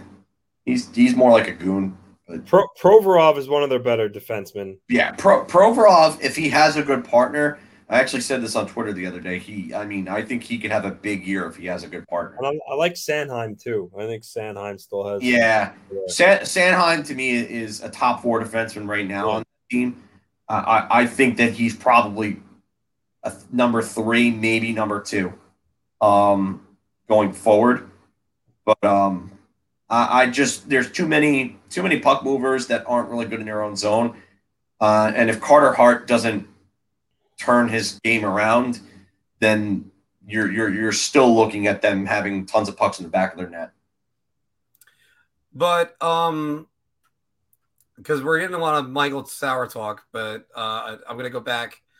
I'm gonna get back to that one second. First, uh, Johnny Red asked, "Would you have taken Byfield over Lafreniere?" Yeah, I was going to answer that, and that's a no. Yeah, it's the surefire number one. You have to, you have to go with that. Going back to um to this, uh, Hank could add one cup if Sauer was playing. Uh, pucks not hitting the post or going in. Uh, uh, Nash or Kreider. Yeah. Also, by the way, again, Tim Peel calling the goalie interference is still huge. And the other one also for the Michael Sauer thing, if Michael Sauer doesn't get injured, does that mean Anton Stralman isn't more of a presence for the next two years? If Michael Del Zotto doesn't regress, does that mean Kevin Klein isn't a New York Ranger? Don't forget that. There were some moves with that too. No, Del Zotto, you mean? Yeah. Oh, okay. Yeah, because I was wondering, I was like, what did Sauer have to do with that? Well, but, no, uh, they're just like if Sauer was playing, but also there's a domino effect. Oh, okay. I see what you're saying. Never mind. That's what I'm saying. Um, uh, but um, Hank maybe. is definitely getting a job with the Rangers. Just he'll figure out what it is. Yeah, I don't think right away. I think nah. some time. Yeah, I could see that with time. Not right away, but definitely with time. Uh, I'll be right back, boys. I'm just running to the bathroom. Cherepanov, yeah, his, his death really hurt. I always go back to the day that I was working at TD Bank and you texted me and I thought you were playing a joke on me and it ended up not being the case. And I couldn't even believe that. I had the jersey with me just because I'd gotten the jersey like the day before and wanted to bring to the game. I think I was going with Peter Jeter actually. That was a uh, Peter Jeter. Yeah. But um when did was that what month was that day? Was that September? That was October of 20 uh 2000, no, 2008, sorry. So I don't know why I said 2018, but 2008. Um yeah, Jessiman I don't think Jessiman injury was really the big problem with him. I just think that they they took they took a swing on a player that they couldn't afford to take a swing on. Um, back then, the ECAC was the worst college uh, conference in the league. I, I followed college hockey like extensively back then, extensively. I was watching a ton of college hockey, doing a, a ton of research. Um, the ECAC was by far like one of the worst conferences in all of the NCAA back then. Sanguinetti over Drew was bad. That was horrible. And McIlrath either Fowler or anyone else in that first round was just terrible too. Yeah, Mac, that McIlrath pick was was pretty was pretty bad. It's a panic pick. It was just they got bullied around by the Flyers for the second time in 15 years, and they made another snap decision. They made the snap decision 15 years prior to deal Zubov and Nedved because Messier said that those two were too soft to play against teams like Flyers.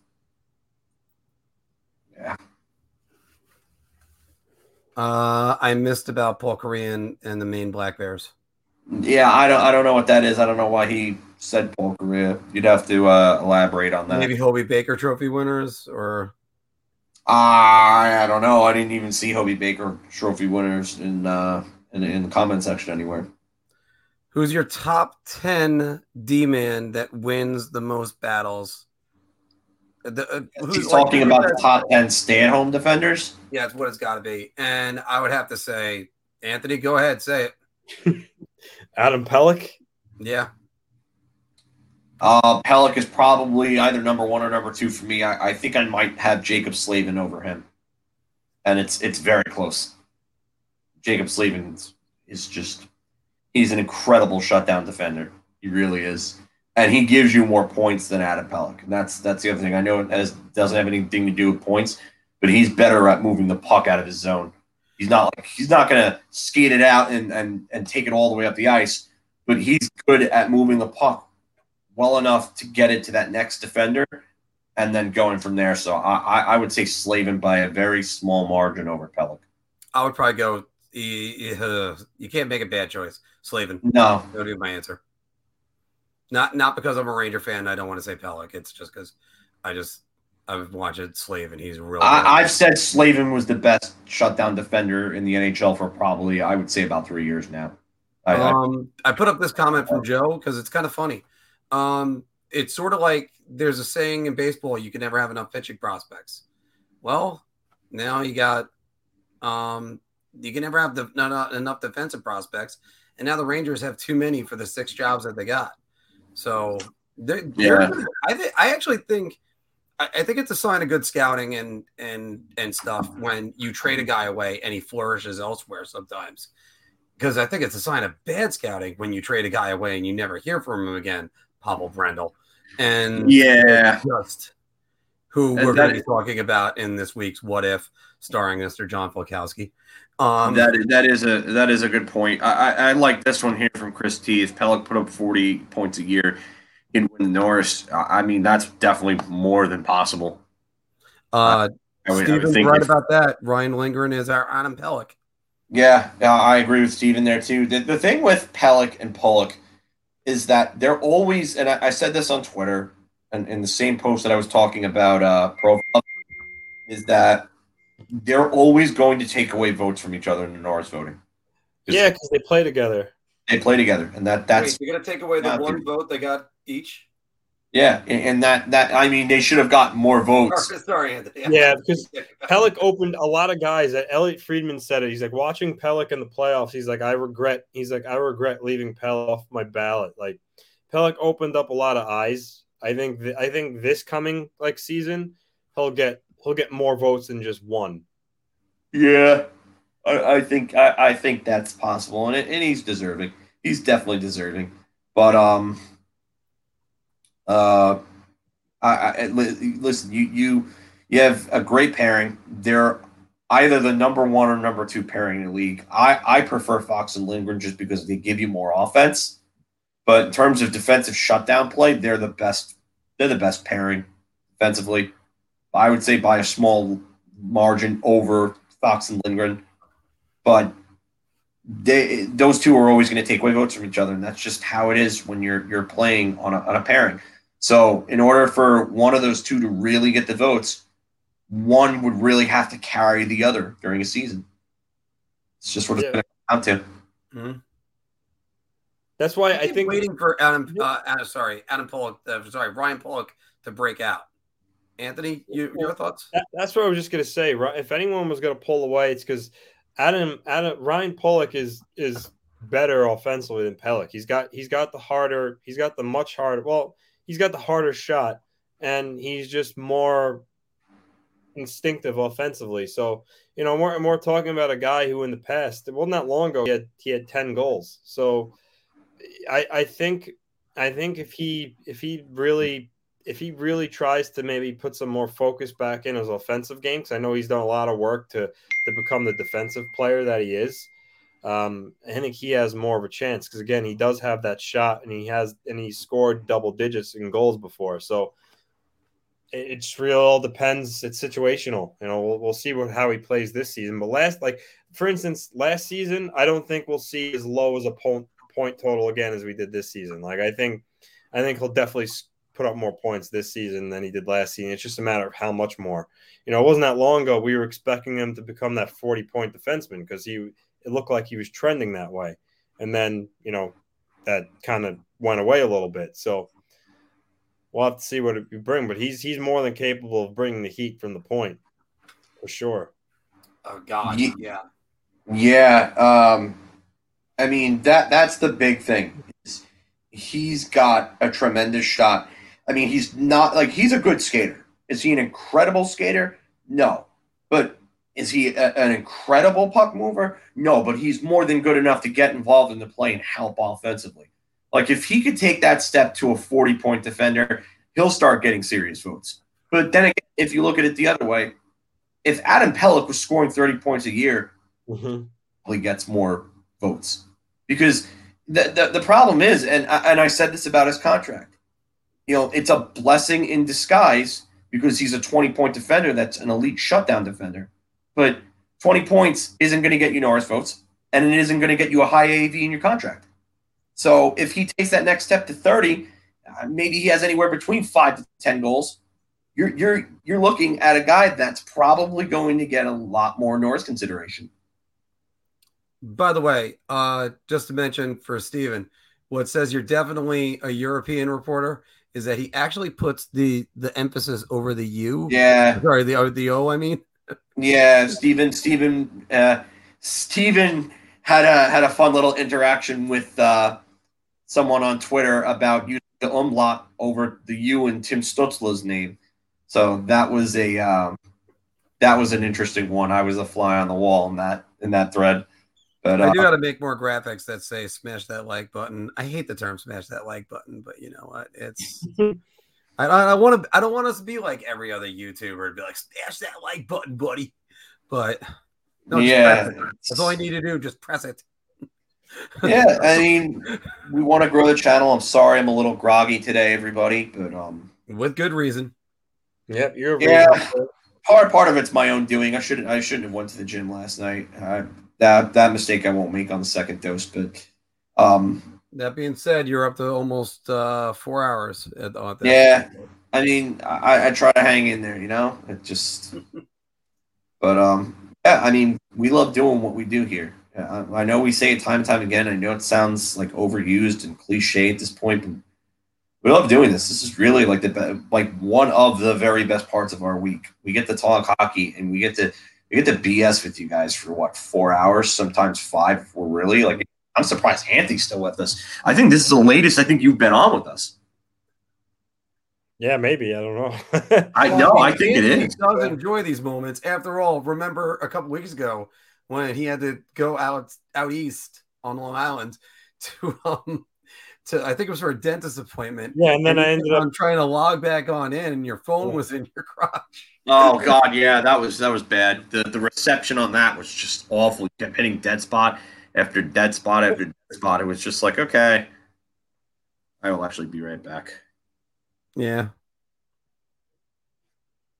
See, all right. I I- I'll have to look into what that statement is, Ziga, but um, and and yeah, uh, because we're still building up this this media company and everything that's going in there, and we got a lot a lot a long way to go.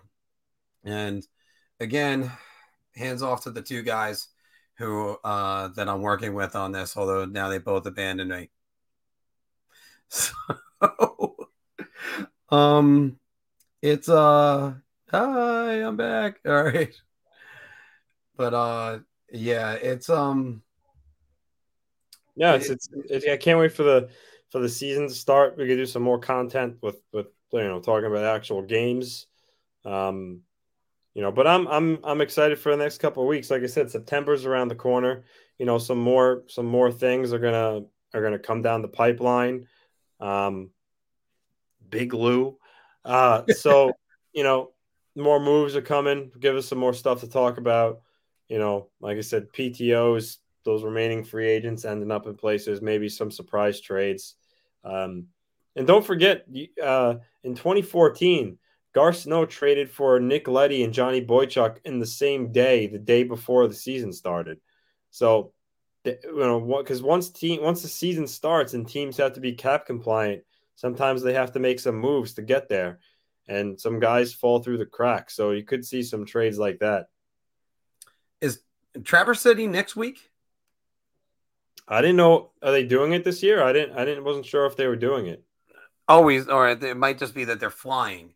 They're flying in next week. If that's what he means, yeah, not just pro, yeah, a lot of a lot of players start to come back to their their home their home cities like in September. Um, so, well, not necessarily because September se- training camps the twenty training camps the twenty second. So that that's still some sort of time away from the seventh. But yeah, you're right. Yeah. A lot, of, a lot of guys start coming back into town in the beginning of September, and they they start informal informal skating before camp um, with themselves. I already see like some pictures of the Coyotes players on Instagram because the Coyotes made some posts. Like guys are already like on the ice skating with each other. So um, a lot more of that's going to start to happen. And Yeah. Yeah, I mean, definitely. Uh, you're looking at the time where, you know, like guys start to come over beginning of September. They're just try to get acclimated. Um, but especially if you especially if you're new if like you're on a new team you want to settle Yeah. in a new apartment or house or whatever. If, and especially if you have kids, you want to get your kids like in the you know in the, the school year. Um, like honestly, that, that goes back like the um the Parise joke. Like Long Island, Long Island schools start like my door goes back to school September first. So you know he has young kids. If he wants his kids in you know in school, you think he'd be here in the next you know in the next week. Mhm. So Here's a good one. Uh, do you think the Rangers re-sign Mik- Mika Zibanejad this season? Oh, that's gonna be tough. I think the Uh, Rangers are. I think the Rangers are going to wait and see what happens with Barkov. Personally, I think I think that's that's something they want to see how it plays out before they invest a lot of money in a player or re-signs Benajad. Because if that could be a very Barkov, interesting trade deadline if that's the problem. if, if Barkov becomes available, you're going to have you're going to have a lot of teams lining up for him. Yeah, that's going to be a massive bidding war. He's probably going to get 11